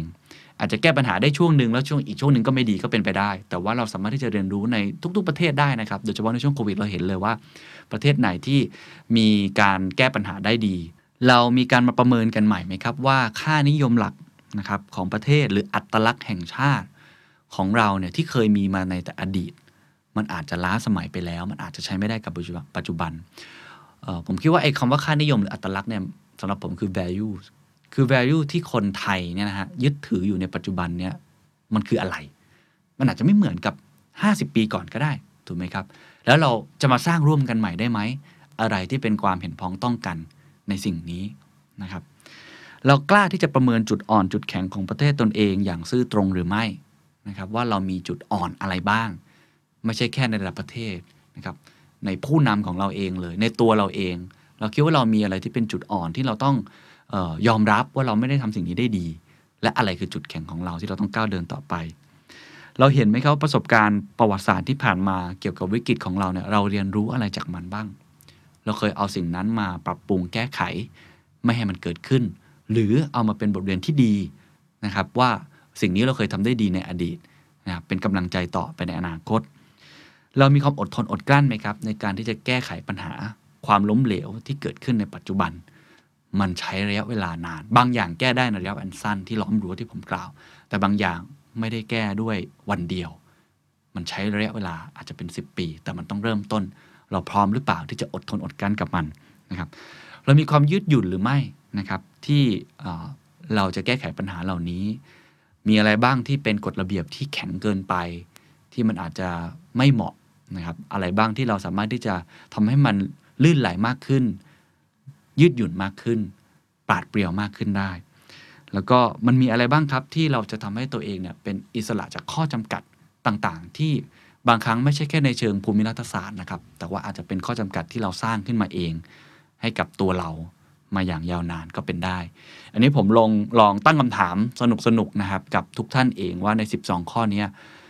เราได้เคยตั้งคำถามกับมันอย่างจริงจังหรือไม่นะครับก็อย่างที่หนังสือเล่มนี้บอกไว้นะครับว่า ไม่ว่าจะเป็นเคสประเทศไหนก็ตามที สิ่งแรกที่จะทำให้ประเทศนั้นสามารถจะผ่านพ้นวิกฤตไปได้ ก็คือการที่เขากล้าที่จะยอมรับว่าประเทศตัวเองนั้นอยู่ในสภาวะวิกฤต แล้วก็กล้าที่จะถอดบทเรียนจากประวัติศาสตร์ เพื่อเดินหน้าไปสู่อนาคต สวัสดีครับ What's your secret? เมียนมามาถึงจุดนี้ได้อย่างไร การเมืองข้างในนี่มันวนเวียนรัฐประหารซ้ำแล้วซ้ำเล่า เมียนมาเนี่ยมีหนี้ต่างประเทศ คงค้างอยู่ราว 16%ของ GDP หรือประมาณ 1.1 หมื่นล้านดอลลาร์ แบงก์ชาติออกมาสั่งการเลยนะ ใครที่มีเงินกู้ที่เป็นหนี้ของต่างประเทศ ไม่ต้องจ่ายฮะ Executive Espresso.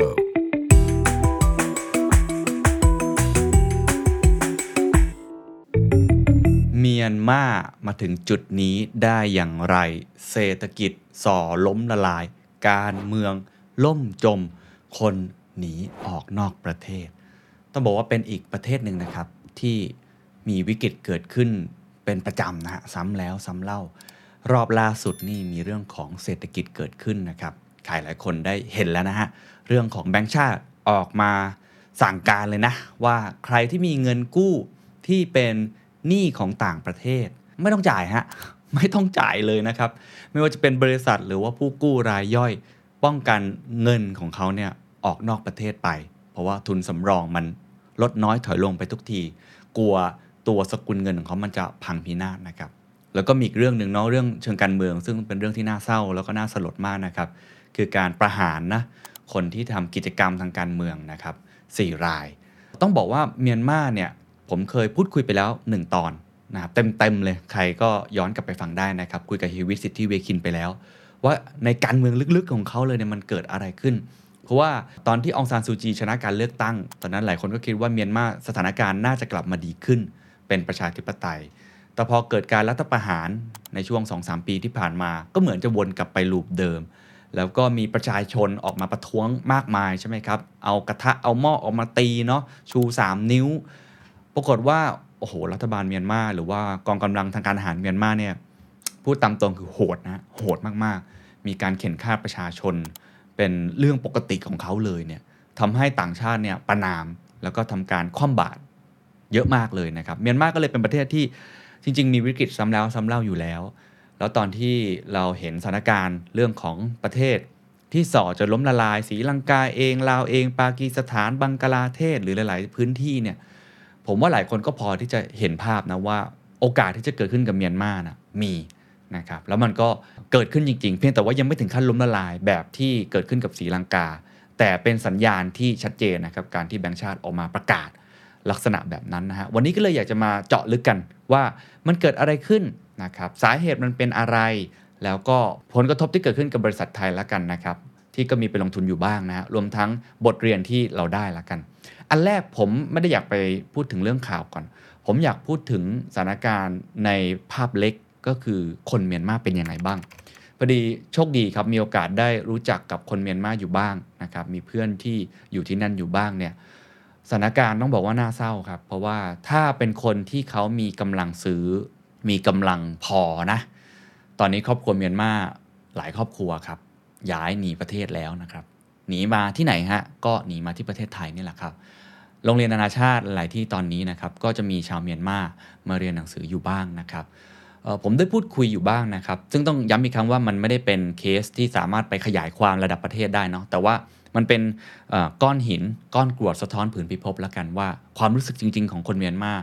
คนคนหนึ่งเนี่ยเขาเป็นยังไงเขาก็เล่าให้ฟังว่าเขาเคยทำธุรกิจอยู่เมียนมาเกี่ยวกับการท่องเที่ยวก็ปกติดีนะครับ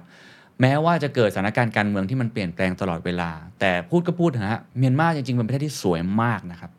ธรรมชาติสุดยอดนะทรัพยากรธรรมชาติแหล่งก๊าซธรรมชาตินี่บ้านเราก็ไปขุดเจาะอยู่เยอะนะฮะต้องบอกว่ามีแหล่งทรัพยากรธรรมชาติเยอะมาก คือธรรมชาติเนี่ยเขาให้ของขวัญไว้เยอะนะฮะก็ธุรกิจก็พอดำเนินต่อไปได้นะฮะก็มีเงินหมุนเวียนอยู่บ้าง ต่างประเทศแม้ว่าจะคว่ำบาตรแต่ก็ต้องบอกว่ามีหลาย ๆ ประเทศที่ก็ยังคงเข้าไปทำธุรกิจอยู่ ปรากฏว่าพอมันเกิดเหตุการณ์ลักษณะแบบนี้เนี่ยในช่วง 2-3 ปีที่ผ่านมา มันยิ่งตอกย้ำทำให้คนเมียนมาที่มีฐานะหน่อย แล้วก็เรียกได้ว่าเป็นเด็กจบนอก เป็นคนที่มีความรู้ความสามารถเนี่ยไม่อยากจะอยู่ประเทศตัวเองต่อ แม้ว่าเขายังจะรู้สึกว่านั่นคือประเทศเกิดของเขาอะแต่ว่าเขาก็เป็นห่วงเนาะเป็นห่วงลูกหลานของเขาลองคิดภาพถ้าว่าเป็นเราเนี่ยมันเกิดสถานการณ์แบบนี้เกิดขึ้น เราก็คงจะอยู่ไม่ได้เช่นเดียวกันนะครับนี่คือภาพสะท้อนให้เห็นนะครับ แล้วผมเชื่อว่ามีหลายๆคนนะครับ ประชาชนชาวเมียนมาเนี่ยก็ก็รู้สึกแบบนี้เช่นเดียวกัน เพราะฉะนั้นผมถึงบอกว่าต้องเป็นกำลังใจให้กับประชาชนตัวเล็กๆนะฮะชาวเมียนมาจริง ๆ ที่น่ากังวลมากๆนะครับกับสถานการณ์ที่เกิดขึ้นนะครับ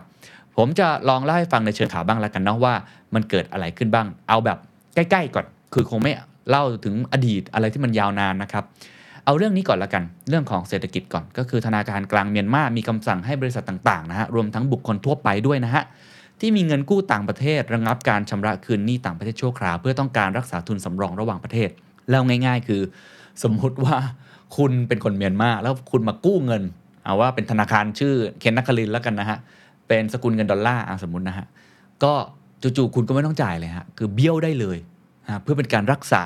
ทุนสำรองระหว่างประเทศนะครับ รักษาการผู้ว่าการธนาคารกลางเมียนมาได้ส่งหนังสือถึงธนาคารพาณิชย์ต่าง ๆ ที่ได้รับอนุญาตนะครับ เพื่อ ระงับการจ่ายคืนหนี้ต่างประเทศ ไม่ว่าจะอยู่ในรูปแบบของเงินสด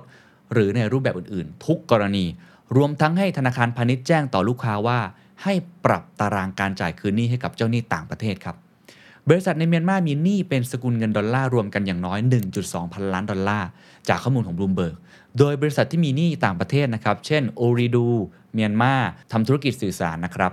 City Square Commercial ธุรกิจอสังหาริมทรัพย์ Apollo Towers เมียนมาธุรกิจเสาสัญญาณสื่อสาร ทั้งนี้ค่าเงินของเมียนมาก็คือจ๊าดเนี่ยนะฮะ เมื่อมาเทียบกับดอลลาร์ตอนนี้อ่อนค่าลงมาราว1ใน3 เมื่อปีก่อนนอกหลังมีการรัฐประหารโดยรัฐบาลทหารของเมียนมานะครับก็ส่งผลให้เงินสำรองนะครับถูกแช่แข็งเอาไว้ ขณะที่เงินช่วยเหลือจากต่างชาติเนี่ยก็ถูกระงับเช่นเดียวกัน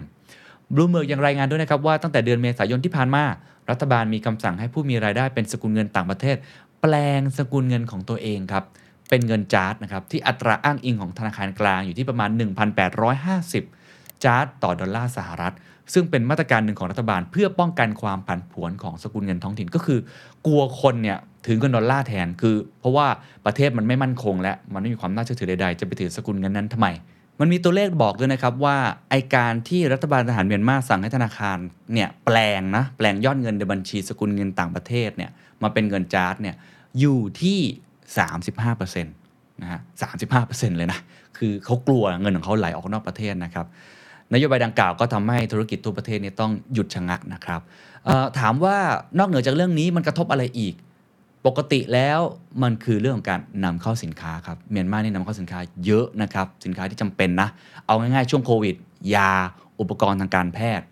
โอ้โห ตอนนี้ก็เป็นปัญหานะ เพราะว่าสกุลเงินต่างประเทศ มันมีน้อยไม่สามารถไปซื้อได้อะถูกไหมฮะ พร้อมกันนี้ครับ รัฐบาลก็เลยได้มีการสั่งแบนด้วย แบนการนำเข้ารถยนต์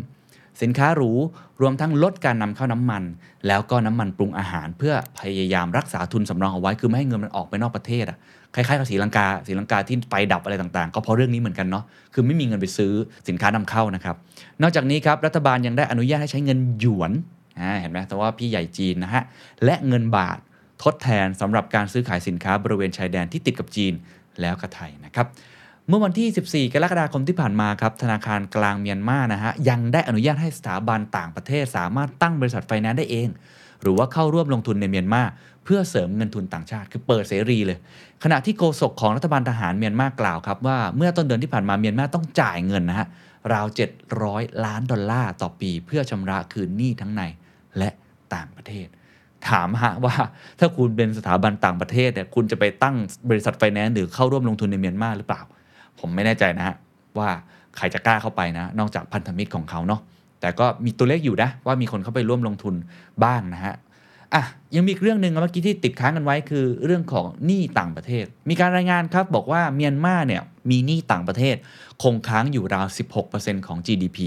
หรือประมาณ 1.1 หมื่นล้านดอลลาร์ แต่เงินสำรองที่ถูกบันทึกล่าสุดในเดือนกุมภาพันธ์ครับปี 2564 ปีที่แล้วนะก็คือบันทึกเอาไว้เนี่ยอยู่ที่ราว 7,705 ล้านดอลลาร์สหรัฐ หรือว่าเพียง 0.7 เท่า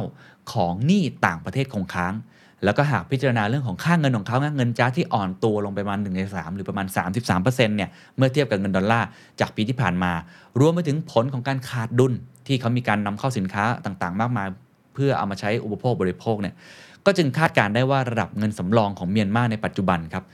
น่าจะต่ำกว่าที่บันทึกล่าสุด คือเขาคงอาจจะไม่ได้เอามาเปิดเผยแล้วอะคือน่าจะต่ำกว่านั้น ก็เลยต้องมีการสั่งการเรื่องของการระงงับการจ่ายหนี้ต่างประเทศนะครับ ทั้งหมดที่กล่าวไปครับจึงเป็นที่มาที่ไปให้เมียนมาพยายามอย่างยิ่งครับกับการจัดการ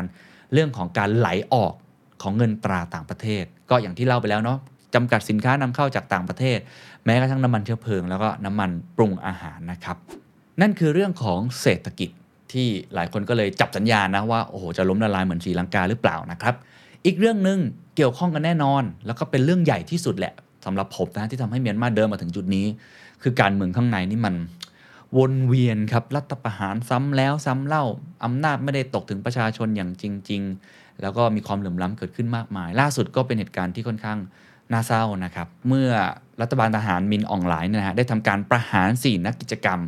ทางการเมืองนะครับโดยข้อหาให้ความช่วยเหลือในการก่อการร้าย ซึ่งเป็นการประหารนักโทษของเมียนมาครั้งแรกนะรอบหลายทศวรรษนะครับทั่วโลกก็เลยได้ออกมาประนามต่างๆ มากมายนะครับคนที่ประนามแล้วเราใกล้ตัวหน่อยก็คือทางนายกรัฐมนตรีฮุนเซนแห่งกัมพูชาคนบอกอ้าวทำไมต้องอ้างถึงคนนี้ ก็ตอนนี้ก็เป็นในฐานะประธานอาเซียนเนาะประจำปีนี้นะครับก็ต้องอ้างถึงเพราะว่าไทยก็เป็นสมาชิกอาเซียนด้วยก็ถือว่า เป็นกึ่งกึ่งกับการออกแถลงการของอาเซียน จะว่าอย่างนั้นก็ได้นะครับ กล่าวในระหว่างเริ่มต้นการประชุมรัฐมนตรีต่างประเทศอาเซียนที่กรุงพนมเปญวันที่ 3 สิงหาคมนะฮะว่า อาเซียนจะถูกบังคับให้ต้องทบทวนแผนสันติภาพ หรือแผนฉันทมติ 5 ข้อที่ 10 ชาติสมาชิกอาเซียนตกลงกับเมียนมาหากรัฐบาลทหารเมียนมาประหารชีวิตนักโทษเพิ่มมากขึ้น ทั้งนี้ครับเมียนมาเนี่ยประหารชีวิตนักเคลื่อนไหวโดยอ้างเหตุผลเนาะในการตัดสินเนี่ยว่า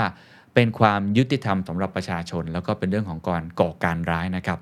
จากสถานการณ์ทั้งวิกฤตทางเศรษฐกิจความขัดแย้งภายในประเทศครับ คนที่เป็นผู้นำเนาะก็คือมินออนไลน์นะครับ ผู้นำรัฐประหารเนี่ยที่ตอนนี้เป็นนายกรัฐมนตรีอยู่ก็ประกาศขยายช่วงระยะเวลาสถานการณ์ฉุกเฉินออกไปอีก 6 เดือน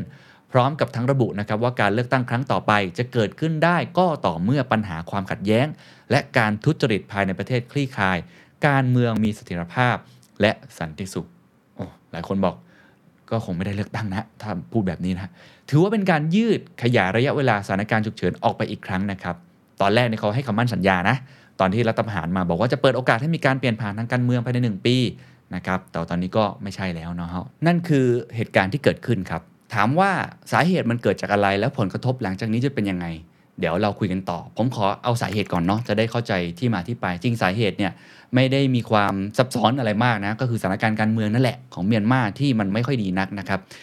รองศาสตราจารย์ดรปิติศรีแสงนามครับนักวิชาการแห่งศูนย์อาเซียนศึกษาจุฬาลงกรณ์มหาวิทยาลัยนะครับได้วิเคราะห์ที่มาที่ไปนะครับบอกว่าอะต้องมองย้อนกลับไปนิดนึง แต่ไม่ต้องไกลมากเนาะเอาว่าประมาณช่วงที่เขาเริ่มเปิดประเทศล้วกันหลังจากที่ปิดประเทศมานานนะเปิดประเทศในช่วง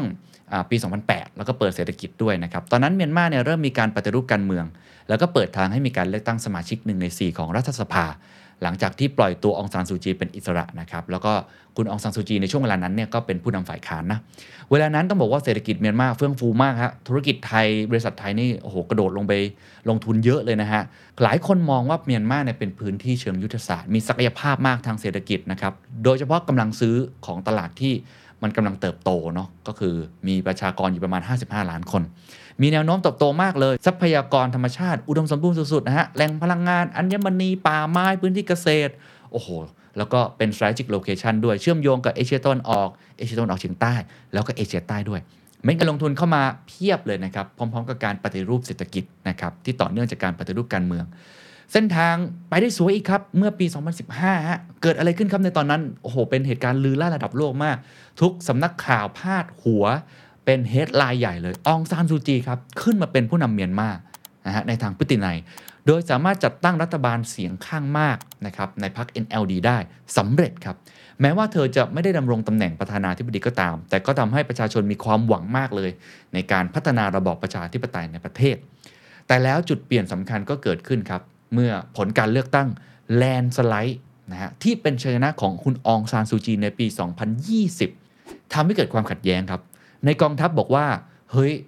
ยังควบคุมไม่ได้ ยังมีความขัดแย้งต่างๆ แล้วก็อ้างเหตุผลต่างๆ นานาเนาะยังต้องการควบคุมการเมืองอย่างเช่นในอดีตอยู่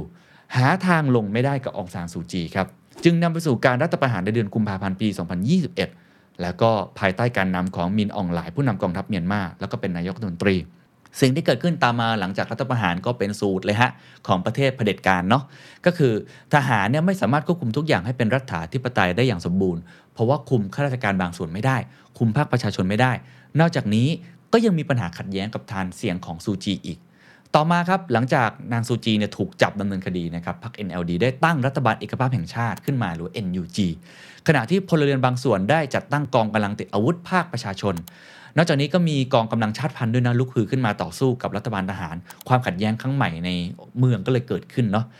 นอกจากสถานการณ์ในประเทศที่รัฐบาลทหารเมียนมาไม่สามารถควบคุมได้แล้ว เมียนมายังเจอกับแรงกดดันจากภายนอกด้วยนะครับ แน่นอนก็เรื่องของการต่อต้านการทำรัฐประหารนะครับ ประเทศที่เข้าไปลงทุนในเมียนมาประเทศคู่ค้าสำคัญก็ทยอยถอนการลงทุน แล้วก็มีการคว่ำบาตรทางเศรษฐกิจนำโดยแน่นอนครับพี่ใหญ่ครับสหรัฐอเมริกา ยุโรป ญี่ปุ่น สิงคโปร์นอกจากการถูกการคว่ำบาตรทางเศรษฐกิจแล้วนะครับ เมียนมายังเผชิญกับวิกฤตก็คือเรื่องของโควิดนะฮะ ส่งผลกระทบรุนแรงต่ออุตสาหกรรมท่องเที่ยวครับ ขายของไม่ได้คนไม่มาเงินลงทุน นักท่องเที่ยวก็ไม่เอาเงินตราต่างประเทศเข้ามา ก็ทำให้เงินตราต่างประเทศที่มีอยู่เนี่ยค่อยๆร่อยหลอลง อันนี้คล้ายๆ กับหลายๆประเทศเนาะศรีลังกาก็เป็นอย่างนี้ลาวก็เป็นอย่างนี้นะครับอีกปัจจัยหนึ่งที่กลายเป็นผลกระทบที่สำคัญอย่างยิ่งก็คือ สงครามยูเครนรัสเซีย ถามว่ากระทบยังไงก็คือเงินเฟ้อ น้ำมันแพงสุดๆครับสินค้าที่เมียนมานำเข้าก็มีราคาแพงขึ้น รายจ่ายเพิ่มขึ้นก็สวนทางกับรายได้ ในรูปเงินตราต่างประเทศที่ลดน้อยลงด้วย เมื่อเกิดผลพวงทั้งหมดที่เกิดขึ้น ก็เลยกลายเป็นสิ่งที่เขากระทำในวันนี้นั่นเองนะครับคือการระงับการชำระหนี้ต่างประเทศต่างๆ รวมทั้งมีการลดการนำเข้าสินค้า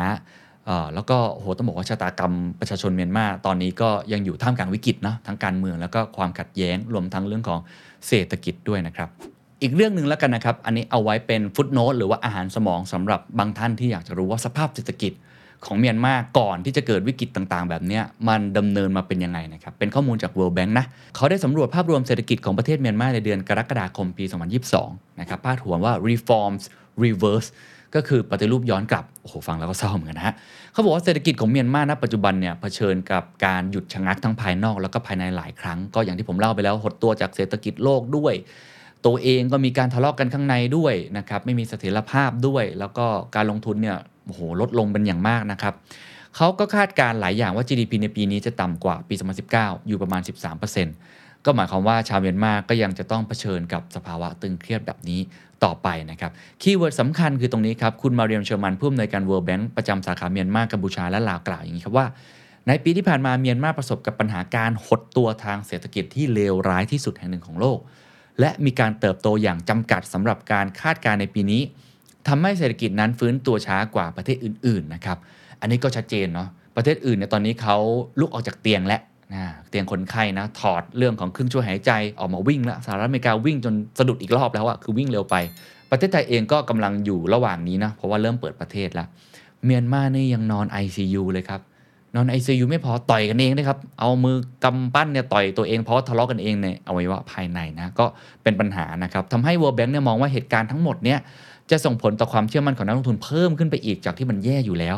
แล้วก็ศักยภาพในการเติบโตของเมียนมาในระยะยาวเนี่ยน่าเป็นห่วงจริง ๆ นะครับ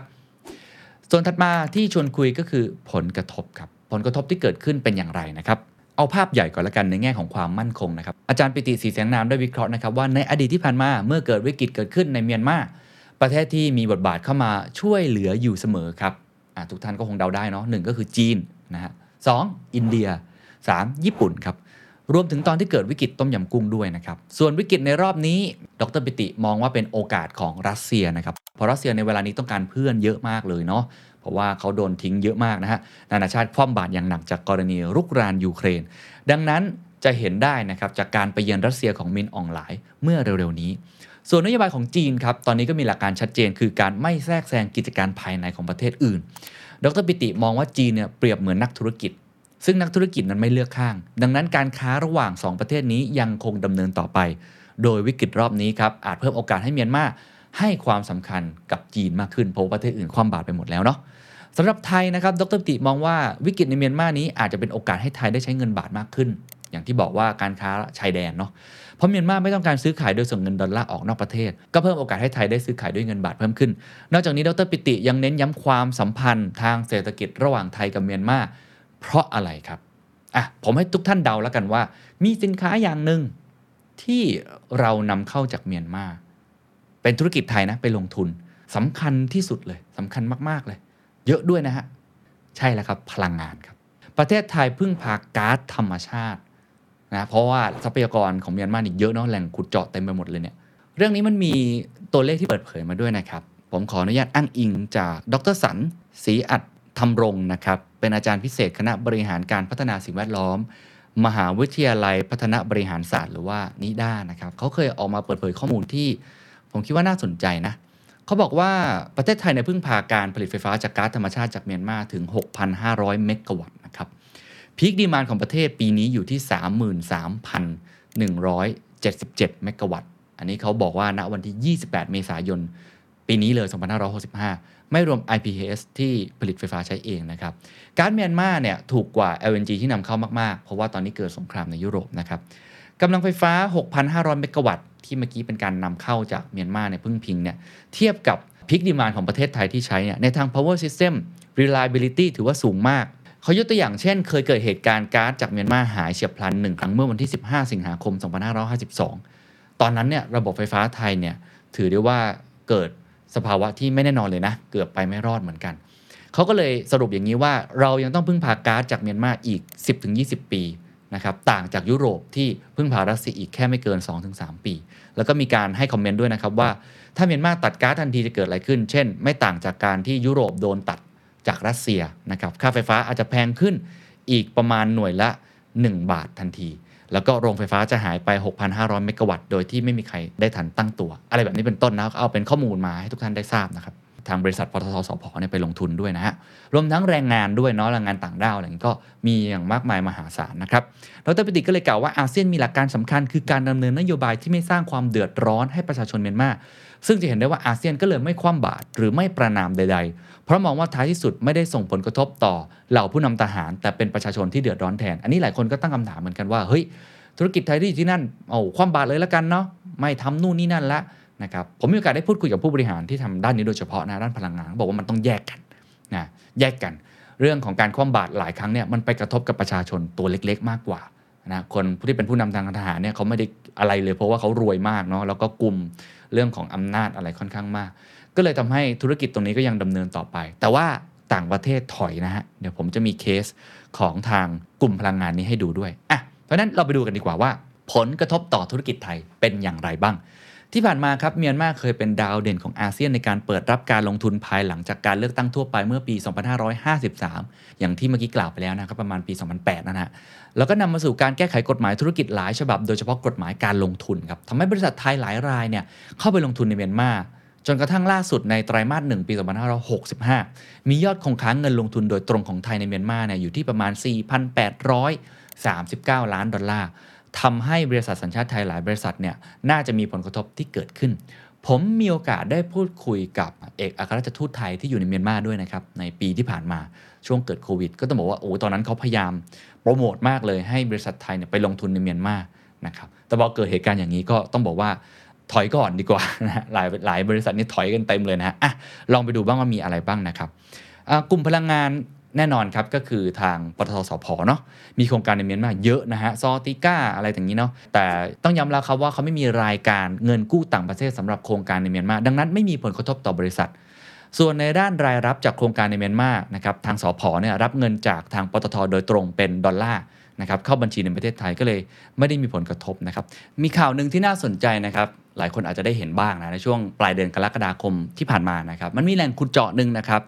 ก็คือแหล่งยาดานาในอ่าวมอตมะประเทศเมียนมาจากข่าวเนี่ย BBC ไทยรายงานว่ามีปริมาณ 770 ล้านลูกบาทฟุตต่อวัน ประมาณ 220 ล้านลูกบาทฟุตต่อวันเนี่ยใช้ในเมียนมาเพื่อผลิตกระแสไฟฟ้า หรือคิดเป็นประมาณ 50%ของความต้องการในการใช้ก๊าซธรรมชาติของเมียนมาเลยนะ สูงมากนะครับ ส่วนอีกที่เหลือครับ 550 ล้านลูกบาทฟุตครับต่อวันเนี่ยสำหรับเป็นเชื้อเพลิงในโรงไฟฟ้าขนาดใหญ่และขนาดเล็กที่ไหนฮะ ในไทยครับจำนวน 12 โรงในไทย รองรับความต้องการใช้ไฟฟ้าและพลังงานของประชาชนกว่า 11 ล้านคน ในภาคตะวันตกและบางส่วนของภาคกลาง โดยปริมาณดังกล่าวครับคิดเป็นประมาณ 11%ของความต้องการในการใช้ก๊าซธรรมชาติของไทย ทางบริษัทจากฝรั่งเศสครับก่อนหน้านี้เนี่ยเขาเป็นบริษัทที่ร่วมทุนกันเนาะชื่อว่า Total Energy เนี่ยได้ถอนตัวจากการเป็นผู้ดำเนินการแล้วก็ผู้ร่วมทุนในโครงการยาดานาตรงนี้นะครับชัดเจนมากเลยก็คือเป็นเรื่องของการคว่ำบาตร ราะว่าทางฝรั่งเศสเนี่ยเขาเขายอมไม่ได้กับสถานการณ์ที่เกิดขึ้นในแง่ของการเมืองในประเทศเมียนมาตรงนี้ก็มีแถลงการอะไรแบบนี้มาด้วยนะครับพอถอนออกไปเนี่ยก็เลยทำให้มีการกระจายนะครับให้กับผู้ร่วมทุนในโครงการตามสัดส่วนการลงทุน โดยไม่คิดมูลค่าเลยนะฮะสำหรับสัดส่วนนะครับของอการร่วมทุนก็จะเปลี่ยนนะเพราะว่าทาง Total Energy เนี่ยอย่างที่บอกครับเขาเขาออกมาประนามเนาะเรื่องของการละเมิดสิทธิมนุษยชน เรื่องของรัฐประหารก็เลยยุติ การดำเนินการนะครับ ตัวเลขนะฮะบริษัทเชฟรอนนะครับซึ่งมีบริษัทย่อยก็คือบริษัท Unocal Myanmar Offshore เนี่ยก็จาก 28%กลายเป็น 41%ก็เพิ่มขึ้นเนาะปตทสผของบ้านเรานะครับถือสัดส่วนจากตอนแรก 25.5 กลายเป็น 3.7 นะครับ แล้วก็อีก partner หนึ่งสำคัญก็คือ Myanma Oil and Gas Enterprise ก็เป็นรัฐวิสาหกิจนะของเมียนมาจาก 15%ก็เป็น 21.8%นะครับ ปตทสพระบุอย่างนี้ครับว่าตลอดระยะเวลาในการดำเนินธุรกิจปตทสพให้ความสำคัญกับการสร้างเสถียรภาพทางพลังงาน และยึดมั่นการบริหารงานตามหลักการกำกับดูแลกิจการที่ดีในทุกประเทศนะครับที่บริษัทมีการดำเนินงาน โดยตระหนักดีว่าการเข้าถึงการใช้พลังงานอย่างเท่าเทียม เป็นสิทธิมนุษยชนขั้นพื้นฐานที่ประชาชนพึงได้รับนะครับก็เอามาฝากข่าวนี้กันผมคิดว่าเกี่ยวข้องเหมือนกันนะน่าสนใจลองไปดูบริษัทอื่นๆบ้างแล้วกันนะครับ เช่นมีการเปิดเผยมา กลุ่มชิ้นส่วนหุ้นเดลต้ามีโรงงานอยู่ในเมียนมานะครับแต่ว่าเดลต้าเนี่ยโรงงานดังกล่าวเนี่ยผลิตชิ้นส่วนขั้นกลาง แล้วก็ส่งมาประกอบต่อในไทยเป็นหลักก็ประเมินว่าผลกระทบเนี่ยจำกัดนะครับไม่มีรายได้จากการขายภายนอกมากนัก แล้วก็บริษัทหลักทรัพย์เอเชียพลัสนะครับเปิดเผยว่ามีหุ้น 6 กลุ่มเนาะที่ทำธุรกิจในเมียนมาได้รับผลกระทบนะครับ อย่างเช่นกลุ่มวัสดุก่อสร้าง ผู้ผลิตวัสดุก่อสร้างนี่ยมีการส่งออกสินค้าไปเมียนมาเช่นปูนซีเมนต์กระเบื้องเซรามิก สินค้าวัสดุก่อสร้างอื่นๆนะครับในสัดส่วนที่ไม่ถึง 5%ของยอดขายรวม ยกตัวอย่างละกันเช่น SCC นะครับอันนี้ก็คือปูนอินทรีย์เนาะที่เคยมีโรงงานผลิตปูนซีเมนต์ 1.8 ล้านตันต่อปี ตอนนี้ได้ยุติกิจการดังกล่าวไปแล้วตั้งแต่ปี 63 จากข้อพิพาทกับพันธมิตรท้องถิ่นนะครับ แล้วก็เคยได้ตั้งสำรองด้อยค่าสินทรัพย์ไปแล้วนะครับ 4,000 กว่าล้านบาท โดยปี 63 ก่อนยุติธุรกิจโรงปูนซีเมนต์ในเมียนมาเนี่ย SCC มีรายได้จากธุรกิจปูนซีเมนต์ในเมียนมาเนี่ยคิดเป็น 0.7%ของรายได้ แต่ปัจจุบันนี้แทบจะลดลงจนไม่มีนัยสำคัญแล้วนะครับ ตัวอย่างรับเหมาก่อสร้างนะครับ อย่างเช่นอิตาเลียนไทย Development นะฮะก็มีการลงทุนในเขตเศรษฐกิจพิเศษทวายใช้เงินลงทุนไปกว่า 7,000 ล้านบาทนะฮะ แล้วก็ได้ถูกรัฐบาลเมียนมาเนี่ยยกเลิกสัมปทานตั้งแต่ 30 ธันวาคม 2563 นะครับ อิตาเลียนไทยเนี่ยยังไม่ได้มีการตั้งสำรองด้อยค่าจากโครงการดังกล่าว เพราะว่าเขามีความมั่นใจนะ ว่าจะสามารถเจรจากับรัฐบาลเมียนมาได้ ไปดูกลุ่มอื่นๆบ้างครับ เช่น กลุ่มเครื่องดื่มครับอสสภาครับพิจารณายอดขายนะครับประมาณ 2.7 หมื่นล้านบาท มีสัดส่วนจากยอดขายต่างประเทศประมาณ 4.3 พันล้านบาท ก็คือ 16%เนาะ ส่วนใหญ่เนี่ยมาจากเมียนมา จึงประเมินยอดขายจากเมียนมาอยู่ในระดับประมาณ 10%ของยอดขาย ก็สูงนะฮะ ซึ่งส่วนนี้หลักๆ แล้วขายเป็นสกุลเงินเมียนมาผ่านบริษัทย่อยในเมียนมา นะครับ ซึ่งทางโอสถสภาถือหุ้นรวมกัน 85% คุณวันนิพาพักดีบุตรนะครับประธานเจ้าหน้าที่บริหาร OSP หรือว่าโอสถสภาก็เลยเปิดเผยว่าธุรกิจของบริษัทเมียนมายังดำเนินได้ตามปกติ อีกทั้งการลงทุนในเมียนมาเป็นการทำธุรกรรมกับสถาบันการเงินในประเทศไทย และสถาบันการเงินในเมียนมา ซึ่งการชำระหนี้จะเจรจากันภายใต้เงื่อนไข และข้อตกลงระหว่างบริษัท และสถาบันการเงิน อย่างไรก็ตามครับ แม้สถานการณ์การเงินจะมีความผันผวน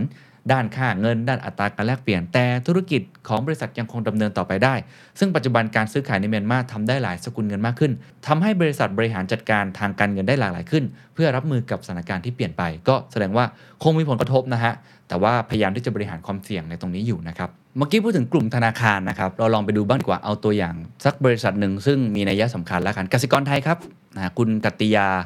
อินทรวิชัยนะครับประธานเจ้าหน้าที่บริหารเปิดเผยว่าจากกรณีที่ธนาคารกลางเมียนมามีคำสั่งให้บริษัท และผู้กู้ยืมเงินรายย่อย ระงับการจ่ายเงินทั้งเงินต้นและก็ดอกเบี้ยนะครับให้แก่เจ้าหนี้ต่างประเทศ อธิบายอย่างนี้เขาบอกว่าปัจจุบันนี้ธนาคารไม่ได้มีสาขาธนาคารในประเทศเมียนมาแต่จะมีสำนักผู้แทนนะครับหรือว่า representative ซึ่งปัจจุบันประเด็นที่เกิดขึ้นยังไม่ได้ส่งผลกระทบต่อธนาคาร และเชื่อว่าลูกค้ารายใหญ่ของธนาคารที่ทำธุรกิจในเมียนมาหรือลงทุนต่างประเทศมีวิธีรับมือกับความเสี่ยงด้าน geopolitical risk นี้อยู่แล้วนะครับ อย่างไรก็ดี keyword อยู่ตรงนี้ครับทิศทางการทำธุรกิจในเมียนมาของธนาคารนั้น จะเห็นว่าเดิมครับธนาคารมองว่าตลาดเมียนมาเนี่ยน่าลงทุนนะครับและมีแผนลงทุนผ่านการร่วมทุนกับธนาคาร Ayeyarwaddy Farmers Development Bank หรือ A Bank ซึ่งเป็นธนาคารท้องถิ่นของเมียนมา แต่จากสถานการณ์ความไม่แน่นอนในประเทศเมียนมาก็เลยหยุดเลยฮะชะลอการลงทุนออกไปก่อน แล้วก็รอดูความชัดเจน ก็ให้สัมภาษณ์นะครับ ว่าเดิมเราอยากลงทุนในเมียนมาแต่หลังจากที่มีความไม่แน่นอนก็เลยชะลอออกไปก่อนนะครับ โดยสรุปแล้วกันนะครับ ผมคิดว่าเคสทั้งหมดนี้บริษัทหลักทรัพย์ KGI ประเมินว่าผลกระทบจากการใช้มาตรการควบคุมเงินทุนบางส่วนของเมียนมาและข้อจำกัดไอ้เรื่องพวกนี้ทั้งหมดเนี่ยส่งผลต่อเศรษฐกิจไทยน้อยมากนะฮะ ขณะที่ผลกระทบต่อบริษัทไทยยังอยู่ในวงจำกัด และสามารถบริหารจัดการได้ โดยส่วนของบริษัทจดทะเบียนไทยมีเพียงประมาณ 2-3 บริษัทในกลุ่มอาหารและเครื่องดื่ม แล้วก็กลุ่มโรงพยาบาลที่มีรายได้ในยะสำคัญในเมียนมา ผลกระทบต่อเศรษฐกิจโดยรวมน้อยครับ อย่างที่บอกเนื่องจากการส่งออกไปเมียนมาสัดส่วนต่ำอยู่ที่ประมาณ 1.63%ในช่วง 12 เดือนที่ผ่านมา แล้วก็การส่งออกของไทยไปเมียนมานะครับอยู่ที่ประมาณ 1.38 แสนล้านบาทในปี 2564 ขณะที่การนำเข้าอยู่ที่ 2.22 แสนล้านบาท แล้วก็นำเข้าหลักไปอย่างที่ผมบอกไปแล้วก๊าซธรรมชาตินะครับคุณรักวรกิจโภคาธรอันนี้น่าสนใจครับกรรมการผู้จัดการ Exim Bank นะครับก็ดูด้านนี้โดยตรงเนาะเพื่อการส่งออกและนำเข้าแห่งประเทศไทย เปิดเผยอย่างนี้ครับเขาบอกว่าจากการสำรวจล่าสุดของธนาคารพบว่า ปัจจุบันนี้มีทุนไทยที่เข้าไปอยู่ในเมียนมาราว 5,000 ล้านดอลลาร์แบ่งออกเป็น2กลุ่มหลักก็แน่นอน 1 ก็คือเรื่องของพลังงาน 2 ก็คืออุปโภคบริโภค เขาพบอย่างนี้ว่ากลุ่มพลังงานไม่ค่อยได้รับผลกระทบ เพราะเน้นทำธุรกรรมซื้อขาย เป็นการชำระเงินสด ไม่ใช่เงินกู้ก็เลยไม่เกี่ยวเนาะทำให้ 60%ไม่ได้รับผลกระทบเลย ขณะที่กลุ่มอุปโภคบริโภคนะครับมีเงินกู้ต้องใช้คืนแบงก์ส่วนใหญ่ก็จะมีสำนักงานอยู่ในไทย เช่น มิตรผล CP การชำระคืนเงินกู้บริษัทแม่ก็จะเป็นคนจ่ายอยู่แล้วทำให้ในภาพรวมเนี่ย ธุรกิจไทยได้รับผลกระทบเนี่ยไม่มาก คุณรักยังระบุอีกครับว่ากลุ่มธุรกิจที่จะได้รับผลกระทบ เรื่องนี้คือกลุ่มที่ทำมาหากินในเมียนมาเพื่อใช้หนี้แบงก์ไทยครับโดยกลุ่มนี้ธนาคารอาจจะต้องเข้าไปช่วยเหลือ ด้วยการปรับระยะเวลาการผ่อนชำระหนี้นะครับจากรายเดือนหรือ 30 วันเพิ่มเป็น 90ถึง120 วัน เพื่อให้บริษัทเหล่านี้มีกระแสเงินสดนั้นมาใช้หนี้เมียนมาเคยปิดประเทศมายาวนาน 30-40 ปีทำให้นักธุรกิจเมียนมาส่วนใหญ่ที่ทำธุรกรรมกับไทย จะทำธุรกรรมผ่านสิงคโปร์อยู่แล้ว อย่างไรก็ดีครับ ต้องยอมรับว่าปัญหาที่เกิดขึ้น อาจทำให้แนวโน้มการเข้าไปลงทุนในเมียนมาของไทยชะลอออกไป โดยธุรกิจอาจจะต้องรอดูความชัดเจนของเมียนมาหลังจากที่จะมีการเลือกตั้งใหญ่ ถ้ามีนะฮะ มีการเลือกตั้งใหญ่อีกครั้งหนึ่งครับ part สุดท้ายครับ ก็จะพูดถึงแนวโน้มหลังจากนี้ว่าจะเป็นอย่างไรต่อไป ซึ่งต้องบอกว่าประเมินค่อนข้างยากเหมือนกันนะฮะ ผมขออนุญาตอ้างจากดรปิติศรีแสงนามแล้วกันในมุมมองที่เทียบกับศรีลังกาแล้วกัน จะได้เห็นภาพนะครับ คือดรปิติมองว่าศรีลังกาน่ะรุนแรงกว่า เพราะว่าเมียนมาเองเนี่ยในแง่ของการบริหารเศรษฐกิจประเทศเนี่ยไม่ว่าจะเป็นใครเนาะมินอองไลน์หรือว่าเป็นทางองซานซูจีเองเนี่ยไม่ได้แตกต่างกันมากนักนะครับเพราะว่าเมียนมาเนี่ยสามารถส่งออกได้อยู่ในตอนนี้ โดยเฉพาะเรื่องของการส่งออกพลังงานนะครับแต่ว่าศรีลังกาเนี่ยมันมีอ่อชนวนการไปกู้เงินต่างประเทศมาอะไรค่อนข้างมากนะครับ อันนี้ในมุมมองของอาจารย์ปิตินะครับ ส่วนในอนาคตเนี่ยส่วนที่เรายังไม่รู้ก็คือมินออนไลน์เนี่ยยังสามารถควบคุมกองทัพได้ดีเพียงใด ต้องดูปัจจัยอื่นประกอบนะครับว่าภายในกองทัพเนี่ยมีนายทหารระดับสูงที่ขัดแย้งกันอยู่หรือไม่ มีความแตกแยกทางความคิดที่อาจนำไปสู่การโค่นล้มมินออนไลน์และคืนอำนาจให้ประชาชนหรือไม่ อีกสิ่งหนึ่งที่น่าจับตาก็คือรัฐบาลเงานะครับ NUG แล้วก็กลุ่มติดอาวุธภาคประชาชน กลุ่มชาติพันธุ์ต่างๆ ในเมียนมาสามารถรวมพลังจนมีอำนาจเพียงพอในการขับไล่มินออนไลน์หรือไม่ รวมถึงปัจจัยภายนอกที่มาจากการแทรกแซงของโลกตะวันตก ก็สำคัญไม่แพ้กันครับ ส่วนสิ่งที่ประเทศไทยทำได้นะครับก็คืออการส่งความช่วยเหลือด้านมนุษยธรรมเนาะเปิดโอกาสทางการค้าและการลงทุนระหว่างกัน แล้วก็ติดตามสถานการณ์อย่างใกล้ชิดนะครับบทเรียนสำหรับเรื่องนี้คืออะไรนะครับในมุมมองของผมแล้วกันฮะเอาอันแรกก่อนผมคิดว่าแนวโน้มในอนาคตของเมียนมาเนี่ยไม่สดใสจริงๆนะฮะถ้าเกิดยังไม่มีอะไรเปลี่ยนแปลง ในเรื่องของการเมืองเนี่ยน่าเป็นห่วงมากๆเนาะละเมิดสิทธิมนุษยชนกันเป็นเรื่องปกติเลย แล้วก็ มีการเข็นฆ่าประชาชนข่มขู่ประชาชนอะไรต่างๆ ก็คิดว่าการเมืองเป็นลักษณะแบบนี้มันก็ไม่น่าอยู่สักเท่าไหร่ อันที่ 2 ก็คือเรื่องของเศรษฐกิจก็โดนคว่ำบาตรมหาศาลอยู่แล้ว ดูนักลงทุนใกล้ตัวอย่างไทยเองที่ก็อยากไปลงทุนนะตั้งแต่เปิดประเทศมา 2008เนี่ยไปลงทุนแล้วก็รู้สึกว่าเป็นแหล่งทรัพยากรที่ดีในแง่ของมนุษย์เองนะครับ มีการเติบโตรวมทั้งในแง่ของทรัพยากรธรรมชาติ แต่พอเจอแบบนี้เข้าไปก็ชะลอดีกว่าเนาะ ถอยดีกว่าแล้วก็จะเห็นเลยว่านักธุรกิจไทยก็มองคล้ายๆ กันว่ามันเสี่ยงเกินไป ในช่วงเวลาแบบนี้ ยิ่งหลังๆเนี่ยมันเริ่มใกล้ตัวขึ้น มีการประหารนักเคลื่อนไหวเกิดขึ้นด้วยนะครับซึ่งทำให้มันเรียกว่ามันเอ็กซ์ตรีมเกินไป ผมคิดว่าตรงนี้อนาคตของเมียนมาก็ค่อนข้างลำบากทีเดียวเขาก็คงอาจจะต้องไปจับมือกับประเทศอื่น ๆ ที่พอที่จะเป็นพันธมิตรกับเขาได้นะครับสุดท้ายครับผมคิดว่าบทเรียนที่ชัดเจนที่สุดก็คือการบริหารงานของประเทศนะฮะถ้าผู้นำหรือว่าทีมงานที่บริหารเนี่ย ใช้อำนาจแล้วก็ไม่ได้คิดถึงผลประโยชน์ของประชาชนจริงๆเนี่ยผลเสียผลกระทบที่เกิดขึ้นทั้งหมดเนี่ยมันกระทบถึงประชาชนตัวเล็กๆ จริง ๆ สวัสดีครับ What's your secret?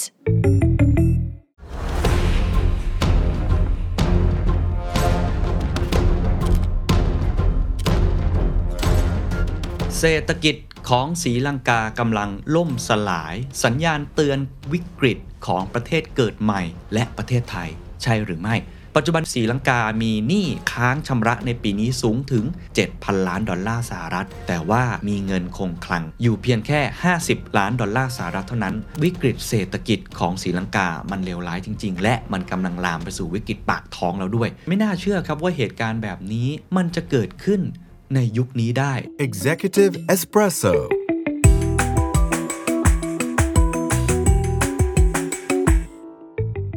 เศรษฐกิจของศรีลังกากำลังล่มสลาย สัญญาณเตือนวิกฤตของประเทศเกิดใหม่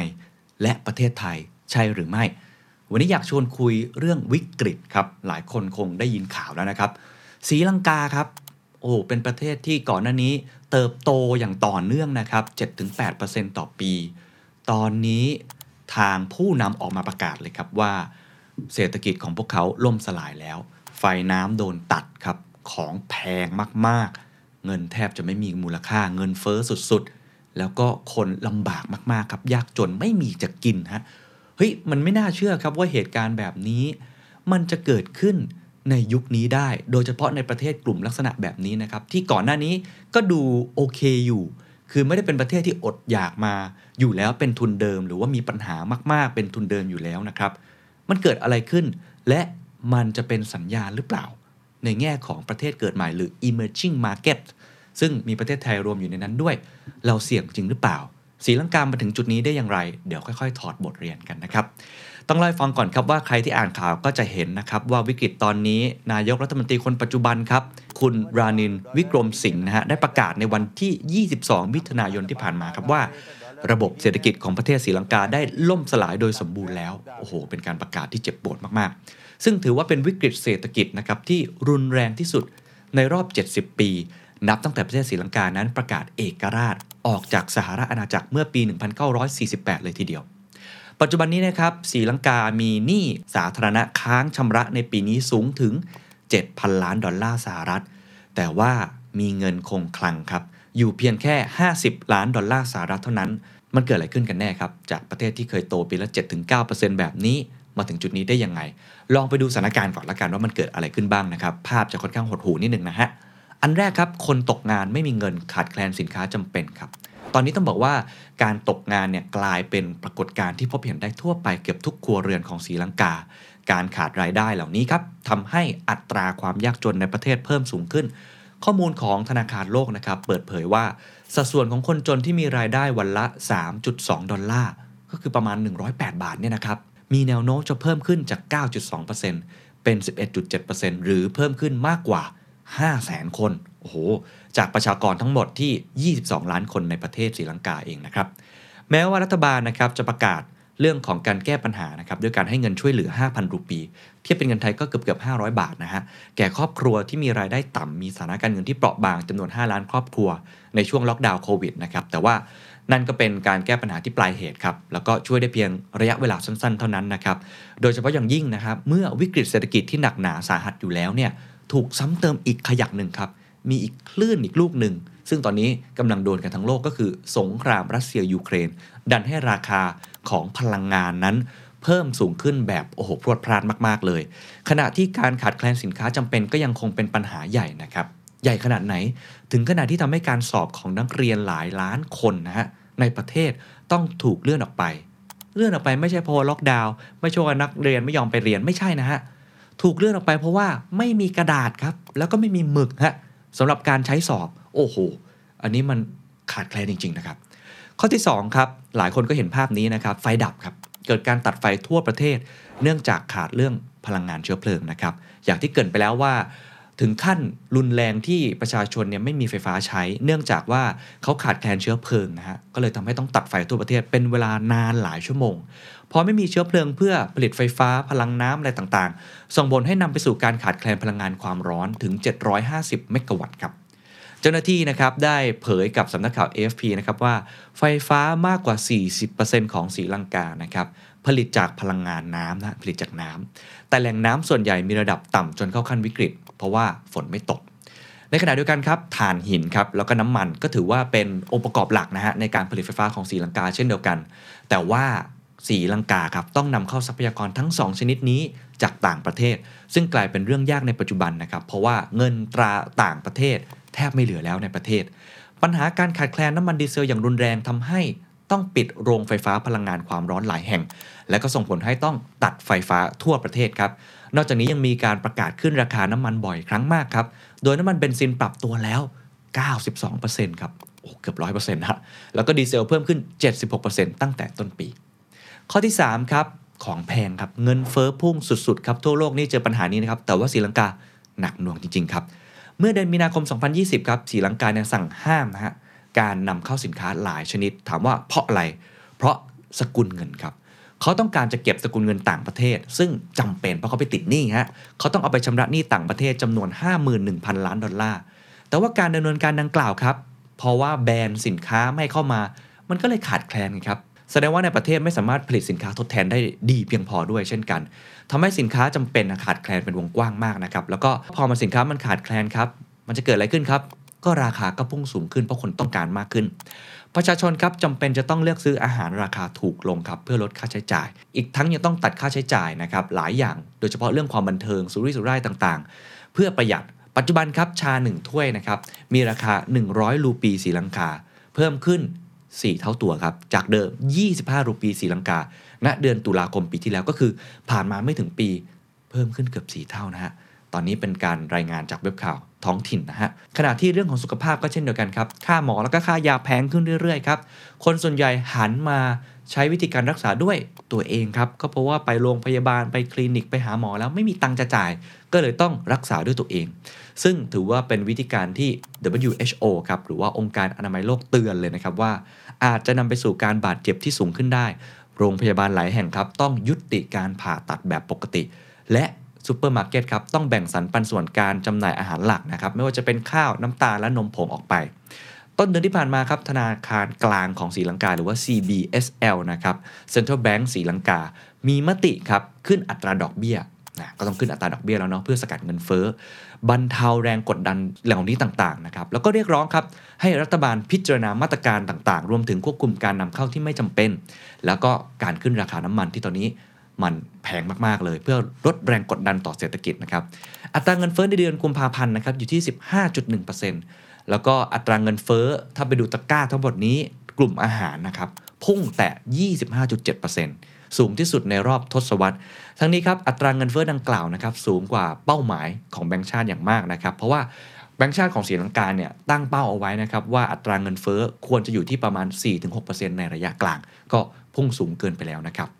ข้อที่4ครับการลดค่าเงินครับเงินเริ่มด้อยค่าครับธนาคารกลางศรีลังกาตัดสินใจครับ ต้องลดค่าเงินแล้วครับตอนนี้มันไม่ไหวจริงๆนะครับลดค่าเงินรูปีลงถึง 15%นะครับแล้วก็กำหนดวงเงินอัตราแลกเปลี่ยนไว้ที่ 230 รูปีต่อดอลลาร์จากก่อนหน้านี้ครับกำหนดไว้ที่ประมาณ 200 รูปีต่อดอลลาร์และสุดท้ายครับปัญหาที่หนักหน่วงที่สุดครับเพราะมันอาจถึงแก่ชีวิตได้เลยก็คือ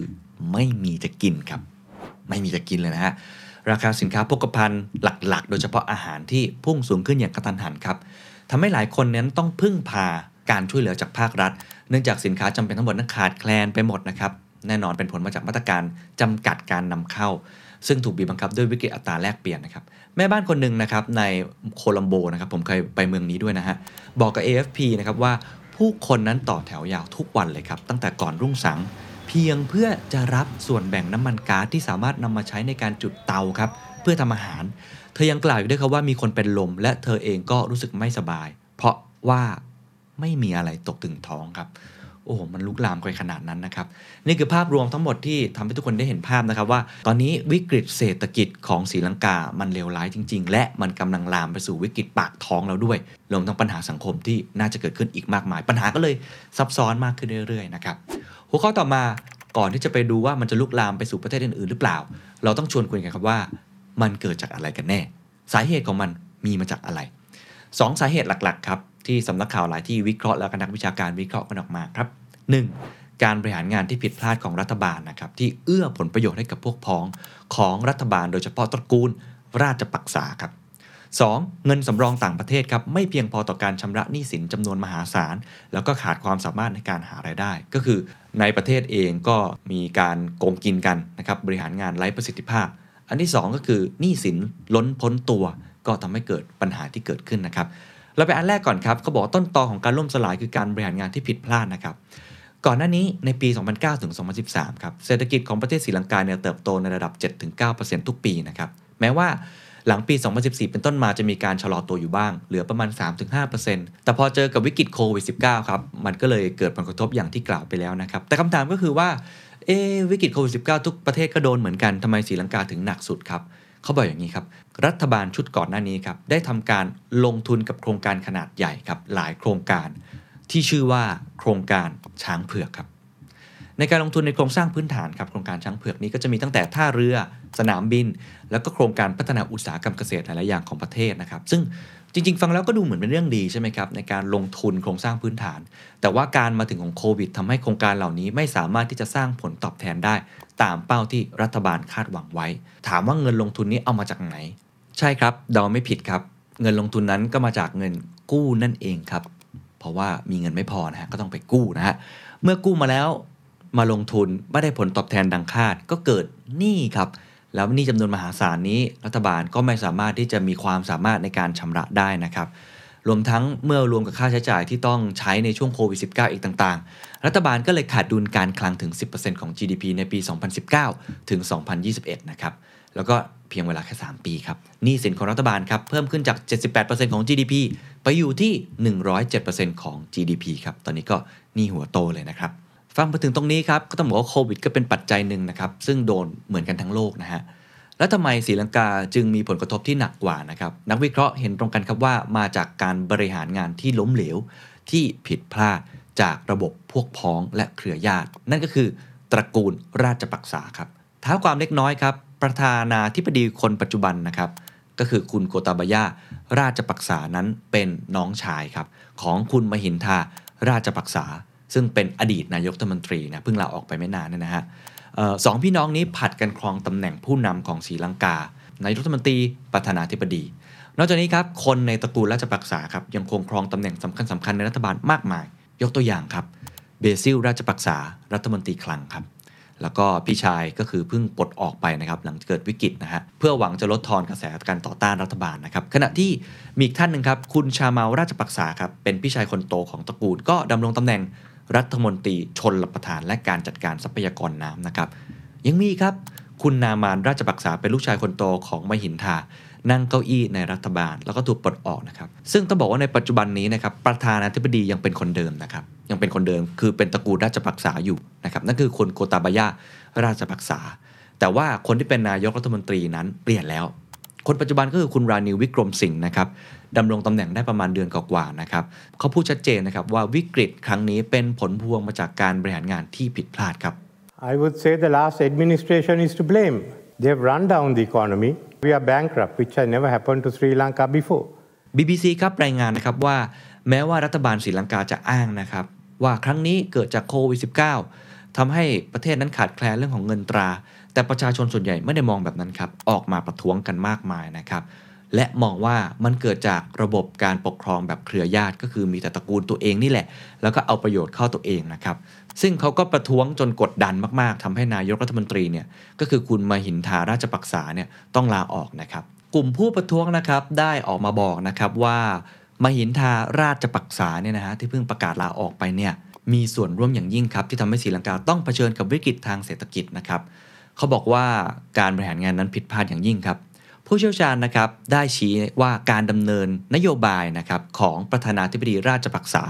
หลังจากชนะการเลือกตั้งในปี 2019 ครับเช่น การตัดลดภาษีอย่างมากผิดเวลา การห้ามการนำเข้า ยิ่งทำให้วิกฤตครั้งนี้เลวร้ายลงนะครับนี่ต่างประเทศมีมูลค่ามหาศาลมาก ๆ ตอนนี้ การล็อกดาวน์ต่อเนื่อง อัตราเงินเฟ้อที่เพิ่มสูงขึ้น การขัดแคลนเชื้อเพลิง ทุนสำรองเงินตราต่างประเทศที่ลดลงร่อยหรอ แล้วก็การปรับลดค่าเงิน ทั้งหมดนี้ล้วนแต่ส่งผลกระทบต่อการเติบโตของ ประเทศนั่นเองครับ นั่นคือสาเหตุแรกครับ เรื่องของการบริหารงานที่ผิดพลาดนะครับ เอาแต่ผลประโยชน์พวกพ้องของตัวเองอะไรแบบนั้นนะครับ เหตุผลที่ 2 ก็ต่อเนื่องกันนะครับ ก็คือเรื่องของหนี้ครับลองไปลงรายละเอียดครับก็จะเห็นว่าหนี้สินหนี้เยอะจริงๆนะครับแล้วก็ขาดความสามารถในการหารายได้ครับเศรษฐกิจของศรีลังกานะครับประสบปัญหาตั้งแต่ก่อนเกิด โควิดแล้วนะครับ แต่ว่าการล็อกดาวน์ก็ยิ่งซ้ำเติม แล้วก็ส่งผลอย่างหนักต่อ informal sector หรือว่าเศรษฐกิจที่อาจจะไม่ได้อยู่ในระบบอะไรแบบนั้นนะครับ ซึ่งถือว่าเป็นแรงงานเกือบ 60%ของประเทศเลยนะครับทุนสำรองเงินตราต่างประเทศเนี่ยฮะลดลง 70%ในช่วง 2 ปีที่ผ่านมาทำให้ศรีลังกานั้นไม่มีเงินจ่ายค่าสินค้านำเข้าที่จำเป็น แล้วก็อาหารแล้วก็เชื้อเพลิงด้วยนะครับ วิกฤตทางการเงินยังมีสาเหตุมาจากการขาดแคลนเงินตราต่างประเทศ โดยภาคการท่องเที่ยวครับ ถือเป็นหนึ่งในแหล่งแลกเปลี่ยนเงินตราต่างประเทศที่สำคัญของประเทศ ได้รับผลกระทบจากโควิดนะครับ นอกจากนี้ชาวศรีลังกาที่ทำงานในต่างประเทศก็ไม่ค่อยส่งเงินกลับมาที่ประเทศด้วยนะครับทุนสำรองเงินตราต่างประเทศของศรีลังกาในปี 2019 อยู่ที่ประมาณ 7,600 ล้านดอลลาร์สหรัฐ แต่ว่าในเดือนกุมภาพันธ์ 2022 ครับลดลงเหลือเพียงประมาณ 2,300 ล้านดอลลาร์เท่านั้นครับ แล้วก็รายงานล่าสุดนะครับ เมื่อวันที่ 30 มิถุนายน BBC บอกว่าเหลือเพียง 50 ล้านดอลลาร์สหรัฐเท่านั้นนะครับ อย่าลืมครับ มีหนี้อยู่ถึง 7,000 ล้านดอลลาร์ตลอดช่วงที่เหลือของปีนี้ ถามว่านี่ส่วนใหญ่มาจากไหนก็อย่างที่เล่าไปแล้วนะครับ มาจากการลงทุนในโครงสร้างพื้นฐานที่ชื่อว่าช้างเผือกนะครับ ซึ่งเป็นการกู้ยืมมาจากต่างประเทศ โดยเฉพาะะผมให้เดาว่าประเทศอะไรหลายคนน่าจะเดาออกศรีลังกานี่ผูกพันกับประเทศนี้ค่อนข้างมาก จีนครับใช่ครับเป็นหนี้ประเทศจีนมาก ซึ่งนักวิเคราะห์ลงความเห็นครับว่าเป็นเงินกู้ที่ยืมมาลงทุนในโครงการที่อาจจะไม่ค่อยจำเป็นทั้งสิ้น นี้มูลค่า 7,000 ล้านดอลลาร์นั้นรวมถึงพันธบัตรระหว่างประเทศด้วยนะครับ เป็นพันธบัตรรัฐบาล มูลค่า 1,000 ล้านดอลลาร์ ซึ่งจะครบกำหนดชำระก็คือเดือนนี้เลยครับ กรกฎาคม คุณธนานาถเฟอร์นันโดครับ ประธานเจ้าหน้าที่ฝ่ายปฏิบัติการของสถาบันวิจัย Advocata Institute ในกรุงโคลัมโบศรีลังกา กล่าวกับสำนักข่าวรอยเตอร์อย่างนี้ ว่าสาเหตุของการขาดแคลนไม่ใช่การขาดแคลนสินค้าโภคภัณฑ์แต่คือการขาดแคลนเงินดอลลาร์ครับ คือขาดดุลหนักมากๆ แล้วก็ไม่มีเงินทุนสำรองอะไรแบบนี้นะฮะนอกจากเรื่องหนี้ต่างๆ แล้วก็ไม่มีความสามารถที่จะชำระแล้วนะครับนายรัฐมนตรีครับคุณรานิลวิกรมสิงเหยังเผยนะครับว่า อีกหนึ่งสาเหตุที่ศรีลังกาครับไม่สามารถนำเข้าเชื้อเพลิงได้ เนื่องจากซีลอนปิโตรเลียมคอร์ปอเรชันนะครับเป็นบริษัทที่ดูแลเรื่องน้ำมันเชื้อเพลิงของศรีลังกา ค้างชำระหนี้ครับกว่า 700 ล้านดอลลาร์สหรัฐ ส่งผลให้ไม่มีประเทศใดนะครับหรือองค์การระหว่างประเทศใดจะยอมจำหน่ายหรือจัดหาน้ำมันเชื้อเพลิงให้กับศรีลังกา เพราะว่า กลัวไม่มีเงินจะจ่ายเขานั่นเองครับทางศรีลังกาครับได้รับเงินช่วยเหลือจากธนาคารโลกแล้วเรียบร้อยนะครับราว 300ถึงล้านดอลลาร์แล้วก็ขอพักชำระหนี้ต่างประเทศกว่า 7,000 ล้านดอลลาร์ที่ครบกำหนดชำระภายในปีนี้ขณะนี้ครับกำลังอยู่ในระหว่างการรอผลเจรจากับกองทุน IMF นะครับสำหรับการส่งแพ็กเกจช่วยเหลือ แล้วก็คาดว่าจะได้ข้อสรุปช่วงปลายเดือนกรกฎาคมนี้ครับ BBC ยังได้รายงานนะครับว่าทางรัฐบาลพยายามอย่างยิ่งครับ แน่นอนพอตอนนี้เงินไม่พอก็ต้องกู้เพิ่มถูกไหมฮะ เขาพยายามที่จะขอเงินกู้ยืมฉุกเฉินจำนวน 3,000 ล้านดอลลาร์สหรัฐจาก IMF นะครับซึ่งถ้าเกิดได้มาก็จะสามารถจะจ่ายหนี้ทั้งหมดของปีนี้ได้ แต่ว่า IMF นะครับได้กำหนดเงื่อนไขไว้ว่า รัฐบาลจำเป็นจะต้องขึ้นอัตราดอกเบี้ย แล้วก็ภาษีภายในประเทศ จึงจะอนุญาตให้กู้ยืมเงินใด ๆ เพิ่มเติมได้ ก็อย่างที่บอก ถ้าเกิดว่ากู้ไปแล้วไม่มีเงินจ่ายเขาก็ไม่อยากให้กู้นะฮะถามว่าท่าทีของนานาต่างประเทศเป็นยังไงลองไปดูครับ ต่างประเทศนะครับได้ส่งสัญญาณถึงการที่จะเข้ามาช่วยเหลือในการบรรเทาหนี้ในครั้งนี้นะครับ อินเดียครับได้ประกาศที่จะให้กู้ยืมเงินเพิ่มเติม 1.5 พันล้านดอลลาร์สหรัฐ กลุ่มประเทศ G7 ครับซึ่งเป็นประเทศร่ำรวยหรือว่าอุตสาหกรรมชั้นนำนะครับก็บอกนะครับว่าจะเข้ามาช่วยเหลือ ในขณะที่จีนครับพี่ใหญ่ของเขานะครับที่ศรีลังกาติดหนี้อยู่มากมาย ก็กำลังอยู่ในช่วงเจรจา เพื่อหารือการปรับโครงสร้างหนี้ของศรีลังกานั่นเองครับ หัวข้อต่อมาครับทำไมเรื่องนี้จึงสำคัญครับ สัญญาณเตือนจริงหรือเปล่าที่จะกระทบกับประเทศเกิดใหม่ มีแนวโน้มนะครับมีความเป็นไปได้นะครับ มีนักวิเคราะห์หลายคนบอกครับว่าศรีลังกาวิกฤตที่เกิดขึ้น มันไม่ใช่เกิดขึ้นในประเทศเขาอย่างเดียว แต่มันเป็นจุดเริ่มต้นหรือเปล่า เป็น domino effect หรือเปล่า ที่จะกระทบกับวิกฤตเศรษฐกิจในกลุ่มประเทศเกิดใหม่หรือ emerging market รวมทั้งท่าทีของจีนในการเป็นเจ้าหนี้ครับ ซึ่งต้องเห็นเลยนะครับว่าเหตุผลหลักที่เกิดขึ้นอันนี้ก็เกิดมาจากการที่ หัวใจสำคัญของโลกอย่างเฟดครับที่เป็นคนควบคุมเรื่องของอัตราเงินอัตราดอกเบี้ยอะไรต่างๆนะครับได้ทำการขึ้นดอกเบี้ยไปล่าสุดก็ช่วงกลางเดือนมิถุนายนนะขึ้นไป 0.75%เนี่ยนะฮะผลที่ตามมาก็เลยทำให้เงินดอลลาร์มันแข็งตัวมากขึ้นนะครับ แล้วก็เป็นภัยมากๆเลยต่อประเทศเกิดใหม่นะครับ ซึ่งพึ่งพาเงินลงทุนจากต่างประเทศนะครับ อีกปัจจัยหนึ่งก็คือ ดอกเบี้ยครับ โดยเฉพาะดอกเบี้ยเงินกู้ ก็จะเพิ่มสูงขึ้นตาม ถามว่าเพิ่มสูงขึ้นแล้วเกิดผลกระทบอย่างไร ประเทศที่ติดหนี้ก็ซวยสิครับ อาจารย์กอบศักดิ์ภูตระกูลครับเคยเปรียบเทียบว่าเหมือนน้ำลดต่อผุดครับ ประเทศเหล่านี้เนี่ยปิ่มๆ อยู่แล้วก่อนโควิดเนี่ยจะตายไม่ตายแหละเพราะว่าติดหนี้สูงมาก แล้วดอกเบี้ยก็กำลังอยู่ในระดับที่จะเพิ่มสูงขึ้นเรื่อยๆ แต่ว่าพอเกิดโควิด มันเหมือนน้ำมันลดครับ น้ำมันลดลงมา คือช่วยทำให้เราได้หายใจอะก็คืออะงงหัวขึ้นมานิดนึง เริ่มหายใจได้ แต่ตอนนี้ครับน้ำมันกลับมาขึ้นอีกครั้งหนึ่งครับ เพราะว่า สหรัฐเองก็ต้องสกัดเงินเฟ้อใช่ไหมครับ ขึ้นดอกเบี้ย ดอกเบี้ยก็ขึ้นหลาย ๆ ที่นะครับ ในยุโรปก็ขึ้น ผลที่ตามมาก็คือประเทศเหล่านี้ ความสามารถในการชำระหนี้ก็จะลดลงครับ ซึ่งผลที่เกิดขึ้นก็คือศรีลังกาเลยติดหนี้เพิ่มสูงขึ้นนะครับหนี้สาธารณะต่อ GDP พุ่งมากกว่า 100%ไปเรียบร้อย ในขณะเดียวกันครับในประเทศเองครับเขาก็ต้องทำการขึ้นดอกเบี้ยเช่นเดียวกันนะครับ ศรีลังกาครับได้ทำการขึ้นดอกเบี้ยสูงถึง7%นะครับทำให้อัตราดอกเบี้ยเงินกู้ตอนนี้อยู่ที่ 14.5%ในขณะที่ดอกเบี้ยเงินฝากเพิ่มอยู่ที่ 13.5%ก็เงินมันเฟ้อครับเขาก็ต้องขึ้นดอกเบี้ยนะเพื่อสู้ตรงนี้ ซึ่งผู้ที่เดือดร้อนมากที่สุดคือใครครับ ประชาชนไงครับประชาชนชาวศรีลังกาครับที่เจอวิกฤตก็หนักอยู่แล้ว เจอมรสุมเงินกู้ต่างๆ ใครที่มีหนี้อยู่ในประเทศเขาเนี่ยลำบากแน่นอนครับจะไปใช้หนี้นี่ก็ดอกเบี้ยแพงเหลือเกินนะครับ ตอนนี้เลยวิกฤตหนักขึ้นมากขึ้นเรื่อยๆนะครับมีข้อมูลที่น่าสนใจนะครับว่า แล้วประเทศเจ้าหนี้เนี่ยเขามีความตั้งใจที่จะช่วยนะครับบรรเทาปัญหาเรื่องแบบนี้หรือเปล่านะครับเขาบอกว่าประเทศที่เป็นเจ้าหนี้ก็คือประเทศที่ร่ำรวยนะครับในปี 2006เนี่ยประมาณ 86%ตอนนี้สัดส่วนเหลือ 58%นะครับจีนเองครับ ซึ่งถือว่าเป็นประเทศเจ้าหนี้ของทางศรีลังกา แล้วก็เป็นผู้ถือพันธบัตรนะครับมีสัดส่วนลูกหนี้ในกลุ่มประเทศที่กำลังพัฒนาเพิ่มขึ้นจากปี 2006 นะฮะ จากตอนแรกประมาณ 5%ตอนนี้เป็น 29%ในปัจจุบันก็คือเป็นเจ้าหนี้หลายประเทศเหลือเกินนะครับ ยังพบด้วยครับว่าประเทศจีนมีการเจรจาในการจัดการหนี้แบบไม่เปิดเผยนะครับทำให้การบรรเทาหนี้สาธารณะของประเทศกลุ่มนี้มีความลับมากขึ้นครับ แล้วก็มีแนวโน้มว่าอาจจะแตกหักครับ ทาง G20 ได้มีการเสนอหนทางนะครับ โดยดึงเจ้าหนี้หลาย ๆ เจ้าหนี้นะครับที่ลูกหนี้เนี่ยด้อยคุณภาพ ให้มาทำงานร่วมกันเพื่อช่วยกันปรับโครงสร้างหนี้ที่คาดว่าจะสะดวกและง่ายยิ่งขึ้นนะครับ แต่ว่าข้อเท็จจริงก็คือในกรณีของประเทศที่เป็นหนี้อยู่ไม่ว่าจะเป็นแซมเบีย เอธิโอเปียนะครับบอกเลยครับว่าหากไม่มีวิธีที่มีประสิทธิภาพ ที่จะดึงให้เจ้าหนี้นั้นมาทำงานร่วมกัน และกำหนดความสูญเสียที่แต่ละฝ่ายรับได้ ก็ยากมากๆนะครับทางจีนก็จะมีอิทธิพลมากกว่าเดิมนะครับในฐานะผู้ให้กู้ยืมเงิน ที่เขาอาจจะมีกลยุทธ์ในการรับมือกับลูกหนี้ที่แตกต่างจากวิกฤตครั้งก่อนๆโดยเฉพาะกับศรีลังกา ที่มีจีนเป็นเจ้าหนี้รายใหญ่ ก็ต้องจับตาดูกันต่อไปครับว่าทางจีนนั้นจะยอมให้สีลังกานั้นผิดนัดชำระหนี้หรือไม่ หรือจะมีกรณีพิเศษเพื่อบรรเทาปัญหาในช่วงวิกฤตแบบนี้หรือเปล่านะครับ สัญญาณเตือนต่อมานะครับบอกนะครับว่าวิกฤตครั้งนี้นะครับเป็นการเตือนตลาดเกิดใหม่นะครับที่มีการถือครองพันธบัตรในอัตรา 10%ซึ่งศรีลังกาอาจจะเป็นแค่โดมิโนชิ้นแรก แล้วก็จะมีคนล้มต่อ ๆ ไปครับ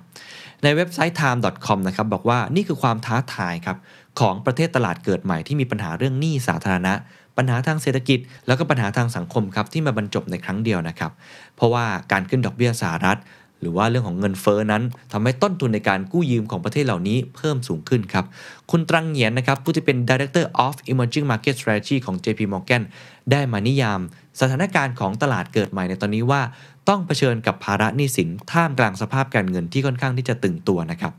มีการติดตามของบ o ูมเบิร์กครับพบว่า มีเศรษฐกิจของประเทศที่กำลังพัฒนาอย่างน้อย 14 ประเทศครับ ที่มีหนี้ต่อสหรัฐ ในอัตราดอกเบี้ย 1,000 basis point นะครับ หรือว่าประมาณ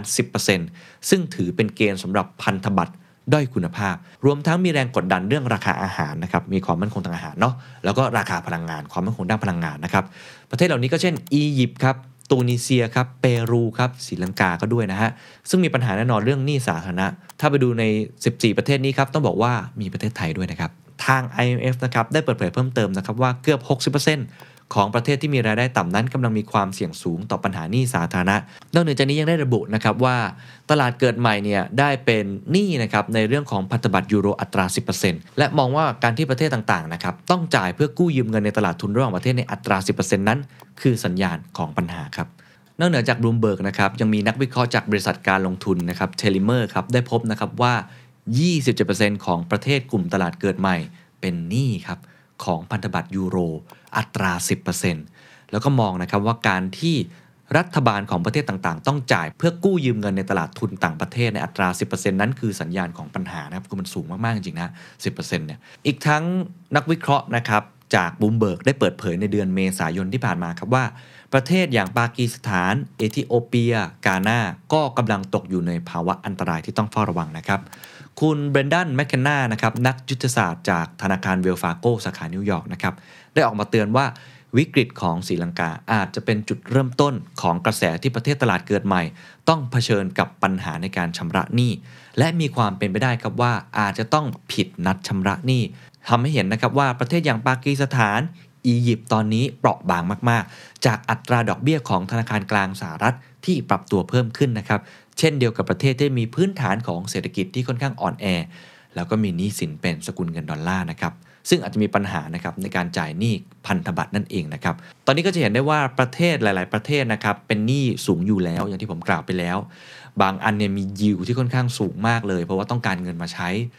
พอดอกเบี้ยของเฟดเนี่ยเพิ่มสูงขึ้นอีก ก็ยิ่งทำให้ความสามารถในการชำระหนี้เนี่ยมันลดลงไปอีก แล้วก็เจอปัญหาเรื่องของโควิดอะไรต่างๆ แต่ศรีลังกาอาจจะเลวร้ายกว่า เพราะว่ามีปัญหาเรื่องของการบริหารจัดการด้วย ก็เป็นอีกสัญญาณหนึ่งนะครับที่ทำให้ต้องระมัดระวังนะครับ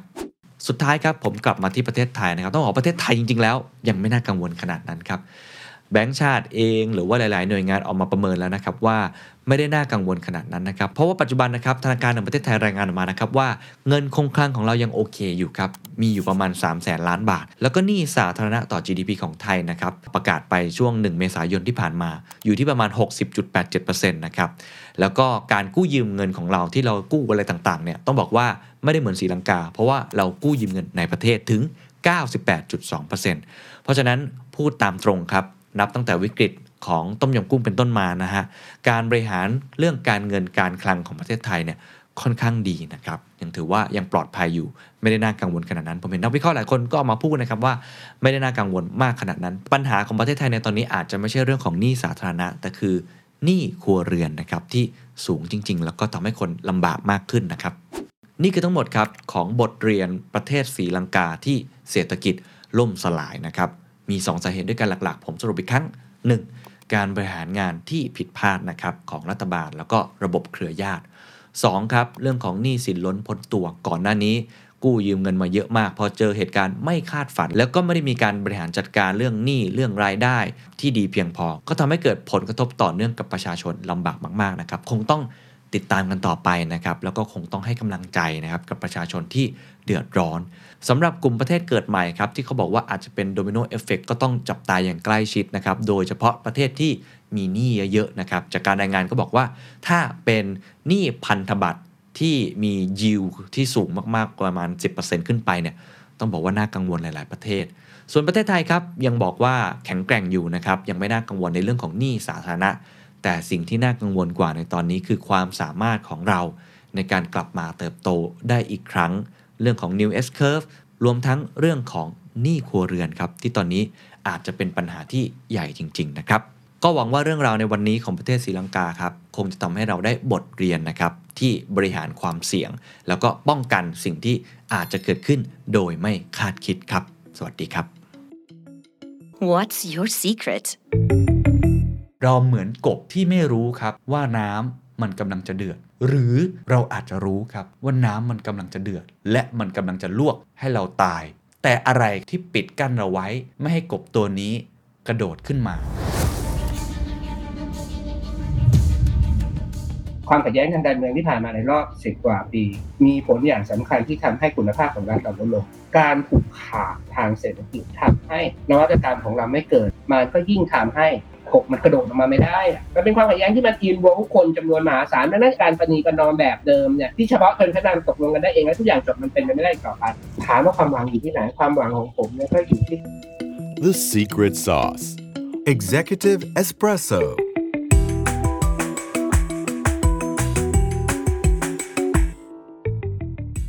จากต้มยำกุ้งสู่ต้มกบ เส้นทางเศรษฐกิจไทย วันนี้อยากชวนคุยเรื่องมหาภาค แล้วก็เป็นเรื่องที่สำคัญอย่างยิ่งนะครับ นั่นก็คือเศรษฐกิจไทยครับ ที่ปัจจุบันนี้เหมือนกบที่กำลังถูกต้มอยู่ในหม้อครับมีปัญหาต่างๆ มากมาย หัวใจสำคัญอย่างหนึ่งที่ทุกคนเห็นตรงกันอยู่แล้วก็คือเรื่องของกับดักรายได้ปานกลาง คือเราพ้นจากความยากจนมาได้ในหลายสิบปีที่ผ่านมา แต่เราไม่สามารถหลุดจากกับดักรายได้ปานกลางได้สักที ในขณะเดียวกันยังมีปัญหาอื่นๆ อีกมากมายที่เกิดขึ้น ไม่ว่าจะเป็นเรื่องของความเหลื่อมล้ำเรื่องของหนี้ครัวเรือน เรื่องของการผูกขาดต่างๆนะครับ อันนี้ถือได้ว่าเป็นสิ่งที่เป็นอุปสรรคสำคัญในการพัฒนาเศรษฐกิจไทย สู่อนาคตที่ยั่งยืนนะครับ ผมได้อ่านหนังสือชื่อเดียวกันเลยครับที่ผมกล่าวไปเมื่อกี้นะครับ หนังสือชื่อว่าเส้นทางเศรษฐกิจไทย จากต้มยำกุ้ง สู่ต้มกบ เขียนโดยอาจารย์อภิชาติสถิตนิรมัยนะครับ อาจารย์เป็นอาจารย์ประจำคณะเศรษฐศาสตร์ มหาวิทยาลัยธรรมศาสตร์นะครับจริงอาจารย์มีหนังสือหลายเล่มนะครับ เล่มที่ผมอ่านแล้วก็รู้สึกว่าเปิดกลาตัวเองมาก ๆ อย่างเช่น รัฐไทยกับการปฏิรูปเศรษฐกิจ อาจารย์เป็นคนที่พูดเรื่องเศรษฐศาสตร์การเมือง คือบอกว่าเศรษฐกิจเนี่ยมันไม่สามารถแยกออกได้จากการเมือง เพราะว่าภาครัฐ หรือว่าตัวระบบราชการ หรือการบริหารบ้านเมือง เป็นส่วนสำคัญอย่างยิ่งในการกำหนดนโยบายหรือขับเคลื่อนของเศรษฐกิจ หนังสือเล่มนี้ยิ่งน่าสนใจนะครับ เพราะว่าอาจารย์พยายามจะพูดได้เห็นภาพครับว่าหลังต้มยำกุ้งเป็นต้นมา เพราะหนังสือที่ผมพูดถึงเมื่อกี้รัฐไทยกับการปฏิรูปเศรษฐกิจเนี่ยมันย้อนกลับไปตั้งแต่ยุคหลังสงครามโลกครั้งที่สองนะครับแล้วก็มาจบที่ประมาณเนี่ยช่วงช่วงหลังต้มยำกุ้งได้ไม่นาน แต่ว่าเล่มนี้ครับเป็นเหมือนภาคต่อนะฮะเล่าให้เห็นนะครับว่า ตอนนั้นปัญหาที่เศรษฐกิจไทยเจอ ในช่วงนั้นมันเป็นอย่างไร จนมาถึงยุคปัจจุบันทำไมอาจารย์จึงมองว่ามันไม่ใช่แค่ต้มยำกุ้งและ แต่มันเปลี่ยนเป็นต้มกบ เราเหมือนกบที่ไม่รู้ครับ ว่าน้ำมันกำลังจะเดือด หรือเราอาจจะรู้ครับว่าน้ำมันกำลังจะเดือด และมันกำลังจะลวกให้เราตาย แต่อะไรครับที่ปิดกั้นเราไว้ ไม่ให้กบตัวนี้กระโดดขึ้นมา มันมีฝาที่มาปิดหม้อใบนี้ หรือมีใครครับที่พยายามฉุดรั้ง ดึงเอาไว้ไม่ให้กบตัวนี้ มันกระโดดออกมาได้ นี่จะเป็นบทสนทนาที่ผมต้องบอกว่าค่อนข้างที่จะตีไปที่ใจกลางประเด็นของปัญหานะครับ โดยหลักๆ อาจารย์มอง 2 ประเด็นผมอาจจะทีสให้ฟังนิดหนึ่งอันแรกคือเรื่องของรัฐราชการนะครับไม่ว่าจะเป็นภาคบริหารส่วนบริหารเองก็คือภาคการเมือง นักการเมืองนะครับการเลือกตั้งหรือปรากฏการณ์ต่างๆนะครับความขัดแย้งต่างๆ อันที่ 2 ก็คือเรื่องของราชการนะครับว่ามันอาจจะไม่เหมาะสมกับในยุคปัจจุบันแล้วมันใหญ่เทอะทะไปไหม มันรวมศูนย์อำนาจมากเกินไปใช่หรือไม่ ส่วนเรื่องที่ 2นอกจากตัวราชการนะครับอาจารย์พูดถึงการผูกขาด หรือว่าความเหลื่อมล้ำการกระจุกตัวของกลุ่มนายทุน หรือระบบอุปถัมภ์คนไม่กี่คน ที่ทำให้แรงจูงใจในการพัฒนานวัตกรรมนี่มันเกิดขึ้นได้ยากมากขึ้น ซึ่งนี่เป็นส่วนสำคัญของเศรษฐกิจไทย หรือเศรษฐกิจโลกหลังจากนี้ มันมีโค้ดหนึ่งที่เขียนในหนังสือที่ผมค่อนข้างชอบนะครับบอกว่า innovation needs democracy ผมว่าประโยคนี้เป็นประโยคที่ทำให้ทุกท่านได้เห็นภาพนะครับว่าคำว่านวัตกรรมคำว่าเทคโนโลยีคำว่าเศรษฐกิจ เศรษฐศาสตร์เนี่ยมันผูกโยงเกี่ยวกับเรื่องการเมือง ในมุมมองของอาจารย์อย่างยิ่ง เป็นบทสนทนาที่ลึกซึ้ง ตีไปที่ใจกลางของปัญหา แล้วก็อาจจะทำให้ทุกท่านเนี่ยหดหูเล็กน้อยนะครับ เพราะว่าอาจารย์เนี่ยไม่รู้เหมือนกันว่าทางออกเนี่ย มันอยู่ตรงไหน หรือความหวังในตอนนี้มันเป็นอย่างไร แต่ผมเชื่อว่านี่คือ wake up call สำคัญ ที่ทำให้ทุกท่านที่เป็นเหมือนกบอยู่ในหม้อนี้ ตื่นรู้ขึ้นมา แล้วก็หาหนทางที่จะกระโดดออกจากภัยนี้ ก่อนอื่นขอบคุณอาจารย์นะครับ ผมเป็นแฟนหนังสืออ่านหนังสือของอาจารย์หลาย ๆ เล่ม แล้วคิดว่าเป็นหนังสือที่ตีไปที่ใจกลางของปัญหาเศรษฐกิจของประเทศไทยนะครับคือเรื่องของเศรษฐศาสตร์การเมือง ซึ่งถือได้ว่าเป็นตัวขับเคลื่อน สำคัญอย่างยิ่งนะครับกับปัญหาเรื่องของความเหลื่อมล้ำปัญหาเรื่องของการรวมศูนย์อำนาจหรืออื่นๆ อีกตามมานะครับผมเห็นอาจารย์มีหนังสือเล่มใหม่นะครับใช้คำว่าเส้นทางเศรษฐกิจ จากต้มยำกุ้ง สู่ต้มกบ และวิกฤตสังคมไทยโอ้ผมชอบคำว่าต้มกบมากครับ นิยามของมันคืออะไรครับอาจารย์ นิยามของต้มกบผมก็ก็คือถ้าเกิดวิกฤตเศรษฐกิจปี2540เนี่ยมันระเบิดตูมใช่ไหมฮะเราลอยตัวค่าเงินบาททันทีนำไปสู่วิกฤต อัตราแลกเปลี่ยนวิกฤตขาดแคลนเงินตราระหว่างประเทศเศรษฐกิจชะงักงานทันทีทันใดจากเศรษฐกิจที่มันบูมมันก็เหมือนกับตกเหวใช่ไหมฮะก็เป็นวิกฤตเศรษฐกิจทั่วๆไปในความหมายเป็น banking crisis ข้าม currency crisis ใช่ไหมครับเอ่อแต่ว่าพอต้มกบเนี่ยมันเป็น slow burning death อะนะฮะก็คือก็คือมันค่อยๆตายอย่างช้าๆคำว่าต้มกบในความหมายนี่ก็คือ ถ้าผมเข้าใจไม่ผิดเนี่ยก็คือถ้าคุณเอากบลงไปแช่น้ำนะครับ น้ำเย็นนะครับ แล้วคุณก็ได้เปิดไฟนะให้น้ำมันอุ่นขึ้นเรื่อยๆเนื่องจากสัตว์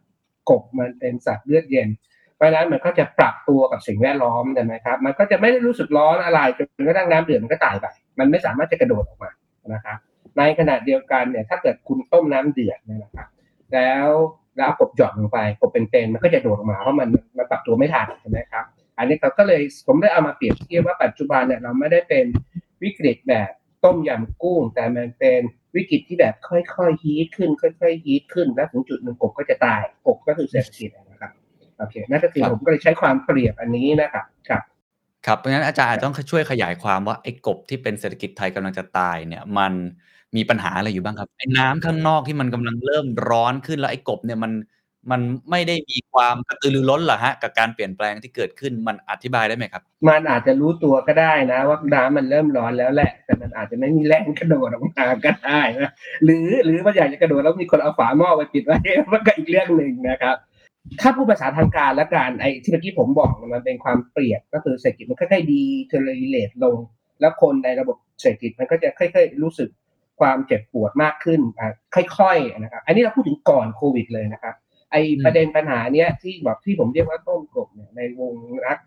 เศรษฐศาสตร์นักวิชาการในหรือนักเทคโนโลยีนักผู้บริหารวางแผนเนี่ยเขาก็รู้จักกันดีอยู่แล้วนะครับ ในนามของปัญหาการดักรายได้ปานกลางนะฮะแล้วก็แล้วก็ประเทศไทยมันซ้อนปัญหากับดักรายได้ปานกลางเข้าไปกับปัญหาสังคมคนชรานะฮะเราก็เลยจะเป็นปัญหาที่อาจจะเรียกแบบง่าย ๆ ว่าไอ้ภาวะต้มกบเนี่ยก็คือภาวะที่เป็นภาวะ ติดกับดักรายได้ปานกลางในขณะที่เป็นสังคมคนชราขึ้นอย่างรวดเร็วนะครับ มันก็เลยทำให้ปัญหาเราเข้าสู่สังคมที่เรียกว่าแก่ก่อนรวยใช่ไหมครับคนคุณก็นึกภาพออกนะคนที่มันแก่แล้ว พลังในการทำงานน้อยลง saving ไม่พอเพราะไม่รวยไงสังคมแก่ก่อนรวยนะครับ เราไม่สามารถกระโดดพ้นเราไม่สามารถขีดตัว ของเราพ้นจากประเทศที่มีรายได้ปานกลางระดับสูงไปเป็นประเทศไฮอินคัมได้นะครับเราอยู่ตรงนี้มานานแล้วและปัญหานี้ไม่ใช่เป็นปัญหาที่ที่ที่เราเพิ่งรู้นะครับ สังคมไทยตระหนักเรื่องนี้มาเป็นสิบปีมากกว่าสิบปีแล้วนะครับ มีการจัดสัมมนาอะไรตั้งแต่ปี 2010 2011 เป็นประเด็นที่คิดฮอตในหมู่นักเศรษฐศาสตร์นั่นคือคำถามที่ว่าเอ้ยเรารู้ไหมปัญหาเนี่ยคนคนที่อยู่ในวงอะน่าจะรู้ไหมรู้ครับ ผมคิดว่าเนี่ยไอการร่างแผนยุทธศาสตร์ชาติ 20 ปีเนี่ยมันก็จะมีคำเนี่ยกับดักรายได้ปานกลางมันมีอะไรอยู่ในนั้น แล้ววิธีทางออกก็เสนอแล้วนะครับครับครับ ผมคิดว่าหลายท่านที่ฟังอยู่ ก็คงจะรู้เหมือนกันว่าประเทศไทยก็ติดอยู่กับดักรายได้ปานกลางมานาน ทุกคนเห็นแหละว่ามันเป็นปัญหา ทีนี้ก็ต้องตีไปที่ใจกลางของปัญหาว่า แล้วทำไมเราคุยกันเป็น 10 20 ปี เอาคนเก่งมาสมหัวรวมกัน ผมเห็นอาจารย์ก็คุยเรื่องนี้กันมาบ่อยนักเศรษฐศาสตร์ นักธุรกิจ นายกรัฐมนตรีหลายคนก็พูดเรื่องนี้ เหตุผลที่มันทำไม่ได้ ต้นเหตุคืออะไรครับ เราไม่ใช่ไม่มีความรู้นะเรามีคนเก่งๆในสังคมเยอะแยะที่ไม่ใช่ผมอะนะครับ ที่จะสามารถให้คำแนะนำเชิงนโยบายให้วิธีการในเชิงเทคนิคที่จะออกสู่ปัญหานี้ได้นะตัวอย่างเช่นง่าย ๆ เลยนะครับทุกคนพูดถึงการสร้างนวัตกรรมคุณจะหลุดออกจากแบบไหนต่างๆคุณจะต้องทำให้ประเทศคุณเป็นเป็นประเทศที่ที่ไม่หยุด ที่จะสร้างนวัตกรรม นวัตกรรมใหม่ นวัตกรรมทั้ง service ทั้ง product มันก็จะนำมาซึ่งรายได้ใหม่เห็นไหมครับรายได้ที่มันมันมันทำให้เราหนีคู่แข่งทันนะครับไอ้ปัญหาที่เรากับติดกับดักได้และปัญการปัญหาหลักอันหนึ่งก็คือปัญหาที่เราสูญเสียความสามารถในการแข่งขัน ในอุตสาหกรรมดั้งเดิมที่เราที่เราเชี่ยวชาญและส่งออกในปัจจุบันเนี่ยมันล้าสมัยไปทุกที แล้วก็เราสูญเสียความสามารถในการแข่งขันประเทศที่พัฒนาทีหลังเราได้ตามหลังเรามากดติดในการที่ค่าแรงเราก็แพงกว่าอะไรเงี้ยเราก็ต้องหนีขึ้นไปใช่ไหมฮะเราก็ต้องถีบตัวเราต้องยกระดับการพัฒนายกระดับอุตสาหกรรมของเราเข้าสู่สินค้าใหม่ มีแวมี value added เพิ่มขึ้นมีอะไรเงี้ยซึ่งคุณจะทำได้คุณต้องมีนวัตกรรมเนี่ยอย่างเงี้ยปัญหาคือว่านวัตกรรมมันเราเราก็รู้ว่าสังคมไทยมันไม่ยังสังคมเศรษฐกิจไทยมันติดกับเนี่ยว่ามัน มันไม่สามารถสร้างนวัตกรรมที่เพียงพอที่จะหลุดออกไปได้ อันนี้คือตัวอย่างนะครับ ประเด็นหลักไม่ใช่ประเด็นขาดความรู้ประเด็นหลัก ไม่ใช่ว่าคนที่คอนเซิร์นเรื่องนี้แล้วไม่มีทางออกให้ ประเด็นหลักคือไอ้ทางออกที่เสนอเสนอกันมาเนี่ย มันยังไม่สามารถนำไปสู่การปฏิบัติได้นะครับอืมครับครับเข้าอันใจนี้มันครับเป็นปัญหานี้มากกว่านะครับครับ แล้วเหตุผลที่มันไม่สามารถเอาทฤษฎีหรือแนวคิดดี ๆ บทเรียนดีๆ ไปสู่ภาคปฏิบัติได้นี่ความผิดใครครับ มันเป็นความผิดของโครงสร้างทั้งการเมืองและทางเศรษฐกิจแต่เราไม่สามารถที่จะชี้ไปที่ที่ที่ตัวบุคคลได้อย่าง มันพอชี้ได้แหละ แต่ว่ามันก็ไม่ใช่คนมันไม่มี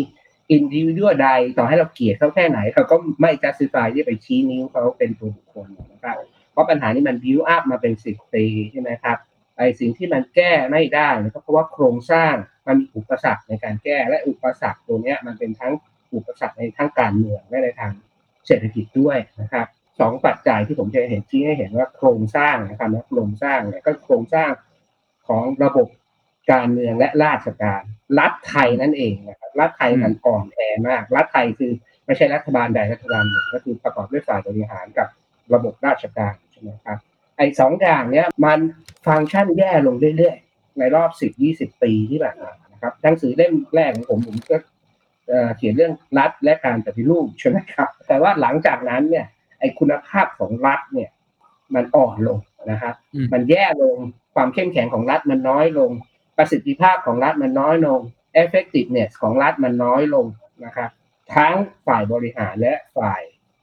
ข้าราชการฝ่ายระบบราชการ ซึ่งเป็นกลไกขับเคลื่อนประเทศของฝ่ายบริหารต่อให้คุณได้นักการเมืองเจ๋งที่สุดยังไง ก็ตามแต่ต่อให้มีรัฐธรรมนูญที่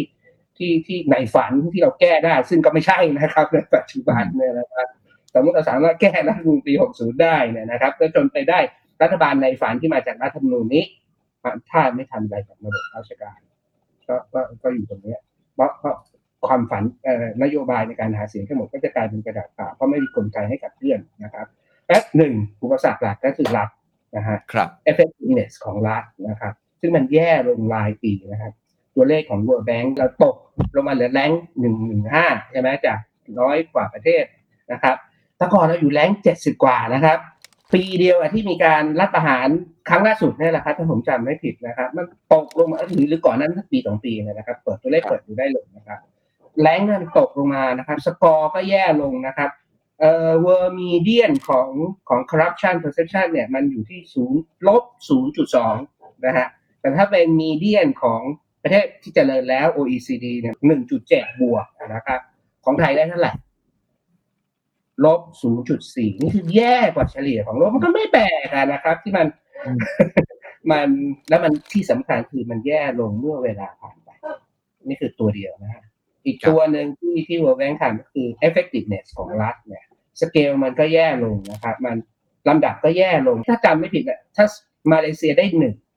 ไทยจะแบบอยู่ที่ประมาณครึ่งหนึ่งศูนย์จุดสี่หรืออะไรทำนองนี้นะครับ ในขณะที่โลกที่เจริญแล้วมันกลายเป็นหนึ่งกว่าๆอย่างเงี้ยนะครับ เราตอนเนี้ยเราชนะแค่ในอาเซียนนะฮะเราชนะแค่อินโดนีเซีย ฟิลิปปินส์เอ่อเวียดนามนะแค่นั้นเองนะเราแพ้มาเลเซียไม่ต้องพูดถึงสิงคโปร์ซึ่ง rank ทั้งสองตัวดีที่สุด ประเด็นสำคัญทำไมเราต้องพูดถึงคุณภาพของภาครัฐอืมเพราะการที่เราจะจำออกจากหม้อต้มกบกบมันจะกระโดดขึ้นมาได้หรือก็คือการที่เราทะลุปัญหากับดักรายได้การกลางแก่ก่อนรวยไปได้เนี่ยนะครับ รัฐมีบทบาทสำคัญอย่างมากในการผลักดันเอกชน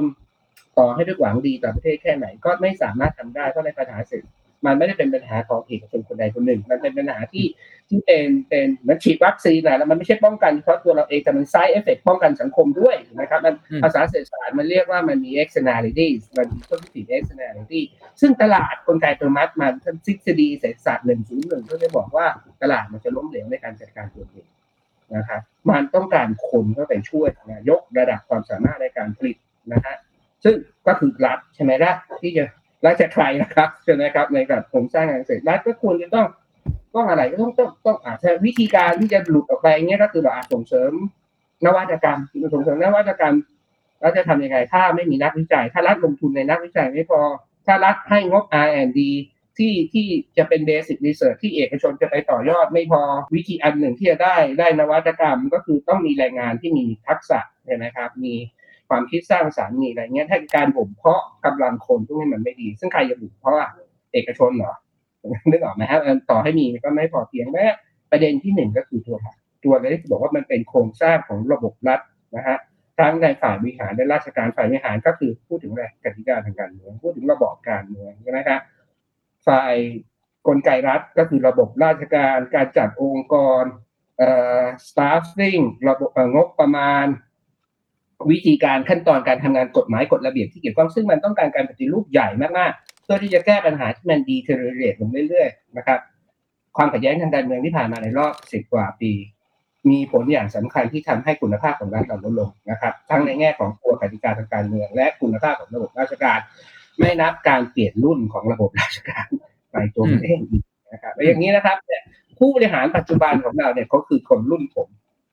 ผมอายุประมาณห้าสิบกว่าแล้วคนรุ่นผมก็คือจะขึ้นเป็นแผงเป็นเป็น top level ของระบบราชการแล้วนะครับแต่คนรุ่นผมเนี่ยผมคิดว่าคนที่ไม่ได้ไม่ได้ขอโทษนะครับ ไม่ได้ไม่ได้เป็นการกล่าวร้ายป้ายสีอะไรนะฮะแต่ว่าหมายความว่าถ้าผมจะกระทบใครก็ขอโทษทั้งรุ่นเลยนะคือคนรุ่นผมนั่นเองผมจบปริญญาตรีทันทีที่รุ่นผมจบปริญญาตรีเศรษฐกิจมันทะยานขึ้นนะครับปลายยุคเปรมนะครับ เข้าสู่ยุคเศรษฐกิจที่เราโตเร็วที่สุดในโลก เอกชนในขณะที่ค่าราชการดังนั้น เอกชนมันโตเร็วมากเงินเดือนมันสูงมากนะครับระบบราชการตอนนั้นจบปริญญาตรีสองพันกว่าณปีสมาสองพันห้าร้อยี่สิบเก้าสามสิบนะฮะดังนั้นเนี่ยในช่วงที่เศรษฐกิจมันโตมากๆ เนี่ย คนเก่งเบอร์ต้นๆ ไม่มีใครเข้าสู่ระบบราชการแบบในอดีตแล้ว และไอ้คนที่รุ่นประมาณรุ่นผมเนี่ยนะครับ ปัจจุบันมันกลุ่มมันขึ้นเป็นแผงในทุกองค์กรของรัฐเราอาจจะได้พูดว่าผู้เรียขอโทษถึงต้องบอกเนี่ยผมกำลังไม่ได้ดูถูกนะครับกำลังจะบอกว่าเรา second grade อะผู้บริหารของรัฐปัจจุบันเมื่อเทียบกับเอกชนอะมัน second grade มันไม่เมื่อเทียบกับอดีตที่เป็น first grade อะในขณะที่เอกชนในยุคนั้นน่ะ ยุคก่อนยุคที่เราเพิ่งเริ่มพัฒนาเศรษฐกิจใหม่ๆมันอ่อนแอเงินเดือนมันน้อย เป็นระบบครอบครัว วก first grade ที่จบเก่งๆ ก็เข้าบุคลัดหมดใช่ไหมครับใช่ไหมฮะนี่คือคือโครงสร้างของระบบราชการและกติกาทางการเมือง ความขัดแย้งทางการเมืองก็ยิ่งทำให้ สิ่งที่ควรจะแก้ก็ไม่ได้รับการสนใจใช่ไหมปัญหาโครงสร้างการศึกษาปัญหายากๆถ้าคุณเป็นรัฐบาลอายุสั้น ๆ เดี๋ยวก็มีเดี๋ยวก็มีม็อบมาประท้วง ไม่ว่าเสื้ออะไรก็ตามแต่นะวันนี้คุณเป็นรัฐมนตรีพรุ่งนี้คุณเข้าคุก เยอะแยะใช่ไหมที่ผ่านมาคนประเภทนี้นะครับแล้วแต่สีไหนขึ้นแล้วมันจะเอาเวลาที่ไหนมาแก้ปัญหาระบบราชการ ซึ่งต้องแล้วระบบราชการก็ต่อต้านการเปลี่ยนแปลงสูงถ้าถ้าฝ่ายบริหารไม่ได้มีแรงหนุนจากสังคมไม่มีทางปฏิรูประบบราชการสำเร็จได้ นี่คือปัญหาแรกปัญหาที่สองแล้วครับนวัตกรรมที่เกิดขึ้นได้ไงนอกจากการหนุนช่วยจากรัฐ นอกจากการหนุนช่วยก็คือกลไกตลาดที่แก้ปัญหาไม่ได้นะครับมันก็ได้รับการหนุนช่วยจากรัฐใช่ไหมรัฐมันก็อ่อนแรงนะครับ ปัญหาที่สองเอกชนก็ต้องเป็นผู้คิดค้นนวัตกรรมด้วย ไม่ใช่หลักซึ่งแต่รัฐอย่างเอกชนที่คิดค้นนวัตกรรมก็ต้องมีแรงจูงใจให้เขาใช่ไหมครับปรากฏว่าปัจจัยสำคัญที่ที่ที่ผมเขียนนะนะครับ ปัจจัยสำคัญที่มันขีดขวางการพัฒนานวัตกรรมในภาคเอกชนก็คือระดับการผูกขาดทางเศรษฐกิจ ระดับการกระจุกตัวทางเศรษฐกิจของเราเนี่ยมันสูงมากๆนะครับมันมี ประเทศไทยเนี่ยต่อให้มันมีกลุ่มทุนเนี่ยมีมันไม่ใช่เป็นบริษัทเดียวๆบริษัทต่างๆเนี่ยมันมาจากสังกัดกลุ่มทุนที่เชื่อมโยงกันนะเรียกว่ากลุ่มทุนนะครับเอ่อต้องอันนี้ให้เครดิต paper นี้มาจากการศึกษาของของสถาบันป๋วยแบงค์ชาตินะครับ เมื่อประมาณสักปีถ้าผมจำไม่ผิดปี 2019 ก่อนโควิดนะไอ้ paper นี้ที่บอกว่าในขณะที่ประเทศไทยมีกลุ่มทุนประมาณ 6,000 กลุ่มนะฮะอืมมันมีกลุ่มทุนขนาดใหญ่ที่ดอมิเนตระบบเศรษฐกิจแค่ไม่กี่กลุ่มจากไอ้6,000 กลุ่มเนยนะครับ แล้วไอ้บริษัทกลุ่มทุนใหญ่เนี่ยมันอยู่ในบริษัทที่โตกว่าครึ่งใน10%ที่ใหญ่ที่สุดในประเทศเนี่ยมันสังกัดกลุ่มทุนนะครับอืมและ5%ของไอ้บริษัทที่สังกัดกลุ่มทุนพวกเนี้ยนะครับ มันมียอดขายถึง46%แค่5%ของบริษัทนะครับ มันมียอดขาย46%เกือบครึ่งหนึ่งของระบบเศรษฐกิจ แล้วได้กำไร60%ของระบบเศรษฐกิจในปี59นะครับ ยิ่งไปกว่านั้นเนี่ยนะครับ ไออำนาจเหนือตลาดของไอ้บริษัทอำนาจเหนือตลาดนะว่าอำนาจในการตั้งถ้าระดับการแข่งขันมันสูงคุณขึ้นราคาตามตามความพอใจไม่ได้ใช่ไหมฮะการที่คุณมีอำนาจเหนือตลาดแปลว่า คุณสามารถขึ้นราคาราคาของคุณเนี่ยมันสูงกว่าต้นทุนการผลิตของคุณเกินกว่าที่ที่ถ้ามีการแข่งขันที่พอเพียงนะไอไออำนาจนี่คือวิธีที่นักเศรษฐศาสตร์เขาวัดอำนาจการผูกขาดวัดอำนาจเหนือตลาดในการกำหนดราคาไอเทรนด์เนี่ยมันเพิ่มขึ้นเรื่อยๆ ตั้งแต่ปี 2012 เป็นต้นมานะฮะ เพราะเพราะมันเพราะแสดงว่าคู่แข่งไม่พอใช่ไหมครับถูกไหมฮะเออแล้วมันเกี่ยวอะไรกับนวัตกรรมอืมถ้าถ้าเราจะเข้าสู่อุตสาหกรรม แล้วมันมีเจ้าใหญ่รายใหญ่ผูกขาดตลาดอยู่คุณมีคุณเข้าไปคุณคุณสร้างอุตสาหกรรม คุณคุณคุณกล้าที่จะลงทุนสร้างนวัตกรรมใหม่ไหมแล้วถูกไอ้บริษัทพวกนั้นมันบล็อกไม่ให้เข้าตลาด ไม่ต้องถึงไกล craft beer ที่ผมไปทานมากับเพื่อนๆนะนะครับ มันอร่อยมากเมื่อเทียบกับเนี่ยเราเป็นเรื่องที่เรารู้กันดี เป็นตัวอย่างที่ผมยกแล้วยกอีกนะครับไอ้ craft beer ที่เป็นรายเล็กรายน้อยเนี่ยมันถูกกีดกันด้วยกฎขอโทษกระจอกกระจอกในระดับ ในระดับกฎกระทรวงนะที่บังคับให้จะต้องมีกำลังการผลิตถึงแสนลิตรต่อปีนะนะอะไรอย่างเงี้ยนะครับถ้าไม่งั้นมันบรรจุขวดขายไม่ได้ อะไรแบบนี้นะ อันนี้ไงคือตัวอย่างที่ชัดเจนที่สุดของของการบล็อกตลาดไม่ให้นวัตกรรมเกิดขึ้นใช่ไหมเรามีผู้ผลิตรายใหม่ที่สนใจในการผลิตเบียร์เพื่อจะเข้าสู่ตลาดด้วยนวัตกรรมใหม่ด้วยรสใหม่ด้วยเบียร์ตัวใหม่ที่ไม่ใช่ตะบี้ตะบันมีแต่ลาเกอร์ใช่ไหมครับ อย่างนี้เป็นต้นเนี่ยนี่คือตัวอย่างที่ชัดเจนที่สุดของของการบล็อกตลาดโดยผู้เล่นรายเก่าที่กลุ่มเหนือตลาดไอการบล็อกตลาดด้วยด้วยผู้เล่นรายเก่าที่มีอำนาจเหนือตลาดเนี่ย มันก็คือ discourage มันก็คือการที่ไม่ทำให้เกิดนวัตกรรม และเขามีแรงจูงใจหมายถึงไอ้บริษัทที่มัน dominate ตลาดเนี่ยเขามีแรงจูงใจที่จะสร้างสิ่งกีดขวางที่ไม่ใช่เศรษฐกิจ เช่น เขาก็ไปต่อสายกับผู้มีอำนาจทำให้กฎหมายพรบการแข่งขันมันไม่ effective นะครับอืมตัวอย่างเช่นพรบการแข่งขันทางการค้าของเราเนี่ยเราภูมิใจว่าเรามี มีเป็นประเทศแรกในอาเซียนนะครับ ที่มีพรบตัวนี้ออกมาตั้งแต่ปี 2521 นะฮะแล้วก็แล้วมันก็แต่ว่ามันก็กลายเป็นเสือเสือสุดท้ายที่สุดนะจนกระทั่งฉบับสุดท้ายที่ปัจจุบันที่จัดตั้งคณะกรรมการแข่งขันทางการค้า ที่ชื่อย่อกอขอคอเนี่ยผมจำไม่ได้จะฉบับล่าสุดเนี่ยฉบับที่สี่เนี่ยรู้สึกจะลงพศ2560 มั้งถ้าผมจำไม่ผิดนะครับ อย่างไรก็ตาม ตั้งแต่ฉบับแรก 21 จนถึงพศจนถึง as of now เนี่ย เราไม่เคยเอาผิดผู้ใดมีอำนาจเหนือตลาดได้เลยแม้กระทั่งรายเดียว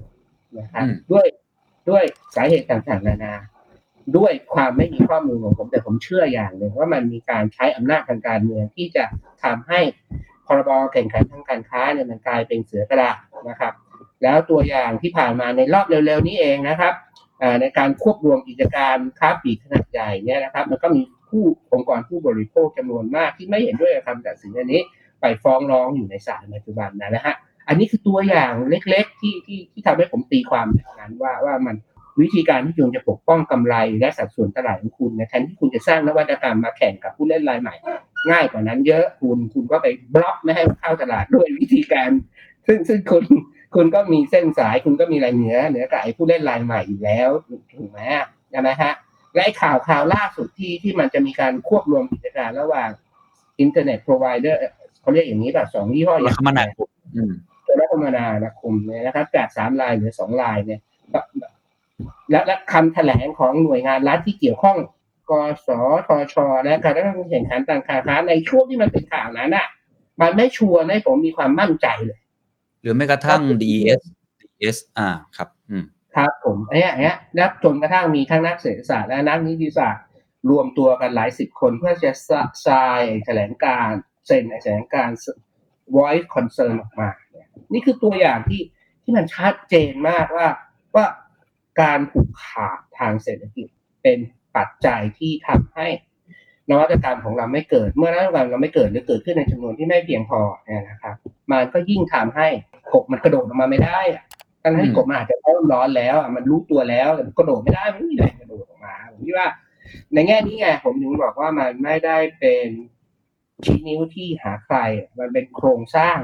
โครงสร้างอันเนี้ยมันสะสมมาเนี่ยจาก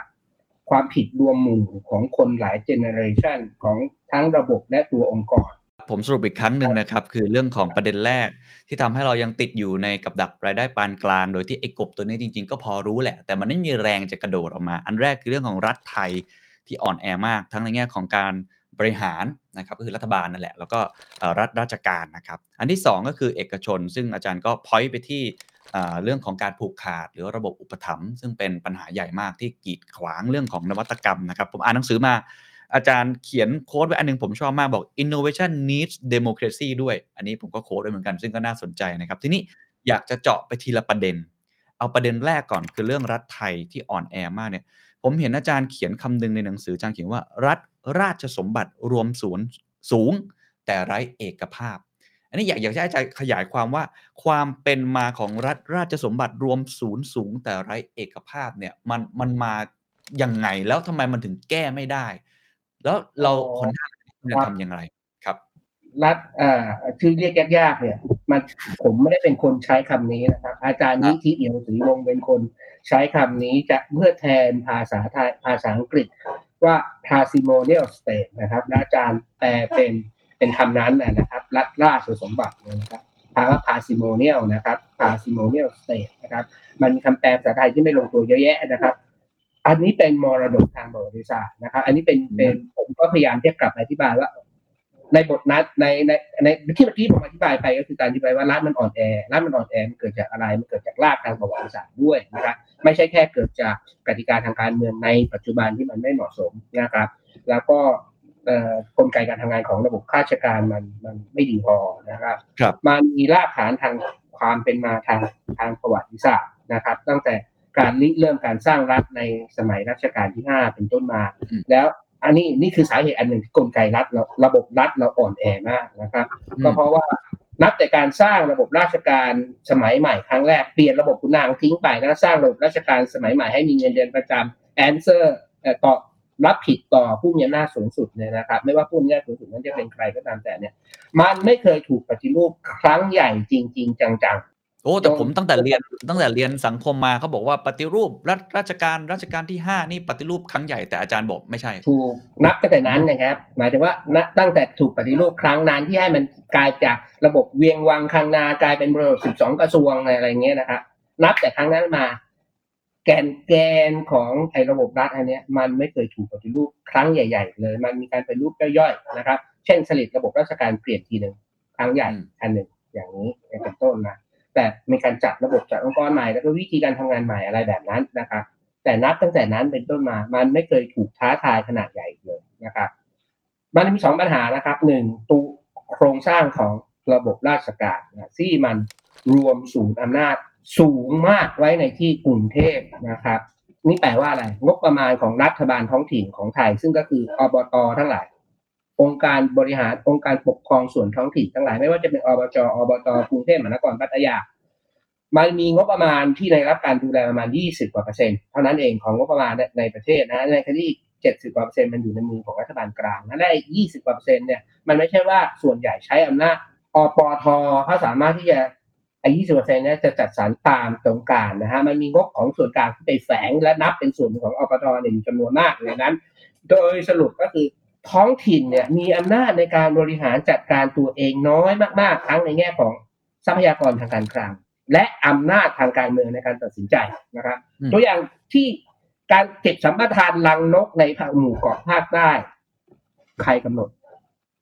ที่ที่พัทลุงที่เป็นเจ้าของเกาะนะเปล่านะครับอืมกรุงเทพกำหนดว่าจะให้ใครให้สัมปทานหลังนกอะไรอย่างนี้เป็นต้นนะแร่อยู่ที่ไหน ใครให้สัมปทาน รัฐบาลกลางทั้งที่มันเป็นทรัพยากรของท้องถิ่น การที่เราจะไปสร้างโปรเจกต์ต่างๆ ในในที่มันผ่านพื้นที่ท้องถิ่นถ้าชาวบ้านเขาไม่เอาด้วยเนี่ยอปทเขาไม่เอาด้วยเขาไม่มีสิทธิ์นะครับเขาเพราะเพราะกรมกรองต่างๆมีอำนาจตัดสินใจนะอปทมีแค่หน้ที่ให้คำปรึกษาหรือถ้าเราไม่เชื่อคำปรึกษาหรือต่อให้ชาวบ้านคัดค้านเขาก็สร้างได้นะอันนี้คือระดับการรวมศูนย์อำนาจสูงไว้ที่กรุงเทพนะครับ มันทำให้ปัญหาอะไรเกิดขึ้น มันปัญหาก็คือรัฐมันเทอะทะมันต้องไปสนใจกับเรื่องท้องถิ่นที่ตัวเองก็ไม่รู้ดีเท่าคนท้องถิ่นนะฮะมันก็เป็นภาระของรัฐ รัฐบาลกลางแทนที่จะดูแลเรื่องที่เป็นหน้าที่เฉพาะของรัฐบาลกลางอย่างมีประสิทธิภาพอย่างมีโฟกัสกลับต้องไปสนใจเรื่องท้องถิ่น ซึ่งตัวเองก็ไม่มีความเชี่ยวชาญ มี comparative disadvantage ใน local public goods ทำให้ประสิทธิภาพการบริหาร effectiveness และประสิทธิภาพมันต่ำ นะนี่ประเด็นที่หนึ่งประเด็นที่สองอำนาจที่มันรวมศูนย์อยู่ที่ศูนย์กลางเนี่ยมันแปลว่า ถ้าคุณยึดกรุงเทพได้ คุณเอาอำนาจกรุงเทพเนี่ย ไปแสวงหา rent economic rent ได้จากทั่วประเทศ เพราะกรุงเทพมันสั่งการได้ทั้งหมดคุณก็สั่งประมูลไปได้นี่ ที่หมู่เกาะลังนกนะว่าจะให้ใครประมูลมันเพราะมันไม่ได้ตัดสินใจที่ท้องถิ่นใช่ไหมครับถูกไหมครับเพราะฉะนั้น สำหรับคนที่อยากจะหาเรนต์หาอีโคโนมิกเรนต์คุณยึดกรุงเทพดีกว่า ทันทีที่อืมคุณยึดกรุงเทพได้คุณใช้ไอ้แขนขาที่มัน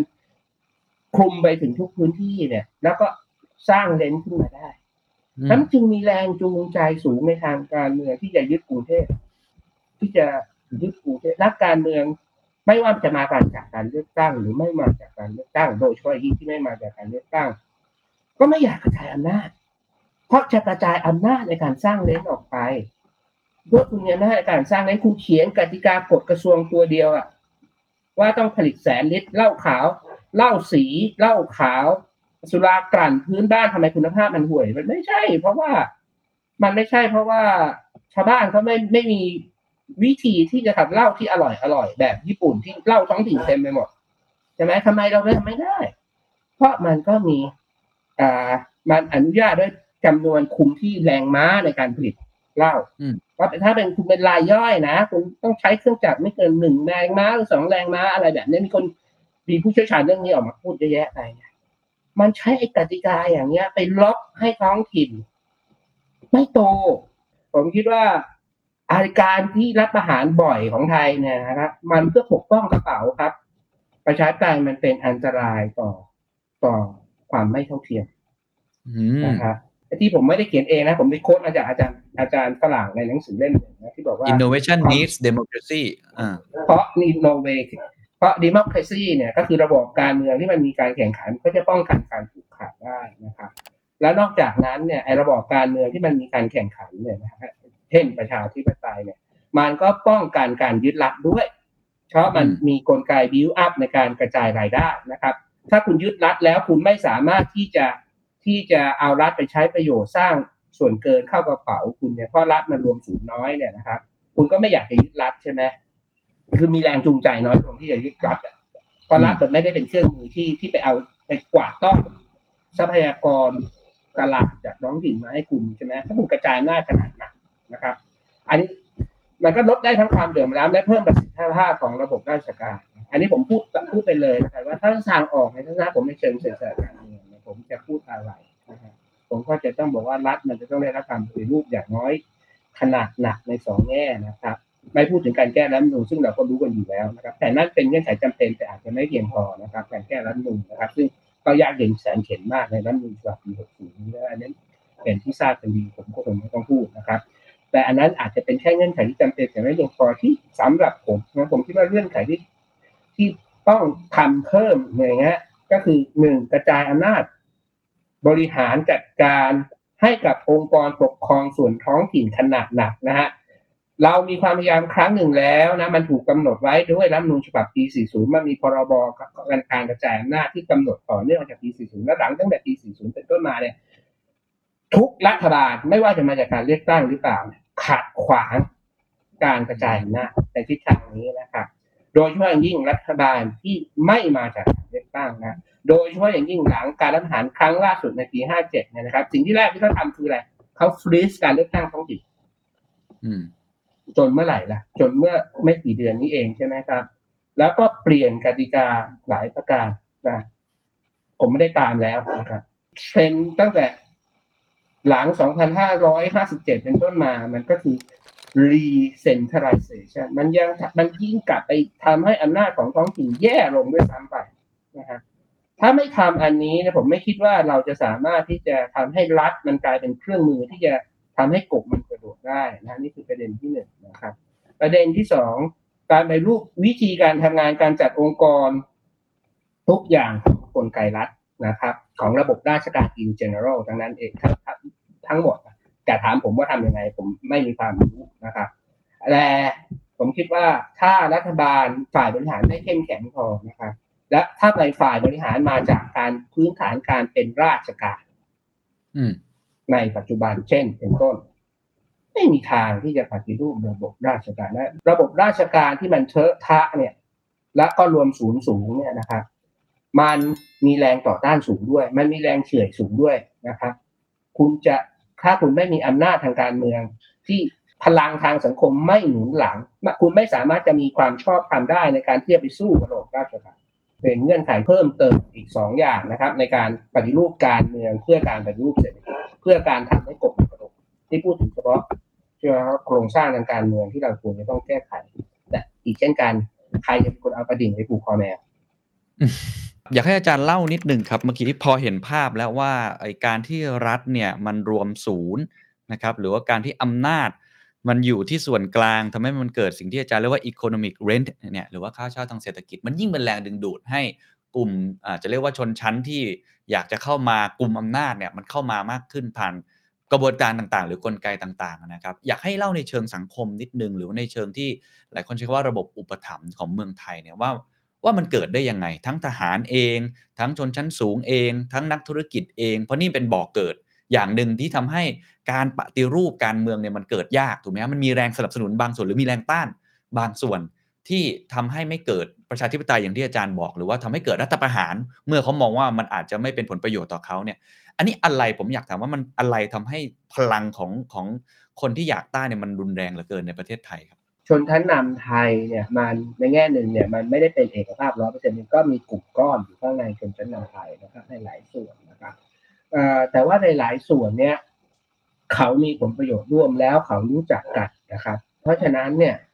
ในแง่หนึ่งเขาก็ขัดแย้งกันแต่ในแง่หนึ่งเขาก็ต้องรวมตัวกันเพื่อจะต่อต้านไอ้พลังต่อต้านที่มันมาจากข้างล่างนะครับดังนั้นเนี่ยเขาคงก็เห็นว่าไอ้ความพยายามที่จะขัดขวางความเป็นประชาธิปไตยเนี่ยมันคืออันนี้แหละครับ มันก็คือหรือความไม่โปร่งใสการไม่เปิดข้อมูลทั้งหมด มันก็คือจะทำให้ การหัวกันของชนชั้นนำซึ่งมีหลายกลุ่มเลยนะครับ อย่างน้อยคุณอาจจะแบ่งชนชั้นนำเป็นชนชั้นนำทางทางทหารชนชั้นนำทางข้าราชการพลเรือนชนชั้นนำทางธุรกิจใช่ไหมชนชั้นนำเชิงประเพณีถูกไหมครับคุณสามารถจะจะพูดเนี้ยแต่ว่าคนพวกนี้เนี่ยอย่างน้อยก็เป็นคนกลุ่มไว้กลุ่มที่ไม่ได้กว้างขวางใหญ่โตเขามี network นะครับ ความสัมพันธ์ระหว่างเจ้าสัว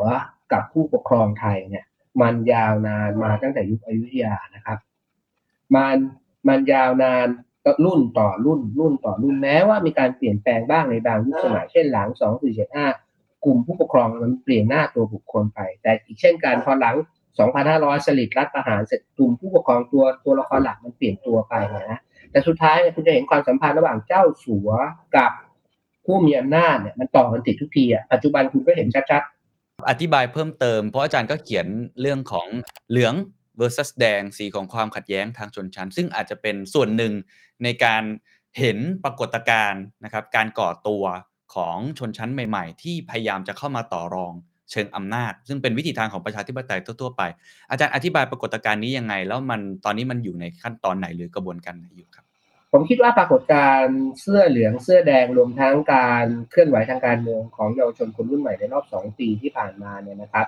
ผมคิดว่าถ้าจะบอกว่ามันมีเป็นปรากฏการณ์ร่วมคืออะไร ก็คือคือเขาคือตัวละครใหม่ของสังคมไทยนะครับ อย่างเช่นคนเสื้อแดงที่ลุกขึ้นมาประท้วงเนี่ยเขาเขาเป็นตัวละครที่เพิ่งเกิดขึ้นในสังคมไทยในความหมายที่ผมเรียกว่าเป็นชนชั้นใหม่นะหรือชนชั้นกลางและดับล่างนะครับเขาเกิดขึ้นมาจากการพัฒนาการเปลี่ยนแปลงทางเศรษฐกิจนะฮะในรอบประมาณ 10-20 ปีก่อนปี 53 นะครับ คือคือเขาหลุดพ้นความยากจนมาแล้วนะครับและชีวิตเขาขึ้นอยู่กับ นโยบายทางการเมืองค่อนข้างมากประเด็นเช่น 30 บาทรักษาทุกโรคจำนำข้าวอะไรแบบนี้เขาได้ผลประโยชน์จากการเมืองจากการเลือกตั้งนะครับ ดังนั้นเนี่ยเขาจึงรวมตัวกันเพื่อจะปกป้องการเลือกตั้งในทัศนะของผมนะครับเขาจึงรวมตัวกันกลายเป็นแสดงต่อต้านรัฐประหารปี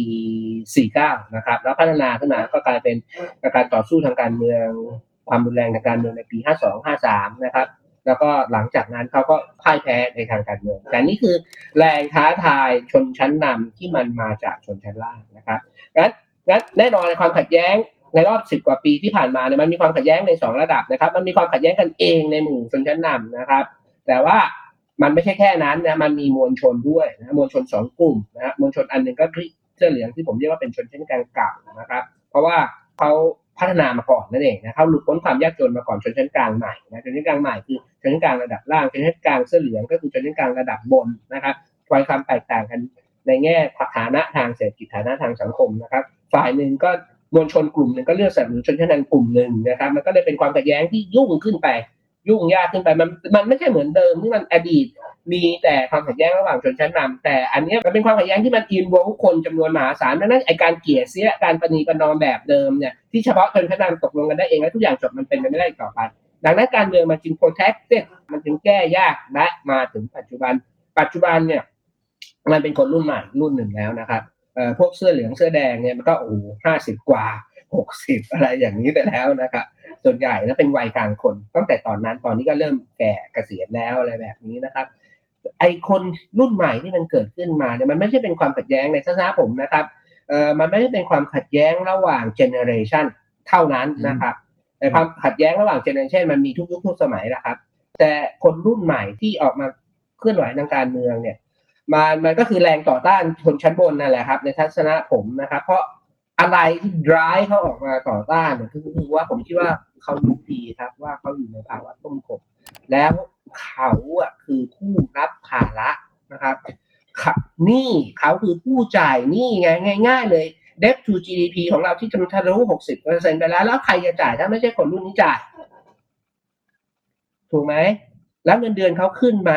ทันทีที่รุ่นผมจบนะครับ มนุษย์ทองคำที่เข้าอยู่ใน financial sector เนี่ยนะครับ เพื่อนผมจบ ปริญญาตรีนิติศาสตร์พร้อมๆผมเนี่ยนะครับเอ่อทันทีที่เข้าไปอยู่ในบริษัทการเงินเนี่ยได้ได้เงินเดือนประมาณสองหมื่นนะสองหมื่นสองหมื่นกว่านะ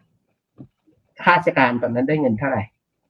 สามพันสี่พันนะแล้วเขาได้โบนัสสี่สิบแปดเดือนนะนั่นคือคนรุ่นผมนะอืมแล้วใครจะไปทำระบบราชการนะคนรุ่นผมทันทีที่จบปริญญาตรีเนี่ยเงินเดือนมันเกือบหมื่นแล้วนะครับ ในภาคเอกชน ผ่านไปสามกี่สิบปีอะสามสิบปีหลานผมตอนนี้นะเอ่อจบจากเป็นวิศวะคอมพิวเตอร์เพิ่งได้รับงานทำมาเพิ่งเพิ่งจบเมื่อเมื่อมีนาที่ผ่านมานะครับเงินเดือนที่คือเขาเป็นแถวต้นๆและอยู่ใน sector ต้นๆแล้วนะครับ อยู่ใน sector IT เออเป็นเป็น software developer นะครับเขาได้เงินแค่สองหมื่นกว่าบาทซึ่งดีกว่าเพื่อนเขาที่จบวิศวะโยธาจากจุฬานะครับ เอ่อได้หมื่นแปดถ้าคุณเข้าผิดสาขานะครับเอ่อเพื่อนเขาอีกคนหนึ่งจบม่โดนเป็นเอกภาษาอังกฤษเกียรตินิยมหนึ่งปีผ่านไปยังไม่มีงานทำร้านผมอีกคนหนึ่งเอ่อหนีไปขายแรงงาน จบปริญญาตรีกรุงเทพจากมหาลัยเอกชนชั้นนำนะครับเอ่ออยู่กรุงเทพทำงานไม่พอก็ทำงานออฟฟิศไม่มีอนาคต ค่ารถค่าเดินทางค่ากินข้าวค่าอะไรไม่มีอะไรเหลือเลยไปล้างจานที่ออสเตรเลียนิวซีแลนด์ซื้อบ้านได้ไม่กี่ปีความหวังอยู่ที่ไหนสำหรับคนรุ่นใหม่มันเป็นสังคมที่ไร้ความหวัง ภาระเขาจะต้องถูกแบกหลังแอนมากขึ้นพ่อแม่เขาแก่ไปเขาจะเขาจะเอาเงินที่ไหนมาดูแลพ่อแม่เงินเดือนเขาขนาดนี้ เลี้ยงตัวเองในปัจจุบันยังไม่เพียงพอ คนส่วนใหญ่ของสังนี่ผมคือคูดภาพเล็กเพื่อจะขยายภาพใหญ่ภาพใหญ่คือ เราเป็นสังคมแก่ก่อนรวย แต่ว่าอะไรแต่ว่าคนส่วนใหญ่ของเราที่แก่ชัดส่วนคนแก่ที่มันเพิ่มขึ้นเนี่ย ส่วนใหญ่ของคนแก่ที่เพิ่มขึ้นเนี่ยมีเซฟวิ่งไม่เพียงพอที่จะรองรับการเกษียณของตัวเองนะฮะรัฐจะปรับระบบสวัสดิการสังคมแบบทั่วหน้ามารองรับคนแก่อย่างไร นี่เป็นประเด็นที่หนึ่งซึ่งยังไม่เห็นแนวโน้ม โดยเฉพาะอย่างยิ่งภาวะโควิดในปัจจุบันที่งบประมาณของรัฐจะต้องถูกฟรีซในอนาคตอันใกล้ เพราะว่านี่ที่เรามากู้มาเพื่อใช้ในโควิดเนี่ยมันทำให้เพดานนี้ต่อ GDP สูงขึ้นนะดังนั้นไอ้ fiscal space ของเราที่จะปรับระบบไม่นับปัจจุบันที่มันเละเทะด้วยนะครับ เงินที่เพิ่มที่จะมาดูแลสวัสดิการคนแก่ในอนาคตที่มีเซฟวิ่งไม่พอเพียงและลูกหลานไม่สามารถที่จะ อุ้มชูได้แบบเก่าเนี่ย คนแก่ที่จะไร้การดูแลมันจะเพิ่มขึ้นในสังคมไทยโควิด นี่เป็นนำร่องที่ทำให้ผมเห็นคนแก่ที่เอาตัวไม่รอด และกลายเป็นคนเล่ร่อนอยู่แถวบ้าน ผมที่อยู่ชานเมืองกรุงเทพผมไม่เคยเห็น คนเล่ร่อน คนไร้บ้านที่เป็นคนแก่แบบนี้มาก่อน นอกจากปีสองปีภาวะโควิดมันทำให้ไอสิ่งที่เรากำลังเห็นในอนาคตเนี่ยมันเกิดขึ้นในทันทีทันใดนะฮะผมคิดว่า สังคมคนแก่สังคมแก่ก่อนรวยโดยที่คนแก่ไม่สามารถยังไม่สามารถที่จะมีเซฟวิ่งไม่สามารถจะดูแลตัวเองได้เนี่ยมันจะนำไปสู่สู่ปัญหาที่เราจะเห็นในอนาคต เราจะเห็นสังคมคนแก่เหมือนกับเด็กรุ่นผมเนี่ยเราจะเห็นเด็กเล่ร่อนที่ที่เพราะว่าเด็กมันเกิดเยอะใช่ไหมครับ มันมีความสังคมมันดูแลเขาไม่มันก็จะมีคนหลุดมากลายเป็นเด็กเล่ร่อน แต่ปัจจุบันเราไม่เห็นเด็กเล่ร่อนนะครับ เราเห็นคนแก่เล่ร่อนเป็นเห็นคนแก่ไร้บ้าน เยาวชนอายุยี่สิบกว่าสามสิบกว่าที่ออกมาประท้วง หรือลงไปถึงมัธยมในปัจจุบันคนรุ่นใหม่เขาไม่เห็นภาพที่ผมบอกเลยเขาฉลาดนะครับเขาไม่ใช่ไม่เห็นนะครับ คนเด็กปัจจุบันเนี่ยเรากับเขาถ้าอายุเท่ากันเนี่ย สมัยก่อนผมไม่มีทางฉลาดได้เท่านี้ อินเทอร์เน็ต การศึกษาที่บางส่วนที่ดีขึ้นไม่สม่ำเสมออืมเป็นสังคมผมกำลังจะพูดอย่างนี้นะครับ คนรุ่นใหม่ที่ออกมาประท้วงเนี่ยที่ออกมาเคลื่อนไหวทางการเมืองอย่างอย่างอย่างถวายหัวเนี่ยนะฮะเขาอยู่ในสังคมที่เขาไร้ความหวัง ดังนั้นเนี่ย สู้อย่างน้อยกูขอสู้ดีกว่าอย่างน้อยกูอาจชนะก็ได้ ถ้ากูไม่สู้กูก็สวยคิดว่าอย่างนี้นะครับ ซึ่งมันต่างต่างจากแรงจูงใจของคนแสดงอะไรพูดถึงเรื่องนี้ก็เลยอยากจะอาจจะเป็นคำถามที่ ดูแล้วอาจจะเป็นมุมมองที่แตกต่าง แต่อยากลองโยนให้อาจารย์ช่วยตอบดูแล้วกันนะครับ เพราะว่าผมก็ได้คุยกับคนผู้ใหญ่เยอะเหมือนกันในสังคมที่เขาก็คงเห็นปัญหานี้เหมือนกัน แต่แล้วเขาก็อยู่ในอำนาจด้วย แล้วเขาก็พยายามอย่างยิ่งที่จะเปลี่ยนแปลงเพื่อให้สังคมมีความหวังเกิดขึ้น เช่น การทำโครงสร้างทางเศรษฐกิจขนาดใหญ่ ในตอนนี้เพื่อรองรับงานจำนวนมาก พยายามดึงดูดนักลงทุนอีกมากมาย พยายามสร้างในสิ่งที่เรียกว่าอุตสาหกรรมสมัยใหม่ ไม่ว่าจะเป็นเรื่องของตัวอุตสาหกรรมเป้าหมายเอง หรือว่ามุ่งไปสู่ sustain คือก็มีความพยายามหลายอย่าง แล้วก็หลายคนนี่ก็ถึงขั้นบอกกับผมว่าเชิญชวนด้วยนะครับเชิญชวนคนรุ่นใหม่เข้ามาทำด้วยกัน ตอนนี้อย่าเพิ่งทะเลาะอย่าเพิ่งขัดแย้งกันเลย มาจับมือกัน แล้วก็ทำให้สังคมมันขับเคลื่อนไปข้างหน้าเศรษฐกิจขับเคลื่อนไปข้างหน้าเวลาเวลามันมีความเห็นลักษณะแบบนี้มาอาจารย์คิดว่าอย่างไงครับคือถ้าบอกว่าอย่าเพิ่งทะเลาะกันอย่ามาร่วมมือกันก่อนนะครับ มันคำถามมันคืออย่างเงี้ยผมจะร่วมมือกับคุณเมื่อไหร่ ก็ต่อเมื่อผมรู้สึกว่าความร่วมมือเนี่ยมันแฟร์ใช่ไหมถ้าผมไม่รู้สึกว่ามันแฟร์เนี่ย ผมจะร่วมมือกับคุณปะถูกไหมผลประโยชน์จากการร่วมมือมันจะถูก distribute อย่างไร มีอะไรเป็นหลักประกันนะอันนี้ผมผมตอบแบบ common sense นะครับว่าเงื่อนไขแรกของความร่วมมือก็คือมันแฟร์หรือเปล่าในการร่วมมือนะนะฮะใครเป็นคนได้ผลประโยชน์ส่วนใหญ่ไปตราบใดที่ ที่ระบบเศรษฐกิจของเรามันยังถูกผูกขาดกันระดับเนี้ยผมไปร่วมมือกับคุณเนี่ย ผมจะได้ค่าแรงเพิ่มขึ้นเปล่าค่าแรงกรรมกรของเราเนี่ยสามร้อยกว่าบาทถ้าจะให้ผมทำงานถวายหัวให้คุณ แต่ว่าค่าแรงผมขึ้นมาสามสิบบาท ในรอบเวลาสิบปีเนี่ยนะ คุณเอาอะไรมาพูดวะนะฮะผมคิดว่าอันนี้เป็นเงื่อนไขที่หนึ่งนะเงื่อนไขที่สองคือความเชื่อใจ คุณคุณจะให้ผมร่วมมือได้เนี่ย คุณคุณจะต้อง คุณก็ต้องทำยังไงให้ผมเชื่อใจคุณก่อนเดี๋ยแล้วแล้วผมจึงมี trust ให้คุณนะข้อเรียกร้องของผมที่ในฐานะสมมุติว่าผมเป็นคนข้อเรียกร้องของผมเนี่ย ที่ที่เสนอไปเนี่ยมันถูกตอบสนองยังไง มันมีท่าทีที่ได้รับการประนีประนอมไหมในรอบสองปีสามปีที่ผ่านมางั้นขอถามคำถามอีกคำถามหนึ่งนะฮะ ก็จะมีคนพูดคล้าย ๆ กันเหมือนกันบอกว่า เฮ้ยประชาธิปไตยมันมันวิเศษขนาดนั้นเลยเหรอในเชิงเศรษฐศาสตร์การเมืองนะมันทำแล้วมันจะเป็นแบบที่อาจารย์พูดเลยเหรอกบมันจะกระโดดออกมาได้จริงเหรอเพราะว่าตอนที่ประชาธิปไตยครึ่งใบยุคพลเอกเปรม เศรษฐกิจก็ดีนะฮะก็เติบโตเอ๊ะมันอยู่ที่ผู้นำหรือเปล่า หรือมันอยู่ที่ไอ้เทคโนแครดบางกลุ่มหรือเปล่า แล้วทำไมตอนนี้ถึงบอกว่ามันเป็นอย่างนั้นดูจีนสิเนี่ยจีนก็ยังโอ้โหเติบโตได้เลยในตลอดระยะเวลาที่ผ่านมา อันนี้อาจารย์จะตอบว่ายังไงครับ ผมตอบด้วยสองสองอย่างแล้วกัน อย่างที่หนึ่งการศึกษาเชิงเศรษฐศาสตร์การเมืองโดยนักวิชาการชื่อดังที่แดนนี่รอดดิกนะครับซึ่งซึ่งผมคิดว่าเขาน่าจะได้ Nobel Prize ในลำดับถัดไปเนี่ยนะครับ ซึ่งผมอาจจะผิดเนี่ยนะครับอ่ออยู่ฮาร์วาร์ดนะครับเอ่อเขาบอกว่าเขาก็เขาก็ run model นะครับ ก็บอกว่าไปเอาประเทศร้อยกว่าประเทศนะครับ แล้วก็ identify ได้ว่าเป็นระบอบปกครองแบบประชาธิปไตยหรือไม่ประชาธิปไตยแล้วมา run กับ GDP นะครับ และ growth ของ GDP เขาก็พบว่าระบอบปกครองไม่ว่าจะเป็นประชาธิปไตย หรืออำนาจนิยมนะครับ ไม่มีผลต่อโกรธเรทอืมไม่มีผลต่อโกดเรทนะครับและความเป็นประชาธิปไตยหรือว่าไม่เป็นประชาธิปไตยไม่มีผลว่าจะทำให้ GDP โตเท่าไหร่อืมแต่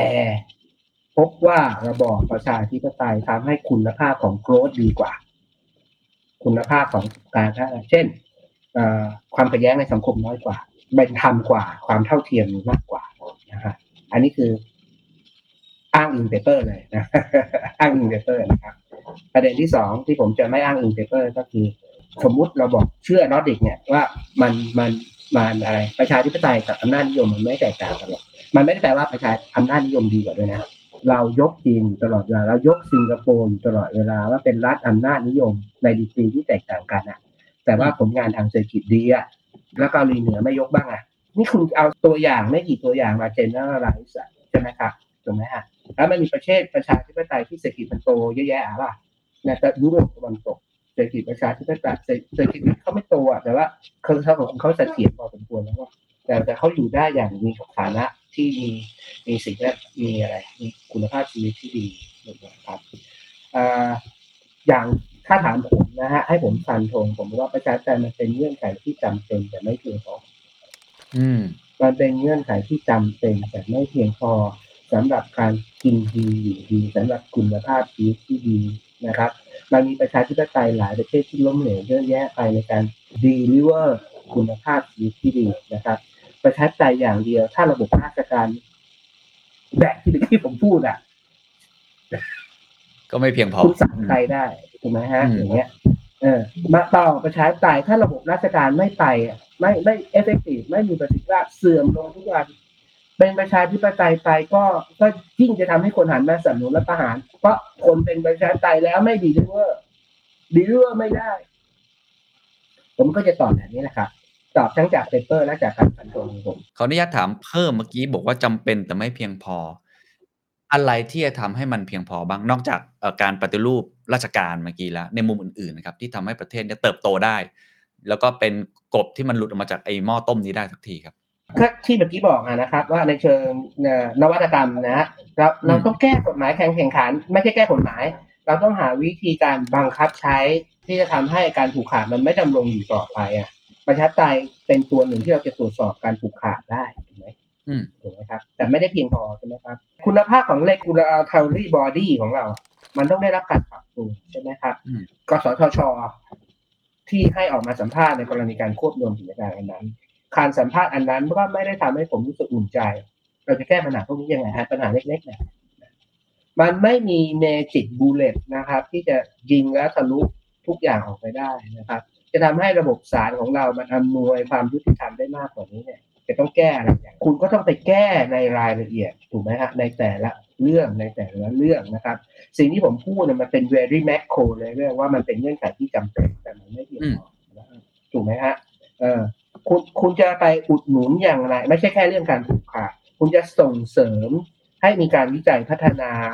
นวัตกรรมใหม่ๆยังไง ค่าอินเทอร์เน็ตยังแพงแบบนี้อืม ถูกไหมคุณภาพการบริการในต่างจังหวัดไกลๆ ที่ผมไปอยู่มาที่แม่ฮ่องสอนแพ็กเกจที่ผมใช้ที่แม่ฮ่องสอนแพ็กเกจที่ผมใช้ตอนนี้ ราคาจ่ายเท่ากัน คุณภาพต่างกันชัดเจนเนี่ยมันต้องไปแก้กันแบบนั้นใช่ไหมการกระจายอำนาจสู่ท้องถิ่น การกระจายอำนาจทางการคลังและการบริหารสู่ท้องถิ่นมันก็ช่วยได้ตอบทั้งหมดไหมไม่ทุกคนที่จะต้องไปคิดในรายละเอียดของตัวเองอะ สิ่งที่ผมพูดเนี่ยมันคือภาพรวมอะนะฮะที่ที่บอกว่าถ้าประชาธิปไตยไม่จำไม่ไม่เพียงพอแล้วมันมีอะไรนึกออกไหมฮะขออนุญาตยกเคสครับเอ่อใกล้ๆตัวนิดนึงไม่แน่ใจว่าอาจารย์ตอบได้หรือเปล่าแต่อยากทราบมุมมองของอาจารย์นะครับ เพราะว่าเป็นประเด็นที่ถกเถียงกันเยอะ แล้วผมคิดว่ามันถกเถียงกันบนเรื่องของนวัตกรรมนี่แหละ ก็คือผมยกตัวอย่างเช่นเรื่องคริปโตเคอเรนซี นะหลายคนบอกมันเป็นเทคโนโลยีแห่งอนาคตไม่แน่ใจอาจารย์มีเก็บเหรียญมาบ้างหรือเปล่านะครับ แต่ว่าลองลองยกตัวอย่างให้เห็นภาพถึงการที่ฝั่งผู้ประกอบการนะครับหรือว่า community เขาก็ก็เดินไปในทางของเขาพยายามสร้างโอกาสใหม่ๆใช่ไหมครับในขณะที่ regulator เองเนี่ยไม่ว่าจะหน่วยงานไหนนะแทบจะทุกหน่วยงานที่มันออกมาในช่วงหลังๆนี่ตั้งแต่ต้นปีมาเนี่ยก็จะเป็นลักษณะกลัวเรื่องความเสี่ยง กังวลเรื่องความเสี่ยง regulator ก็ทำหน้าที่ของ regulator ในการ regulate กำกับดูแลนะครับ อันนี้ในเชิงผมไม่แน่ใจว่าอาจารย์ตอบได้ไหมในเชิงเศรษฐศาสตร์เนี่ยมันมันมีดุลยภาพที่เหมาะสมไหมที่ทำให้ประเทศสามารถสร้างนวัตกรรมได้ regulator ต้องมีหน้าที่อย่างไร แล้วที่อาจารย์เห็นเคสในทุกวันนี้มันมันเหมาะสมหรือไม่ในมุมอาจารย์นะนะครับ ผมคงตอบรายละเอียดไม่ได้นะครับ เพราะเพราะผมไม่ได้สนใจในในรายในใน sector เหล่านี้นะครับ คือคุณจะต้องได้อย่างที่คุณพูดแหละ right balance การควบคุมหนักมันก็จะลดความเสี่ยง แต่การควบคุมหนักมันก็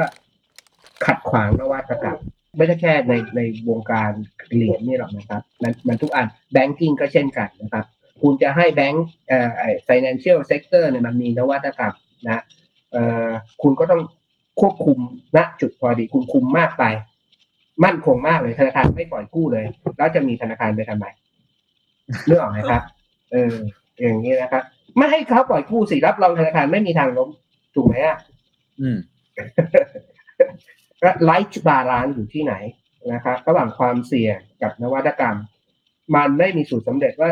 ในเรื่องหนึ่งหนึ่งมันอยู่ตรงไหน ประเด็นคือวิธีการหาจุดสมดุลมันมาอย่างไรอืม participation ใช่ไหมครับ regulatory body ก็ต้องพร้อมที่จะคุยกับ stakeholder ให้มันชัดๆให้มันมีส่วนร่วมที่ไม่ใช่ ไม่ใช่แบบว่า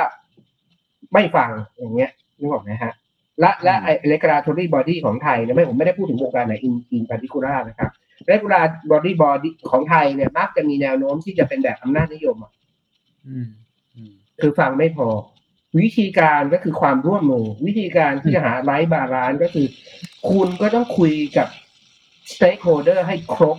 แล้วก็สร้างเวทีที่คุยกันต่อเนื่อง สร้าง trust สร้าง cooperation เพื่อจะหา solution ผมบอกได้แต่กระบวนการทำงานอืม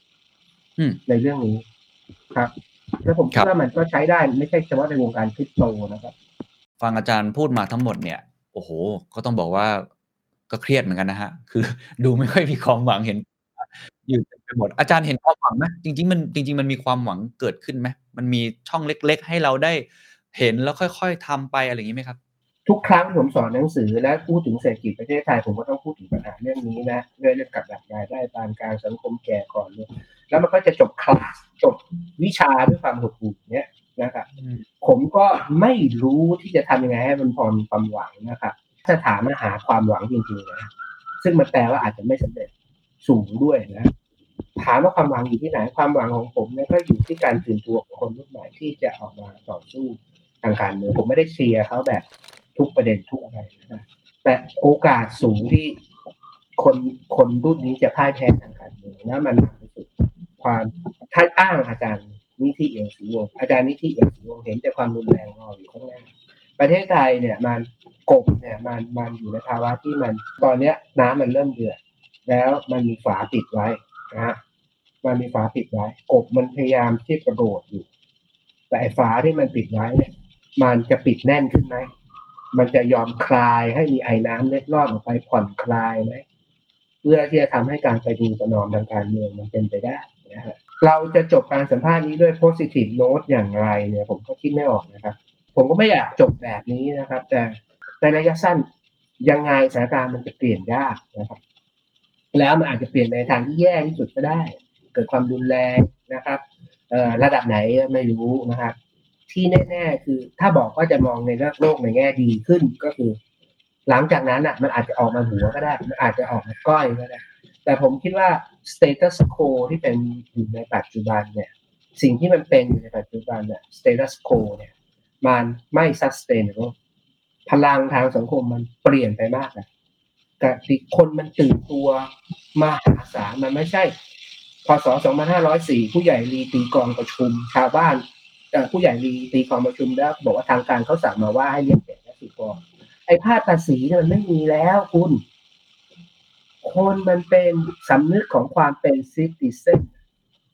ผมฐานะซิติเซนผมต้องมีส่วนในการกำหนดชะตากรรมของบ้านเมืองผมว่าอันนี้มันเป็นสำนึกทั่วไปอะในขณะที่ชนชั้นบนมองไม่เห็นน่ะยังคิดว่าถูกปลุกปั่นจากไอ้พรรคสีส้ม ถูกปลุกปั่นจากผู้นำคนนู้นถูกปลุกปั่นจากไอ้องค์กรนี้ ผมไม่แน่ใจจริง ๆ ว่าเขาเชื่ออย่างนั้นจริง ๆ เหรอว่าการเคลื่อนไหวของคนรุ่นใหม่มันมีคนอยู่เบื้องหลัง อยู่อเมริกา กลับไปเป็นโคสงครามเย็นวิธีคิดแบบสงครามเย็นมองไม่เห็นการเปลี่ยนแปลงในระดับรากฐานของโครงสร้างสังคมเศรษฐกิจมันเปลี่ยนขนาดนี้ประเทศไทยเราเป็นประเทศที่มัน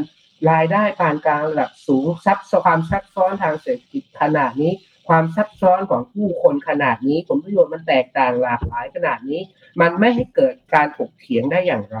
มันไม่ให้เกิดกระบวนการที่จะเจรจาหาข้อยุติได้อย่างไร คุณจะเอาอำนาจดิบไว้ต่อไปได้อย่างไร มันไม่ sustainable ผมเชื่ออย่างนี้จริง ๆ แต่ประเด็นคือไอ้ช่วงเปลี่ยนผ่านนี่แหละ มันจะออกหัวออกก้อย อันนี้เป็นสิ่งที่น่ากลัว ออกในทางที่ไม่ดีเนยมันอาจจะกินเวลาไปอีกสิบปีก็ได้นะครับแล้วติดกับดักรายได้ปานกลางมาสิบกว่าปี แล้วแล้วไปแล้วก็ติดดักกับดักยี่สิบปีแต่สิบกว่าปีในในเรื่องความขัดแย้งทางการเมืองเนี่ย แล้วถ้าเกิดความรุนแรงขึ้นมาอีกแล้วมันออกก้อย แล้วมันจะเสียเวลาไปอีกกี่ปี กว่าที่มันจะกลับมา อันนี้เนี่ยเอายิ่งพูดยิ่งไม่เอาไม่พูดแล้วยิ่งพูดแล้วยิ่งซึมนะฮะผมยิ่งซึมด้วยนะครับก็เลยจะถ้าอย่างนั้นถามแบบนี้ก็ได้ครับ เราทำอะไรได้บ้าง ผมเองก็ไม่ได้อยู่ฝั่งคนที่มีอำนาจเนาะผมเชื่อว่าคนผู้ฟังหลาย ๆ คนก็หลากหลายบทบาท เมื่อฟังแล้วอะมันก็หดหูจริงนะในมุมมองของอาจารย์ที่พยายามจะถ่ายทอดให้เห็นข้อเท็จจริง บางมุมของอาจารย์ที่อาจารย์มองเห็นแบบนั้น ทีนี้เราเราเราทำอะไรได้บ้างในในมุมของตัวเองอันนี้อาจจะพอมีความหวังบ้างหรือเปล่าไม่แน่ใจนะคือคือผมไม่บอกว่าสิ่งที่ผมพูดมันต้องถูกต้องนะครับ ผมภาวนาให้ผมถึงที่ผมพูดมันผิดนะครับ ผมเชื่ออย่างนั้นเออจริงๆ ซึ่งผมไม่ได้อยากให้มันเกิดนะครับถามว่าในฐานะ individual มันแล้วแต่นะตอบไม่ได้นะฮะคุณก็ต้องใช้วิจารณญาณของคุณในการตัดสิน ว่าคุณจะมีส่วนร่วมแก้ปัญหาอะไรอย่างไรนะครับ ผมผมอ่ามันอะนี่คือปัญหาที่เราต้องร่วมเผชิญอันนี้เป็นปัญหาที่ อันนี้เป็นเป็นเป็น action รวมหมู่ อันนี้ภาษาวิชาการเขาเรียกว่ามันคือ collective problem ปัญหารวมหมู่มันเป็นปัญหารวมหมู่และสังคมที่มันเนี่ยนี่คือทฤษฎีวิทยาเศรษฐศาสตร์แบบ แบบเนเนี่ยนะฮะปัญหา collective action เนี่ยมันมีผู้ตีตัวฟรีในในประเด็นปัญหาแบบนี้รอให้คนอื่นแก้ มันมีผู้ที่ทุ่มเทสุดตัวด้วยต้นทุนส่วนตัว ติดคุก whatever นะครับมันมันตอบไม่ได้เลยว่า ในฐานะปัจเจกบุคคล เราจะตัดสินใจเข้าร่วมแค่ไหนอย่างไร เราจะช่วยแก้ปัญหานี้อย่างไรนะ ถ้าคุณมีความสามารถในเชิงวัฒนวัตกรรมเนี่ย คุณเป็นคนมีความคิดสร้างสรรค์คุณถูกเทรนมาทางด้านนี้เนี่ย คุณจะต่อสู้อย่างไร เพื่อให้กติกาที่มันครอบคุณอยู่ ไม่ว่าในเรื่องผลิตเบียร์เรื่อง whatever นะคุณคุณคุณจะสู้อย่างไร อันนี้เป็นการสนใจของคุณคุณจะรวมตัวอย่างไรอะประเด็นหนึ่งที่อาจจะพูดได้คุณต้องรวมตัวปัญหา ปัญหาแบบนี้ individual มันมันทำเองไม่ได้นะคุณต้องไปสร้างสมาคมของคุณเอง คุณต้องไปสร้าง organization เองเพื่อจะสร้างพลังของคุณเองเพื่อที่จะ แก้ปัญหาที่กลุ่มคุณเผชิญอยู่ใน sector นั้น เป็นความคิดหรือว่าความเห็นที่มีคุณค่ามากครับ ขอบคุณมากครับอาจารย์ ขอบคุณครับที่อนุญาตให้ผมมา พูดอะไรในทัศนะของผม ถ้าคุณชื่นชอบ The Secret Sauce episode นี้นะครับ ก็ฝากแชร์ให้กับเพื่อนๆ คุณต่อด้วยนะครับ และคุณยังสามารถติดตาม The Secret Sauce ได้ใน Spotify, SoundCloud, Apple Podcast, Podbean, YouTube และ Podcast Player ที่คุณใช้อยู่นะครับ และอย่าลืมติดตาม Facebook Fanpage The Secret Sauce เข้ามาติชมเข้ามาพูดคุยกับผมได้เลยนะครับ